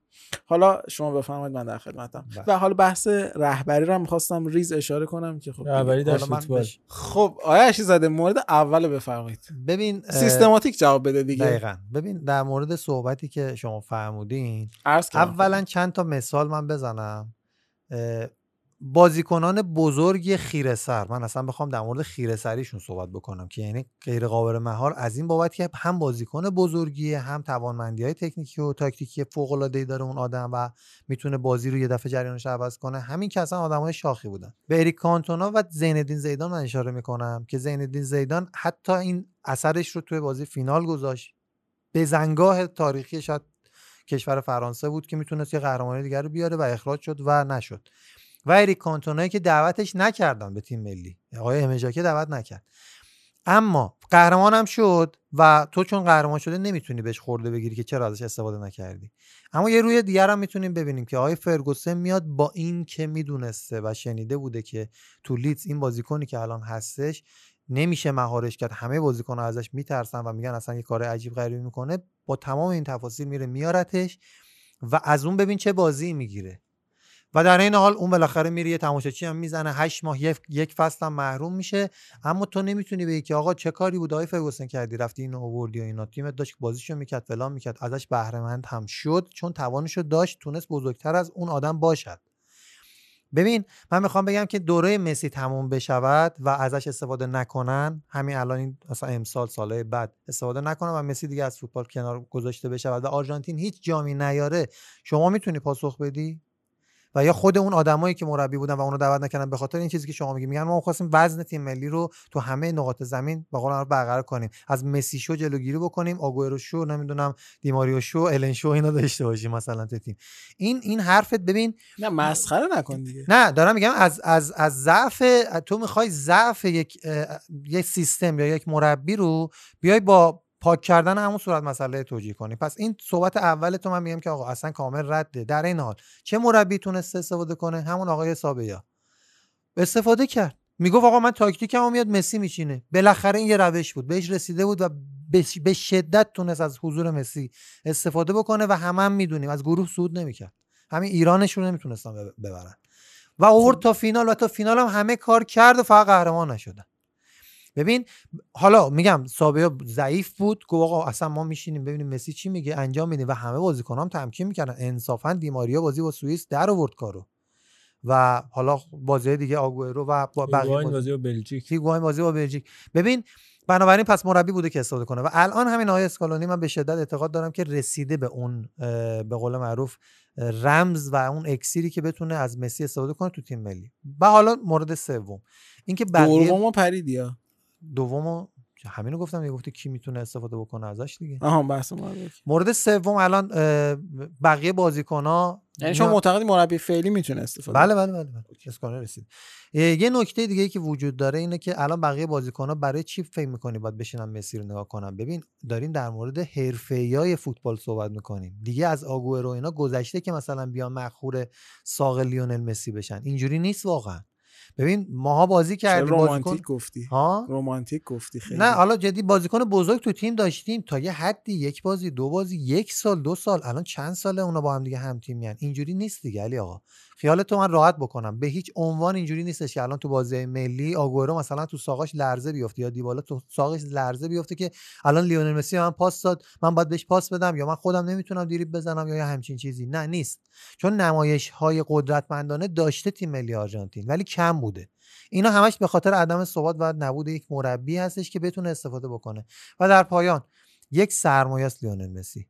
آقا تو هر جوری شده اتفاقا باید از این سرمایه‌ای که با توجه به زمان از بین خواهد رفت استفاده بکنی. اگر نمی‌تونی مشکل تو و ساختار تیمت. عرفان ارشیزاده بحث هدف پاسخ ندادی. و با مهمترین بحث این بود. هدف اینه که از مسی استفاده کنیم یا هدف اینه که ببریم با افتخار میگم که بتونی موفقیت برسی. با, با لیونل مسی اونم یکی از ابزار با مسی یا بدون مسی؟ اونم یکی از ابزار چرا بدون مسی اگر مربی به این نتیجه برسه که بدون اون می‌تونم موفق بشم مثل امجا که میری تیمو قهرمان می‌کنی و میگی مسی رو نیوردم اریک کانتونا و دیویجینولا رو نیوردم به خاطر اینکه تیمو به هم میریختن. چرا خب اینطور فکر وقتی هم تیمی های زیدان اونایی که مسی رو بردن مگه قهرمان کردن؟ وقتی تو نه خب من دارم همینو میگم. وقتی که لیون آره خب مثلا بارسلونا تونسته بهش برسه دیگه توی دوره. توی دوره بسیار طولانی خب هم رسید ببین تو میگی که آقا جان کسی که میگه که من مسی رو نمی‌برم باید لزوما قهرمان بشه. من میگم خب خیلی خوب.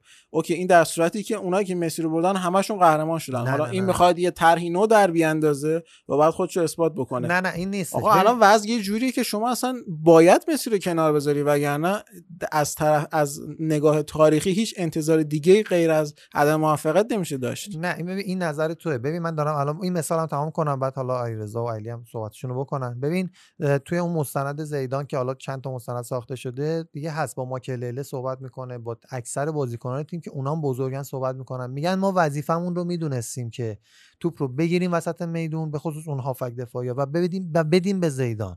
طراحی حملات با اون شروع میشه. خب این چه ایرادی داره؟ و اینکه وقتی بازیکن‌ها نقششون رو بدونن. اما این بازیکن‌ها چجوری به این نقششون پی می‌برن وقتی مربی بتونه اینو خوب تفهیم بکنه؟ من می‌خوام بگم کمکاری مربیا حالا تعدادشون هم زیاد باشه رو تو نمی‌تونی بندازی گردن این عدم توازن یا این وجود مسی که تو چه انقدر خوبی باید بری بیرون که تیم یه دست بشه. اینو من باش موافق نیستم واقعا. مثال زیاد داریم براش. من یه سوالی دارم. مسی برای چی خدافزی کرد؟ اون خدافزی رسمی نبودش که بگی آقا من دیگه گفتم من فعلا ترجیح میدم استراحت کنم. و دقیقا همون قضیه رحمتی چرا؟ بودش. خب چرا؟ من, من نه حالا این اصلا من اصلا چرا از خودش. بپرس الان چیکار کنیم؟ همین من میگم که من خودم به عنوان تیم ملی دومی که حالا دوستش دارم بعد از ایتالیا آرژانتین رو واقعا دوست دارم و واقعا پیگیرشم و واقعا دوست دارم که حالا با مسی نتیجه بگیره. ولی این که خود مسی به این نتیجه می‌رسه که خب آقا من یه تا یه جایی اومدم ولی دیگه نمی‌تونم ت- اه، کاری بکنم خب این خودش برای ما بزرگترین حجت دیگه. خودش هم می‌دونه که واقعا تو تیم ملی چون بقیه اندازه اون بزرگ نیستن ها. یعنی تو میگی حالا مثلا چیزی واقعا تیم کنارش انقدر بزرگ نیستن. یعنی هم عدم. توازن آره، دیگه. نمی‌تونن کنارش آقا، بازی بکنن. درسته. شاید نترسن شاید خودشون بازیکنهای بزرگی باشن فلان و اینا. ولی تو فقط بذار خودتو جای مثلا هیگواینی که میاد توی فینال جام جهانی اون هم موقعیت و اینا رو خراب می‌کنه گن می‌زنه. و کنارت مثلا هی این استرس هم داری که آقا مسی رو من نتونستم قهرمانش بکنم دیگه. یعنی مسی همه کار کرد اومد تا فینال و من, من الان. نتونستم. بابا این فکر شما هاست این فکر بازیکن. حرفه اینه که من خودم نتونستم قهرمان جام جهانی بشم و کشورمو به نکته- چرا فکر می‌کنید اونا مثل من و شما فکر می‌کنن؟ نکته خوبی گفت. افتاد دیگه. مگه غیر این بود که مسی نه، خودش رفت کنار؟ به بابا خاطر اینکه مسی فکر رو کرد که نمی‌تونه. ببین اون ممکنه بالاخره اونم انسانه. یه سری درد و رنج تو وجودت بالاخره به وجود میاد دیگه. اینا که بحثی که وجود داره. ولی تو از این اینو مثلا می‌خوای مستمسک چی بکنی؟ بگی که الان این حرف درسته. خب اونم آدم ده تصمیم اشتباه هم گرفته. خب آقای عشیزاده، باز اگر تیم مربی داشت این اتفاق نمیافتاد. یا میومد محکم میگفتش که آقای مسی خداحافظی کردی خداحافظ. یا اینکه میگفتش که آقا نه مثلا یه آقا جوری یعنی نفر نمی‌کرد. توی فدراسیون فوتبال آرژانتین نیست که نه، این این حرفای نیست. شما رو بفهمه و فدراسیون فوتبال آرژانتین بابا، به نظر 50 من سال یک رئیس خودشون میگن که خودشون میگن. جدی واقعا که اصلا فدراسیون خیلی فشله بچه من یه بحث کاملا. بیطرفانه بکنم یه لحظه الان این بحثی که ما داریم می‌کنیم برای نهایت سه سال چهار سال دیگه است چون سه چهار سال بعد دیگه اصلا شاید مسی خودش نیست. نتونه بله. باشه و خب از الان باید پیریزیشو بکنن برای اینکه زمان بدون مسی رو بتونن تجربه بکنن و شاید تمام بحثای ما نهایت تا سه سال دیگه بتونه جواب بده. خب پس همینه دیگه. الان علی میگه که همین الان اگر مسی رو بیرون بذاره شاید بتونه به خاطر کم کم باید کاهش فشار رو بازی کنه. ولی من میگم خیلی ساده اتفاق میفته. مسی میره و این برای آرژانتین ضایعه ای نیست. آقا آره خب مسی این همه از بازیکن بزرگ داره. که مسی نبوده که. بله. زمانی هم مسی نبود اصلا تو تیم ملی آرژانتین و آرژانتین بازم نتیجه نمی‌گرفت. ولی من میگم الان که مسی هست با وجود این بازیکنایی که کنارش هستن به نظر مسی توی هیچ پازل تاکتیکی هیچ مربی نمی‌تونه تو تیم ملی کار بکنه. حالا من میگم صبر کنید اسکالونی که- استفاده می‌کنه دیگه. من میگم صبر کنید دیگه. ایشالا تو کرونا وامونده بره. این تیم ملی آرژانتین شانسی داره. بله. بله بله آقا آیا اشزاده مس... دقیقا مصداق اون جمله شده که آرش یزدانی هم بهش علاقه داره. میگه که بزرگوار خودش در واقع وصیت می‌کنه که من مردم برام سیاه نپوشید. مازماندگان میگن بزرگوار گوه خورده ما سیاه میپوشی آیا خود مسی خودش خدافزی می‌کنه شما میگی نه. نه حالا اونم که. میگم شایبه ای داشتی اصلا گفت خداحافظی کردم. خودش اومده برگشته داره بازی می‌کنه دیگه. آقا یارو آدم حیازه که نیاز به وکیل هستی نداره که. آقا من یه نکته بگم از آخر بیام به اول روی صحبت ها. ببین علی این بحثی که تیم ملی آرژانتین آماده بشه برای اینکه مسی رو نداشته باشه مثل این میمونه که یه آدمی بره پیش دکتر و دکتر بهش بگه آقا تو دو سال دیگه نابینا میشی. و اون آدم بیاد بگه خب من تو این دو سالی که بینا هم به خاطر اینکه آماده بشم که نابینا باشم دیگه نبینم دیگه. چشمو ببندم و برم این ور. لایک. نه. این اتفاق نمیفته اون لحظه اون اون به زنگاه تاریخی میر می‌رسه که آقا مسی دیگه از این امروز دیگه تو ترکیب تیم ملی اسپانیا نیست. تیم ملی جا میفته مثل اینکه آقا کریستیانو رونالدو یوها از رئال رفت. الان رئال نابود شده. نه داره برمیگرده به شرط قبلیش. نکته ای که میگین آقا اون لحظه ای که مسی صحبت کرد و گفت من حالا یه جورایی خدافزی می‌کنم تیم ملی آرژانتین دقیقا موقعی که تیم رسیده به فینال جام جهانی و دوم شده. یعنی اوج ناامیدی یک انسان اوج ناامیدی یک بازیکن حرفه‌ای. معلومه تو اون شرایط نمی‌تونه تصمیم درستی بگیره. و بعد از اینکه این اتفاق افتاده خب تیم ملی هم میخواستتش و هیچ وقت هم مستقیم نمیاد بگه آقا خدافظ خدافظ من نمی‌خوام بازی کنم یا بازی مثلا خدافظی براش برگزار بشه یا همچین داستانی. بحثی که علی میگه که میگه آقا اگر همه مربیایی که مسی رو دارن باید قهرمان بشن بحث اینجاست. موقعی که با مسی قهرمان میشن با مسی قهرمان نمیشه یک مربی میگه آقا من از همه ابزارام استفاده کردم نشد. ولی وقتی یه مربی بدون مسی میره و نتیجه نمی‌گیره اون موقع یه سری منتقد اون موقع من طرفدار آرژانتین به فرض می‌تونم بگم آقا شاید اگر مسی رو برده بودی می‌شد. خب به خاطر همین قضیه میاد طرف میگه آقا من بذار از همه ابزارام استفاده بکنم. الان بهتر از مسی ندارم. خب چرا استفاده نکنم ازش؟ البته اینو چند بار آزمودن و نشده. حالا چیزی نیست که مثلا بگیم که بعدا میگن اه کاش که مسی رو میبردیم خب صد بار بردن نشد نه میلاد این یعنی یه چیز میشه یه بار یه ثابت چیز دیگر نیست امتحان ببین کرد. میشه یه بار یه چیز دیگر امتحان آره، کرد آره میشه ولی از. طرفی هم اون جمله معروف. آیه چیز هست می‌خواد. اون فیزیکدان چی بود انیشتین می‌گفت دیوونگی اینه که شما یه چیز رو دوباره امتحان بکنیم انتظار یه نتیجه دیگه ای داشته باشی. دیوونگی دقیقا همینه که شما با آگرو و دیبالا و دیماریا و مسی دوباره برید تو زمین و انتظار داشته باشید دوباره مثلا یه اتفاق عجیب دیگه ای بیفته. آقا من میگم اسکالونی نتیجه می‌گیره. اصلا راحتتون کردم دیگه. بعد من اصلا یه. چیز دیگه بگم. بحثی که میگید لیونل مسی هیچ بازیکنی هم سطحش تو تیم ملی آرژانتین نیست من یه سوالی دارم. آقایون بارسایی واقعا سرخیو روبرتو به فرض مثلا در حد مسی هست. الکس ویدال در حد مسی بود. پس چرا این بازیکن‌ها در کنار لیونل مسی تو با بارسا داره موفق میشه. تعداد باشه. بازی‌هایی که اونا با هم دیگه می‌کنن تعداد تمرینایی که اونا با هم دیگه می‌کنن اینا همش فرق می‌کنه با هم. درست همه این. حرفا هست. ولی اینکه مقایسه بکنیم بگیم یه بازیکنی چون خیلی اسمش بزرگتره مگه دیماریا کم بازیکنیه؟ مگه آگورو کم بازیکنیه؟ نیست. نوع نگاهیه که همه به مسی دارن. الان ما یک ساعت داریم راجع به مسی صحبت کنیم البته دارم اقراق می‌کنم.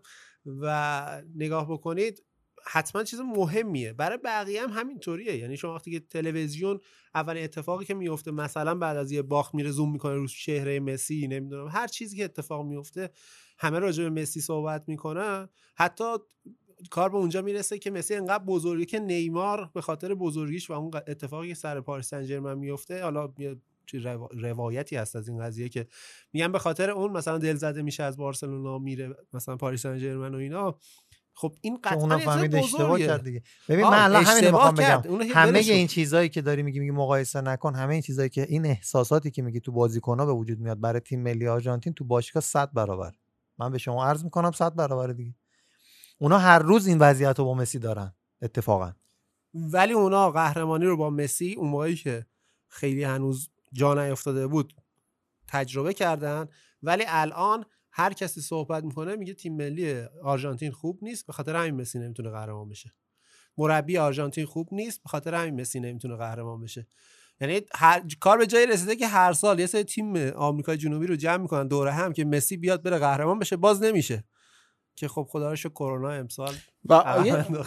نقل قول مسی آخرین نقل قولش اگه اشتباه می‌کنم اصلاح کن محمد رضا حافظش از. من بهتر این که گفتش که این جام برای برزیل چیز شده و جام آره، جام فاسدی. بود و برنامه‌ریزی شد برای برزیل این دیگه واقعا میخ آخر بر تابوت لیونل مسی بود یعنی یه- یه کافین دنس بشنویم های اشراقی رقص تابوت رو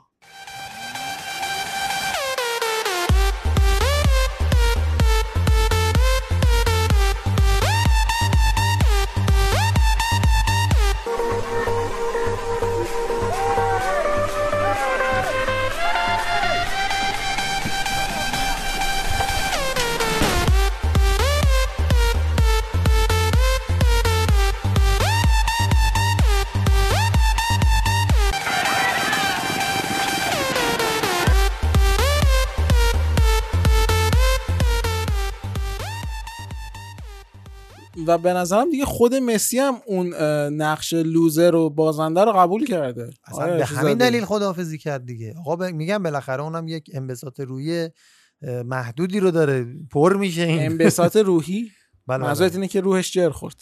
نه. آقا من بعد یه مثال نقض دیگه بزنم برای اینکه میگیم بازیکن بزرگ. مثلا واقعا این تفکر الان بین ما هستش که آگوئرو کنار مسی استرس می‌گیره با عنوان هم نه تیمیش گفتم دیگه مثلا نه. میگم ژائو فیلیکس اولین باری که تو تمرینات تیم ملی پرتغال کنار رونالدو بود واکنشاشو ببینید مصاحبه بعدش قشنگ فیلمش هست. با استرس لحظه ای کسی که صحبت نکرد. باشه به هر حال یعنی میگیم بازی کنار مسی تحت تاثیر مسی قرار می‌گیری و آره، نمی‌تونی بازی استرس- همیشگی تو بر... داشته باشی. مسیه که ندارن که. استرس اون نتیجه میگن؟ نگرفتن رو دارن. نتیجه نگرفتنه یا انتظاری که ازشون وجود داره رو دارن. آقا بله، اصلا من که نکته اینه که اگه آرژانتین موفق نشه همه میگن که آقا مسی موفق نشد. به همین راحتی. همه آدمای عامی میگن که مسی باز دوباره شکست خورد. مسی نتونست خوب بازی این کنه. باز در تضاد اون صحبتیه که میگه آره. همه سر بقیه میشکنن. حالا گوش بالاخره بده. چی شد؟ خوب گوش بده مسی-. بذار بگم. وقتی این تفکر تو عموم مردم وجود داره که مسی نجات دهنده است و مسی هم نجات دهنده است وقتی مسی میوازه خب پس نجات دهنده باخته. نجات دهنده مرده است. و به قول ایشون نجات دهنده مرده است.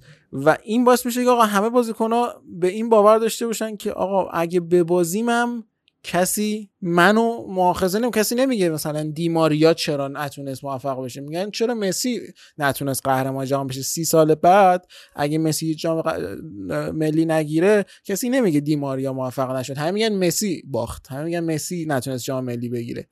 برای کوزه وقت وقتی سر یکی دیگه میشکنه چرا من باید کاری بکنم؟ آقای ارشیزاده هیچ دقیقاً. دلیلی وجود اگه نداره. بخوایم اینو جمع بندیش بکنیم با این تیکش موافقم. ناخداگاه این حالته پیش میاد که من می‌تونم برم کنار از بغل باختاز شونه خالی بکنم. آره این هستش. ولی باز میگم این تفکر واسه طرفدارا و تماشاچیا خیلی بیشتر بولد هستش تا خود بازیکن‌ها. اینجوری هم نیست. یعنی تک تک بازیکن‌ها می‌تونن خودشون مقصر بدونن و همون هیگواینی که داره میگه فشاری که به خاطر اون فینال برای روش اومده اصلا شاید این آدمو از اون اصلا مدار خبرش اومد شاید انتهای همین فصل بازنشست بشه آره بعد و از اصلا. خودشو خارج کرد 33 سالش بود. به- آره اون اتفاقا خیلی هم سن بالا نیست هم سن تقریبا با مسی و در کل بخوام بگم من متوجهم شما چی میگید ولی این تهش یه مسئله شخصیه من نظرم اینه که مربی باید انقدر بزرگ باشه که بتونه از مسی های که باش مواجه میشه در تیم ملیش و در تیمی که داره بتونه استفاده بکنه این که مسیحای دیگه زندگیت رو ازشون استفاده ببین. می‌دونی بحث چیه؟ این وقتی که ما میگیم تیم ملی آرژانتین یعنی منافع این بازیکنان یکیه. ببین من یه مثال دیگه از خودمون بزنم.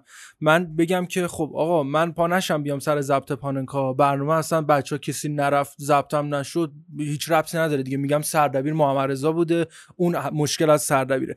ولی بحث اینجاست که من خودم هم الان دارم ضربه می‌خورم. یه خودزنیه. وقتی که گونزالو هیگوان یا دیماریا یا آگورو هر کدوم از اینا موفق نمیشن خودشون جام از دست دادن. تیم ملی کشورش جام از دست داده. زیبا. اصلا انقدر اون بحث ملی گرایانش اون بحث جام گرفتن واسه خود بازیکنم مطرحه اصلا مطمئن باشید این تو ذهنش خطور نمی‌کنه که آقا مثلا دقیقه 90 بازی ما دو هیچ عقبیم.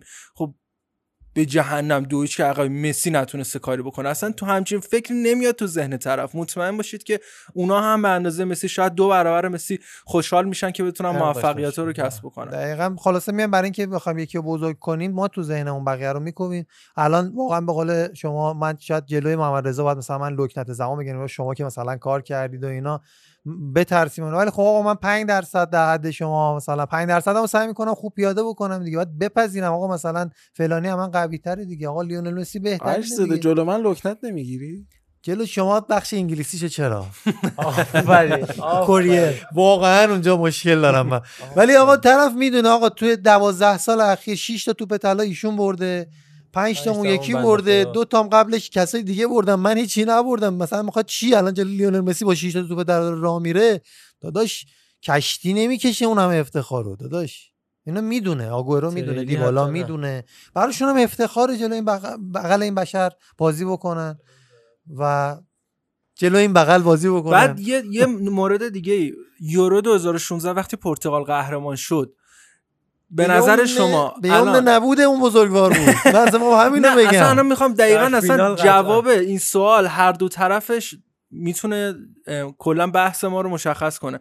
کریستیانو رونالدو روی قهرمانی به خصوص تو بازی فینال تاثیرگذار بود یا نه؟ یعنی یه جاهایی گفتن آقا اصلا مربی کاری نمی‌کرد. رونالدو داشت دستور فنی می‌داد. آره. بله. خب شرایط خاصه. یعنی آها. شاید شاید لیونل مسی هم تو فینال بر اثر یه خطای مثلا چه می‌دونم مانوئل نویر یا یه کسی از اون بازیکنهای تیم ملی آلمان مصدوم می‌شد صد برابر می‌شدن بازیکنهای آرژانتین. از نظر حرس و ولع. گلزنی. ولی وقتی که تو پالازیو رو میاری با اون ماش تو و اون گلا رو نمی‌زنه موش موها. صد ضرب در صفر. اصلا داغان شدم یعنی یادم افتاد. فضا فرق می‌کنه. یعنی من باورم نمی‌شد اون فینال رو آرژانتین اینقدر خوب بازی بکنه که من انتظار داشته باشم تو 90 دقیقه ببره کارو تموم بکنه. خود بازیکنام شاید سورپرایز شدن با اون بازیه که آلمان انجام داده بود. و بزرگترین تیم تاریخ بشریت اونجوری برده بود و آقا من دیگه احساس کنم اون ترک. کنم میکروفون. نه همین. الان. یورو 2016 به خاطر شخص رونالدو پرتغال قهرمان شد یا نه؟ نه به خاطر ساختار دفاعی خوب. که خب. تیم هایی که بازیکنهای بزرگ دارن باید ساخته دفاعی ولی فوق العاده ولی ولی خیلیش قبول داری به نام رونالدو تموم شد بله، یعنی گفتن بله، که بله. آقا این حتما. قضیه اصلا فقط به خاطر کاراکتر آقا رونالدو بود. برد پاریس سن ژرمن توسط بارسلونا به نام مسی ثبت شد در حالی که دیمار چیز نیمار هم کارشو کرد آها، دقیقاً. دقیقاً. یعنی میگم که اسم رونالدو و اسم مسی انقدر بزرگ و کاریزماتیک هست که همه چی ده برابر میشه یعنی موفقیت ها ده برابر رو این بازیکن ها اضافه میشه. از اون ورم شکست ها ده برابر رو این بازیکن ها میشینه. به خاطر همینه. یعنی قلزت همه اتفاقات رو این افراد زیاده و نمیشه با هیچ حالت این دوتا رو مقایسه کرد. دیگه خب فکر کنم دیگه جمع جور کنیم. بحث آره عرفان ارشیزاده اون بنده هر موقع که مثلا این نام مسی تیم آرژانتین تیم بارسلونا میاد یه بحث یه ساعته داشتن آره. معمولا البته بگم این دو تا. تفکر ها نه اینکه گیر مس... علی مسی باشه یا. گیر من طرفداری از مسی باشه من میگم همه هم می‌دونید دیگه آقا من اصلا آرژانتینی که نیستم هیچی از باختش هم طرفدار خوشحال مسی نمیشم. هم.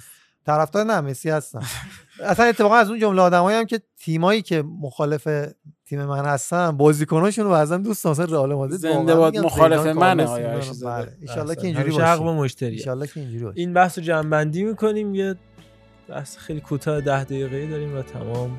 خداحافظ شما. Need someone's hand.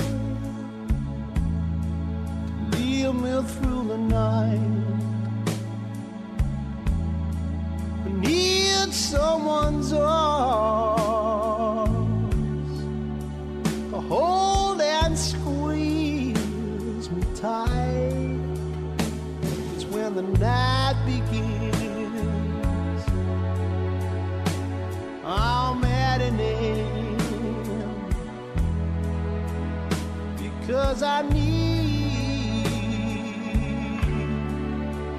your love so bad.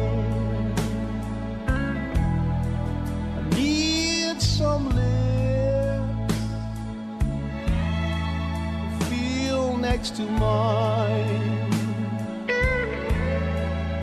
Need someone to stand up. Tell me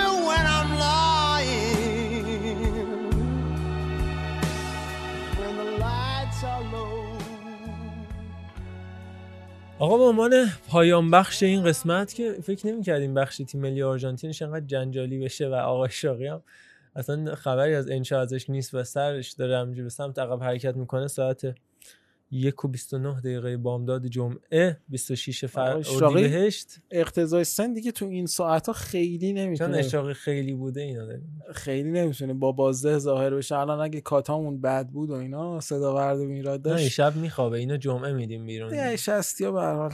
مقدار باگ بله. ورژنشون قدیمی تر. پیش میاد. آقا بذار بگم این ماجرای دی استفانو رو تو کامنت ها از ما سوال کرده بودن. من در حد 7 دقیقه جنبندی بکنم. اتفاق خیلی گسترده است. اصلا یه رنسانسی بود بین همه نقل و انتقالاتی که تو اون سالها رخ می‌داد و اصلا یکی از اصلی ترین دلایل دشمنی رئال بارسا یا شعله ور شدن جنگشون مخصوصا توی اون سالها اصلا همین اتفاق بود. سال 1953 و بارسا دو تا قهرمانی پیاپی در لیگ کسب می‌کنه. تا اون زمان 5 تا عنوان قهرمانی داشتش و موفق ترین تیم لالیگا بودش در اون زمان هنوز رئال اون تعداد نرسه. الان که 33 بار قهرمان شد نرسیده بودش. و هیچ وقت هم دو تا قهرمانی پشت سر به دست نیاورده بود و خیلی افت کرده بود رئال مادرید. تو دهه 50 اسپانیا دورانش خیلی متفاوت بود. خب من اینایی که دارم میگم رو کاملا بدون تعصب میگم اصلا بحث رئال بارسا نیست به خدا. فقط یه روایت تاریخی چهار تا مقاله متفاوت از چهار تا وبسایت خبری کاملا معتبر و متفاوت خوندم و دارم فقط روایت می‌کنم. توی دهه 50 1950 ژنرال فرانکو خب از جنگ پایان جنگ داخلی اسپانیا تو سال 1939 و در واقع کاملا فارغ شده بود و با 11 سالات با تیب خاطر داشت حکومت می‌کرد تا جایی که ترور سفید رقم خورد جایی که فرانکو اساسا هر کسی که با رژیمش مخالف بود رو محو می‌کرد به شکل خیلی زیبایی و خودش هم اعتقاد داشت آقا ما کشور باید متحد باشه یک ایدئولوژی و هر کسی که مخالف منه مرده باد مخالف من به قولی. چند سال از این اتفاقات گذشته بود و اختناق شدیدی توی اسپانیا اتفاق میافتاد و اصلا تا این زمان مطرح نبودش که فرانکو طرفدار رئال مادرید بعد از این سالها اصلا فرانکو اومد توی برنابئو حضور پیدا کرد و دیگه به شکل رسمی هوادار رئال مادرید بود. حالا دخالتش تو امور باشگاه بحث دیگه بود. ولی تا قبل از این اصلا فرانکو اعلام نکرده بود که حامی رئال مادرید یا تو استادیوم حاضر بشه برای تشویق دی استفانو یه بازیکنی بودش که با ریور پلات قرارداد داشتش و به صورت قرضی تو تیم کلمبیایی میلوناروس بازی می‌کرد. حالا خود این دی استفانو هم داستان داره. یعنی هم برای تیم ملی آرژانتین بازی کرده توی جام جهانی. تو جام جهانی بعدیش برای تیم ملی کلمبیا بازی کرده. تو جام جهانی بعدیش برای تیم ملی اسپانیا بازی کرده که میگیم چرا تو تیم ملی اسپانیا بازی کرد. یعنی بازیکنی که سه تا تیم ملی مختلف تو سه تا جام جهانی بازی کرده. میدرخشه تو ترکیب میلوناروس و رئال بارسا میفتن دنبالش و اتفاقا اینو می‌خوام بگم که انقدر این بازیکن بازیکن مهمی بودش که بعد از اون 5 تا قهرمانی پیاپی رئال مادرید میاره که هنوز که هنوز اختلاف اصلی چمپیونز لیگ رئال مادرید با بقیه باشگاه ها از اون 5 تا ناشی می‌شد قبل از اینکه این هتریک انجام بشه و رئال مادرید سه سال پشت هم قهرمان اروپا بشه. سال 1954 مجبور شدش برگرده به ریور پلات و این انتقال قرضیش تموم بشه. اما بازی نکرده بود برای ریور پلات. بارسلونا وارد داستان میشه با ریور پلات مذاکره می‌کنه همه چی خیلی خوب و OK پیش میره و با اینکه میلوناریوس ناراضی بوده اما خب اصلا کاری آنچنان نبوده. با ولی به خاطر اینکه دی استفانو توی اون تیم درخشیده بوده هم فکر می‌کنن بازیکن بازیکن اون تیم اون زمان خب جراید و رسانه های آنچنان در کار نبودن که بگن آقا نه این بازیکن بازیکن ریور پلات و اصلا آرژانتینیه و این داستانا. میاد بارسا دنبال دی استفانو باهاش به توافق می‌رسه. همه چی اوکی میشه.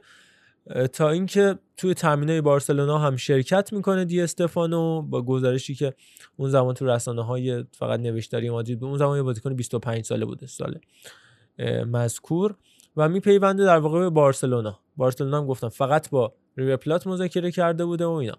میلوناریوسیا می‌خوان یه پولی این وسط گیرشون بیاد میگن آقا این نقل و انتقال غیر قانونیه و فلان. این حرفا همزمان رئال مادرید هم در پی این بوده که این انتقال تغییرش بده. یه کسی که مذاکره می‌کرده از طرف باشگاه بارسلونا اسمش ریمون فارگاس بوده که آرژانتینی هم بلد بوده و میره اونجا توافق می‌رسه کار تمام می‌کنه و این داستان ها حتی فیفا هم توی این نقل و انتقال به نفع بارسلونا رأی میده میگه آقا این بازیکن بازیکن شماست. کار تمومه و هیچ مشکلی هم نیست. تا اینکه قبل از اینکه قرارداد به صورت رسمی اعلام بشه ولی قبل از اینکه اعلام بشه دی استفانو تو بارسلون بود تامین هم کرد. یه بازی دوستانه هم برای بارسلونا انجام میده. یه نفری اون زمان اینو بگم تمامی باشگاه اسپانیا دولتی بودن در واقع. و تمامی رؤسای باشگاه توی اسپانیا توسط حکومت مرکزی انتخاب می شدن من جمله رئیس باشگاه بارسلونا. فارگاس وقتی داشت به توافق می‌رسید یه نفری میاد وارد این انتقال میشه به نام خوان بوسکتس که از طریق حکومت مرکزی یه جورایی عضو هیئت مدیره باشگاه بارسلونا میشه و این میاد این توافق یه جورایی توش قصه میندازه و چاله چوله میندازه و به مشکل می‌خورن با میلوناروسی که داشتن به توافق می‌رسن چون با ریور به توافق رسیده بودن ولی میلوناروس هم می‌خواستن راضی کنن که دیگه دردسری هم نباشه. با این تیم به مشکل مالی می‌خورن. اینجا که رئال مادرید وارد قضیه میشه. رئال مادرید میاد مستقیم با میلونارو صحبت می‌کنه. میگه آقا بارسلونا هر چقدر داد من بیشتر از اون میدم. هر چقدر بخوای بیشتر از اون پول میدم. و ریور پلات اصلا هیچی. کشک. یهو فدراسیون فوتبال اسپانیا وارد این ماجرا میشه. میگه آقا شما باید رضایت میلوناروس هم جلب بکنید وگرنه این انتقال غیرقانونیه و رأی فیفا رو وتو می‌کنه. در حالی که کاملا مسلم بودی که این بازیکن به صورت رسمی داشته بازیکن بارسلونا می‌شده. و میاد فدراسیون فوتبال اسپانیا یه رأی میده. میگه آقا ممنوعیت حضور بازیکنهای خارجی در لالیگا. هیچ بازیکن خارجی نمی‌تونه در لالیگا بازی کنه. یاد اون قانون 27 ساله ها میندازه ما رو تو تیم ملی فوتبال ایران. که بعد از سال 1960 ابتدای 60 در مورد ناصر اجازی گفتن آقا دروازه‌بان بالای 27 سال نمی‌تونه بازی کنه میگشتی میدی کلا یه دروازه‌بان بالای 27 سال تو تیم ملی بوده. گفت آقا دروازه‌بان بالای 27 سال تو تیم ملی نمی‌تونه باشه. چرا؟ چون ناصر اجازی نباشه. خاطر ماجرایی که داشت. و اینا هم گفتن آقا بازیکن غیر اسپانیایی نمی‌تونه توی لالیگا بازی بکنه.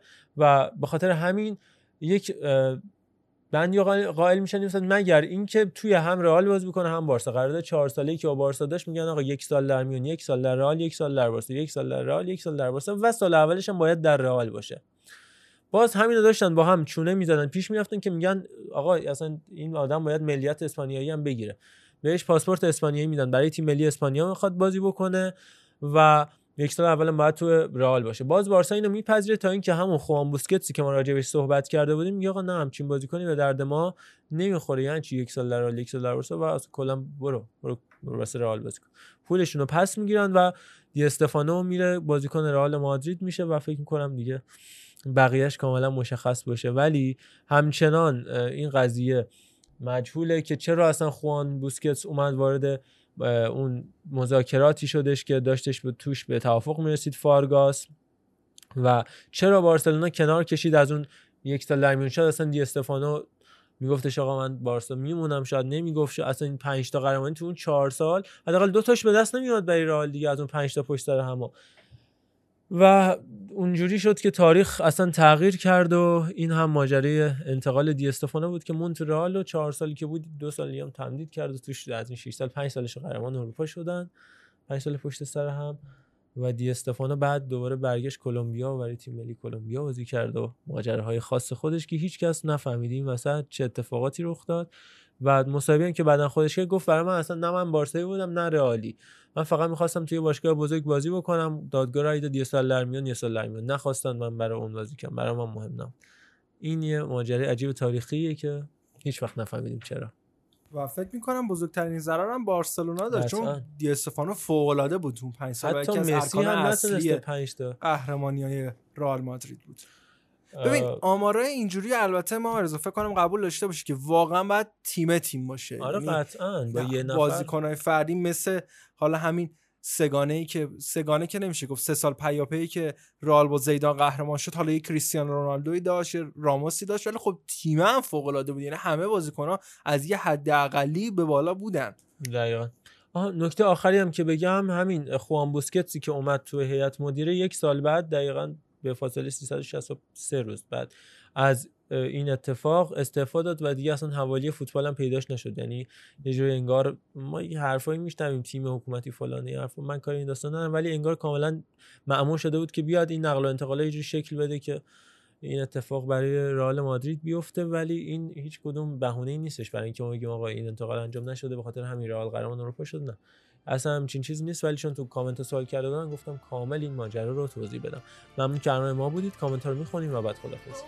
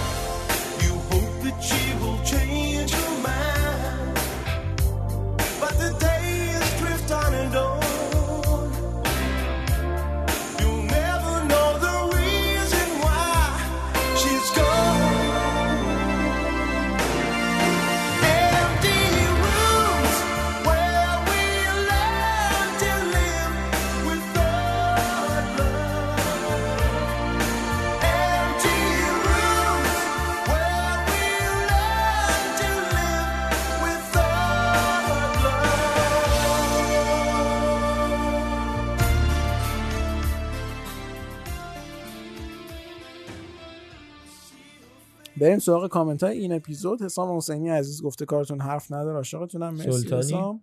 مجید فیزی در مورد فینال کوپا دلر یه نکته بگم. اگه یه تیم تو اسپانیا رو بخوام انتخاب کنم اون تیم حتما بیلبائو خواهد بود. در مورد کچلای فوتبال بحث شد و اسم ترزگی اومد کاشی بحثی هم در مورد خرافاتی بودن مربیا. آیا حکیمی جان. روی خط این دروازه نوجوان شاشیده. به خاطر اینه که توپ نمیره. نوجوان کمتر نونهاد نونهاد و بازیکنان بکنید مثل دومینیک که به شدت خرافاتی بود و پیرس رو دعوت نمی‌کرده. در مورد بله. ترزگی که می‌گفت ستاره بخت شومه. به نظرم تا شروع لیگا میشه به تاریخچه بازی یورو هم بپردازین و بازی ها و گل ها و ستاره تیمای ماندگار رو مرور کنید مرسی مجید جان پیشنهادات خوبی بود. در مورد اون داستان شاش رو خط دروازه هم به نظرم میشه یه بررسی کرد. می‌خوای؟ حالا اصرار. کردن عزیزان بله. بابا دیگه شاش و جنبل- ادرار که دیگه چیز نداره. الان مثلا شما من جلوی غلط کردم. می‌خوای جلوی بابات مثلا میگی ادرار یا میگی شاش؟ من میگم برم دستشویی. میسم سلطانی گفته سلام عالی مثل همیشه. لطفا یه آیتم در مورد جنجال های انتقال دی استفانو و کرویف هم در اپیزود آینده برین. حتما میسم جان رفتیم دیگه الان دی استفانو. آره دی استفانو. کی گفتیم سینا نجفی گفته که درسته که توی این چند هفته تعریف ها رو تو کامنت ها نمی‌خونید تو من باشم می‌خونم. و دوست نداره تعریف همجدا به چشم بیاد؟ اداهای حکیمی دمتون گرم ولی این دلیل نمیشه. کسی مثل من که دارم باتون حال می‌کنم و فوتبال رو بیشتر می‌فهمم تعریفتون نکنم. آقا ادا فقط هر موقع که علی میگه اپیزود چندی الان بچه ها علیرضا محمدپور دست منو رو کرده و اینجوری هی دست منو میاد و رو می‌کنه. یعنی چیز بوق بذار آقا اشتاقی.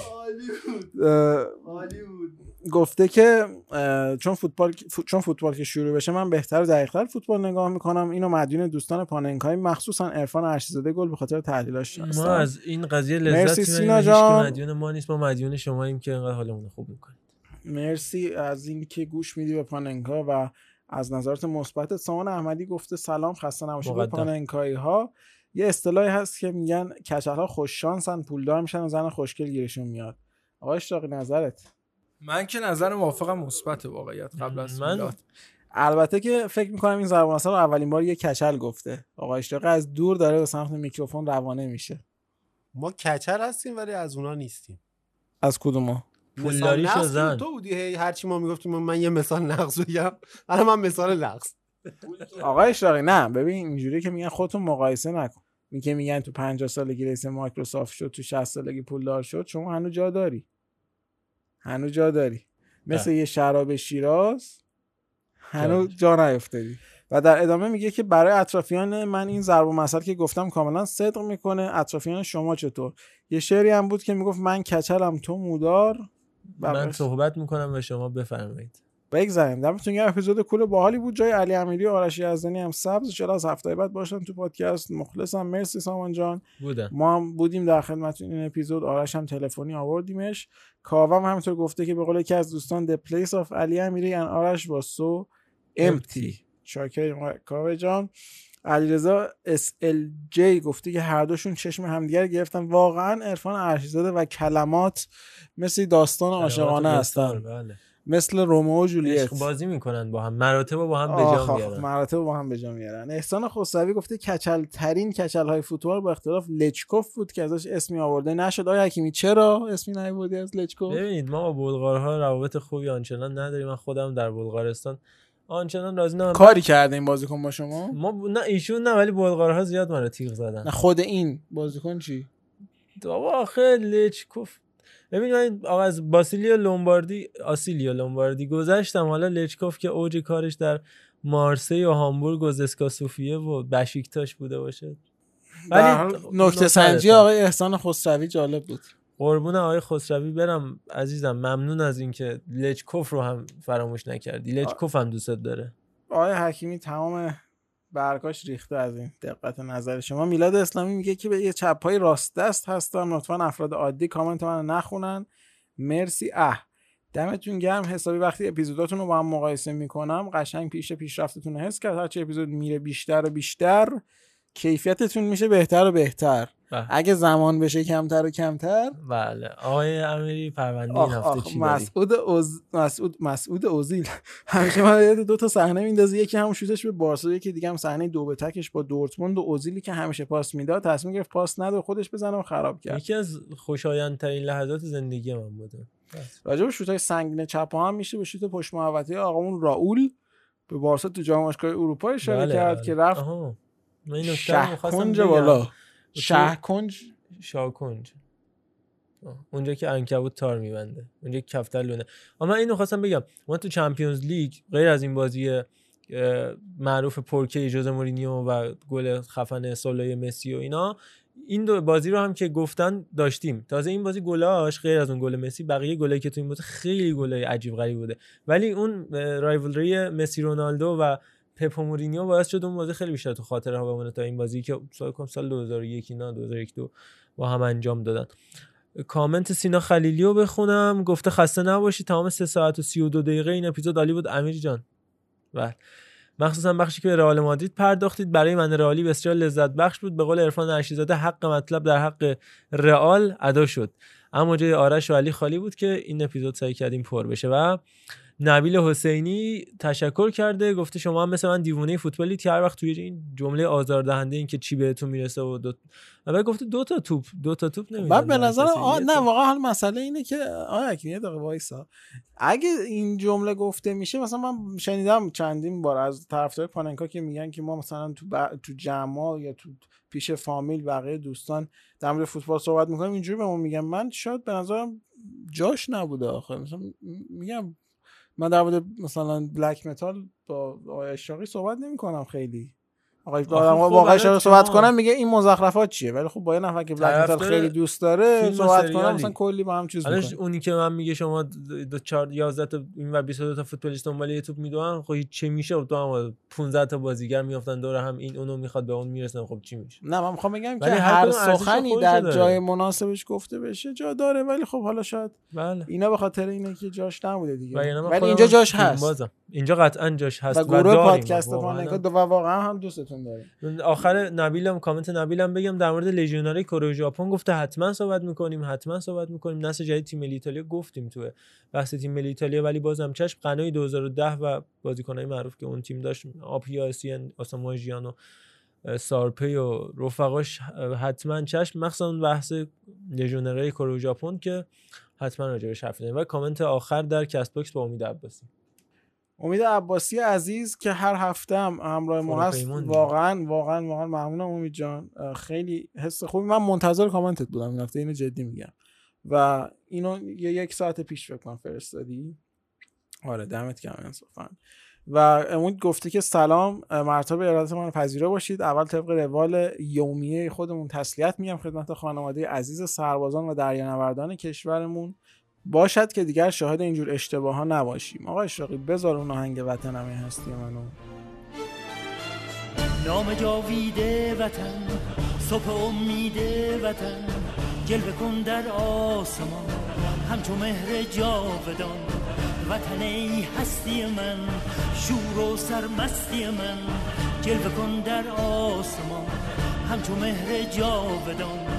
بشنو سوز سخنم که هم آواز تو منم همه جان و تنم وطنم وطنم وطنم وطنم.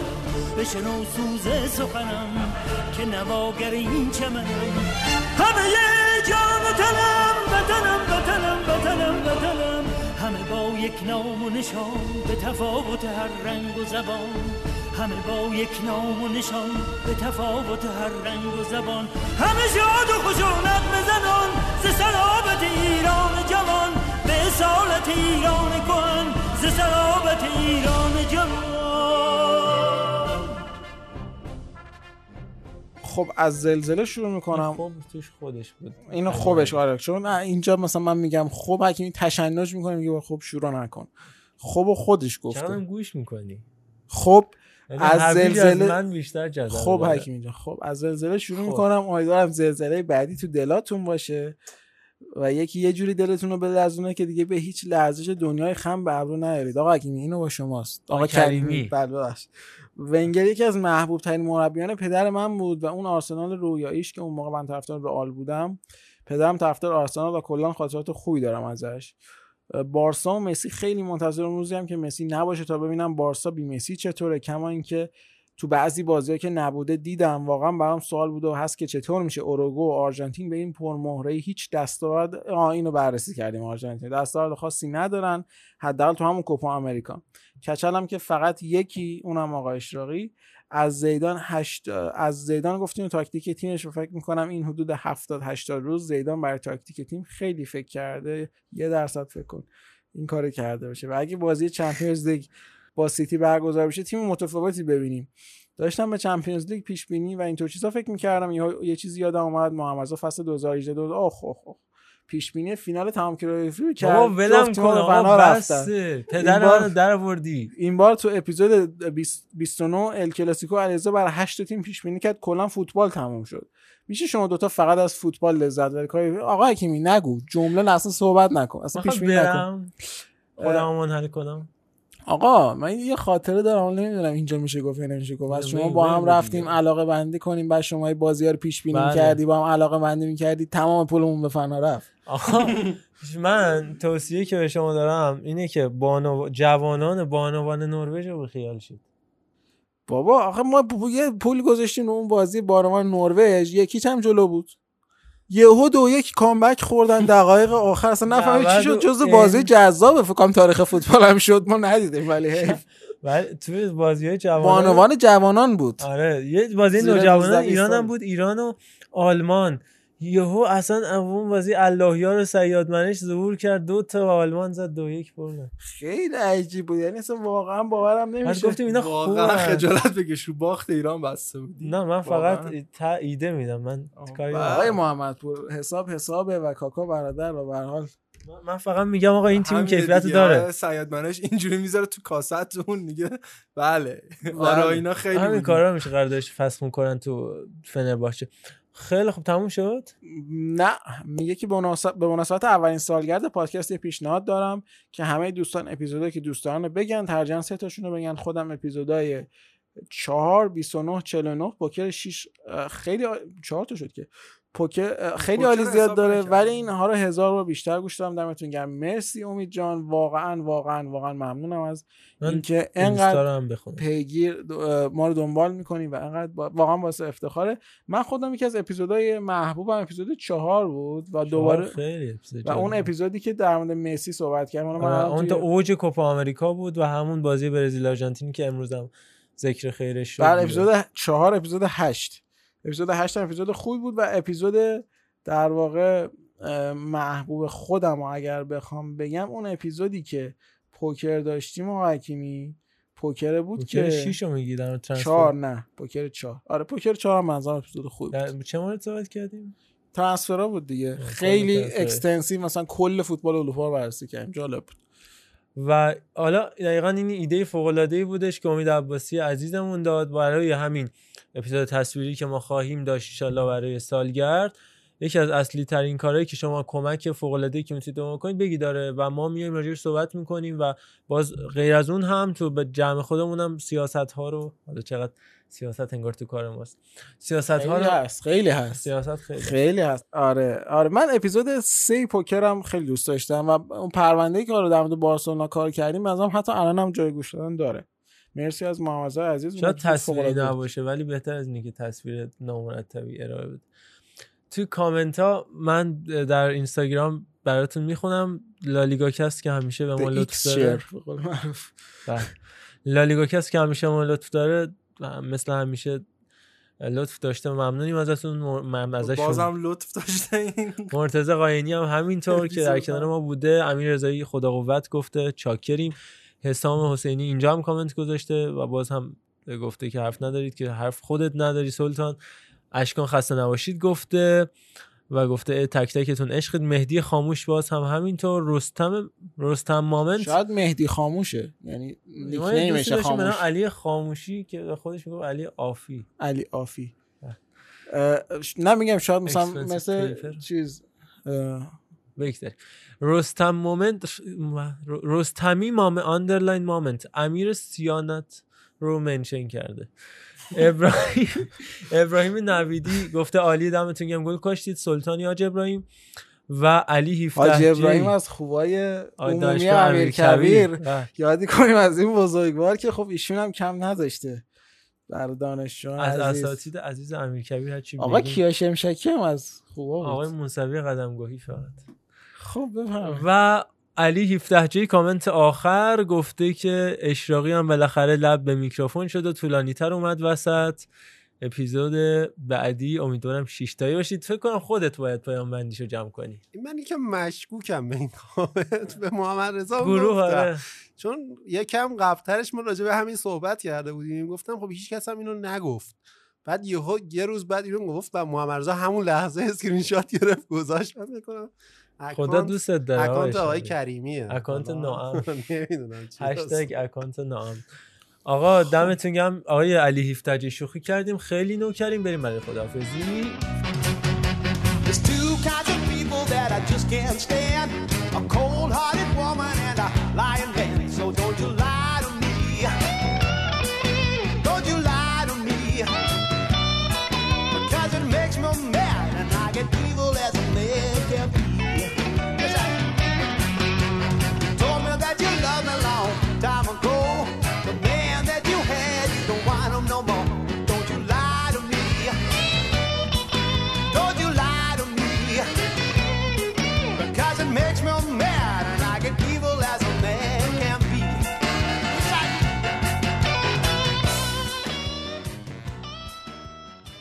خیلی ممنون. من خیلی خوشحال شدم که این اپیزود بچه ها با حضور گرمشون بودن و اینجوری که میشه اصلا ضبط اپیزودم به خودمون میچسبه. جدای از این که گوش دادن اپیزود برای من همیشه آخر هفته یعنی قبل از اپیزود بعدی من اپیزود قبلیمون رو گوش میدم. بسیار بسیار دلم تنگ میشه و موتیویت میشم بیام برای ضبط اپیزود بعدی.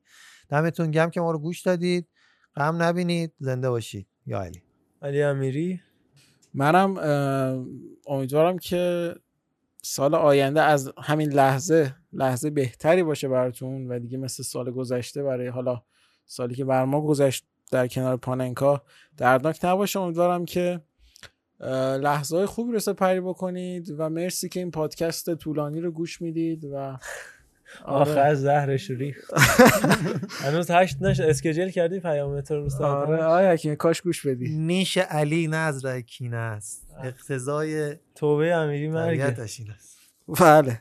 و خب مرسی از همه کارلوس کیرش افتادم چون اغرب دیگر مارها و اغرب هایی که اطراف تیم بفهم بله. روز بازیگر رو.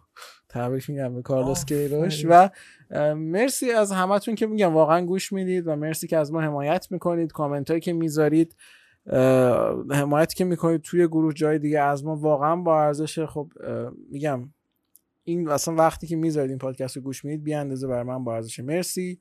امیدوارم که این اپیزودم راضی بوده باشید. چیزایی که راضی نبودید انتقاداتتون رو بر ما بفرستید. قطعا تنها راهی که ما می‌تونیم پیشرفت بکنیم توجه به همین انتقادات و در نهایت ممنونم از هلدینگ دانا پلیمر که این امکانات رو بر ما فراهم به خدا کردن. بدنم خارش افتاده هلدینگ بود برای. هلدینگ دانا پلیمره نه برای شما. قربونت برم. من حکیمی هم به هر حال چیز شده دیگه. وقت این هلدینگ هستم منم باز دوباره تشکر می‌کنم از هولدینگ که امکانات رو در اختیار ما قرار داد و با میکروفون های خوب امکانات عالی که خب قطعا ما الان داریمش شاید قدرش رو ندونیم ولی واقعا اون با زمان که ارزش نداشتیم اون زمان که نداشتیم ولی می‌دونستیم. حالا من بگم بیا شما این میکروفونا رو بذار کنار ضبط کن کیفیتت بره بالا. درست صدا داشت آقای ارشیزاده به نظر میکروفون ها رو بفروشیم تو این بازار. میکروفون ارزون تری بگیریم من نظرت؟ مخالفم آیش زده بفرمایید. خدا علی من از طرف خودم خدافزی می‌کنم و یک آهنگ گریمار زیبا هم در انتها میشنویم در انتها. بفرمایید. با عرض تملق و چاپلوسی. آفرین آفرین. این ممانت رو سلام می‌گفتم. آره آفرین. خیلی ممنون که همراه ما بودین. منتظر سورپرایز ما باشین هفته آینده و امیدوارم با کامنت هایی که برام می‌ذارین مسیر رو واسه ما هموارتر کنیم و علی رضا علی امیری راجع به میکروفون ها صحبت کرد. من یاد اولین اپیزودی که تو جمع بچه پاننکا ضبط کردیم افتادم خونه علینا بودیم و یه دونه سبد گذاشته بودیم که recorder مون رو نگه داره با دستمال کاغذی و همه کله ها مثل مرغ اومده بود اون یه دونه که. آره. خیلی حساسیتمون این بود که حتما تو زاویه حرف زدنمون یکی باشه که صدا خوب ضبط بشه و بازم در نهایت اون کیفیتی که می‌خواستیم نبود ولی خب خدا رو شکر الان این شرایط برامون فراهمه می‌تونیم با کیفیت خیلی بهتر برای شما عزیزان این پادکست رو ضبط بکنیم. امیدواریم که از محتوامون هم راضی باشید و مثل همیشه با ما همراه باشید. و از گوش دادن این مسابقه از گوش دادن این.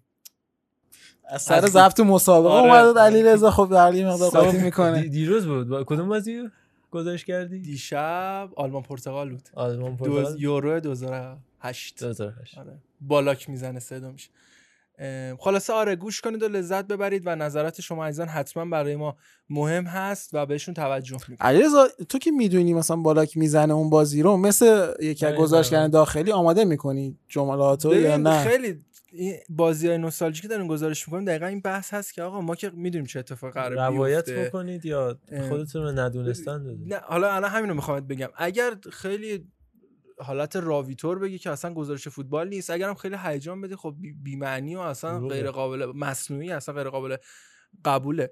ولی اتفاقی که میفته من خودم مثلا اون بازی ها رو یادم نیست اکثرا چون خیلی دورتره. بازی ها رو نگاه نمی‌کنم ولی رو ترانسفر مارکت وقتی ترکیب بازیکنان رو دارم نگاه می‌کنم ناخودآگاه دیگه چشت میفته به گلایی که داره زده میشه.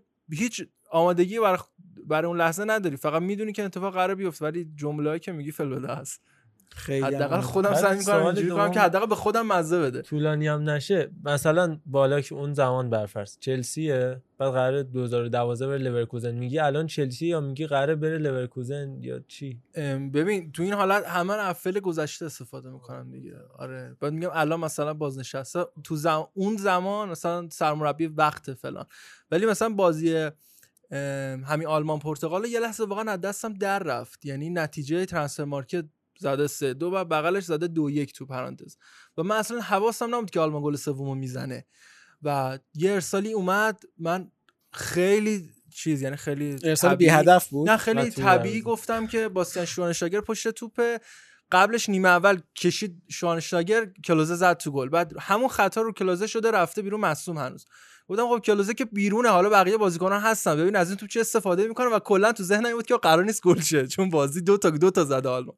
بعد توپ اومد بالا زارپ گذاشت تو گل و من گزارش گل رو ادامه دادم. هی تو ذهنم منتظر بودم آقا داور بیاد بگه آفساید چیزی بعدم نه خیلی شیک تمام شد ویاری هم نیست. و بعد تازه یادم افتاد ای بازی 3 2 تمام شد نه 2 1 بسیار زیبا. بازی هلدر پستیگان فکر کنم آره. گل زده اینا.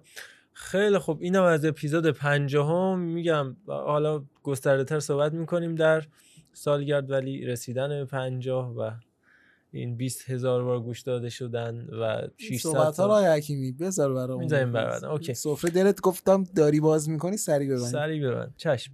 مرسی کنار ما بودید. همه اینایی که علی امیری گفت و همون تکرار فقط اون جایی که باید نظر بدید و اینا at sign پاننکا underline پادکست و اگر کسی یعنی اگه جای دیگه نظر بدیم ما رو دور میندازی آقا حکیمی. اون خیلی به درد نخور میشید ای بابا. خب.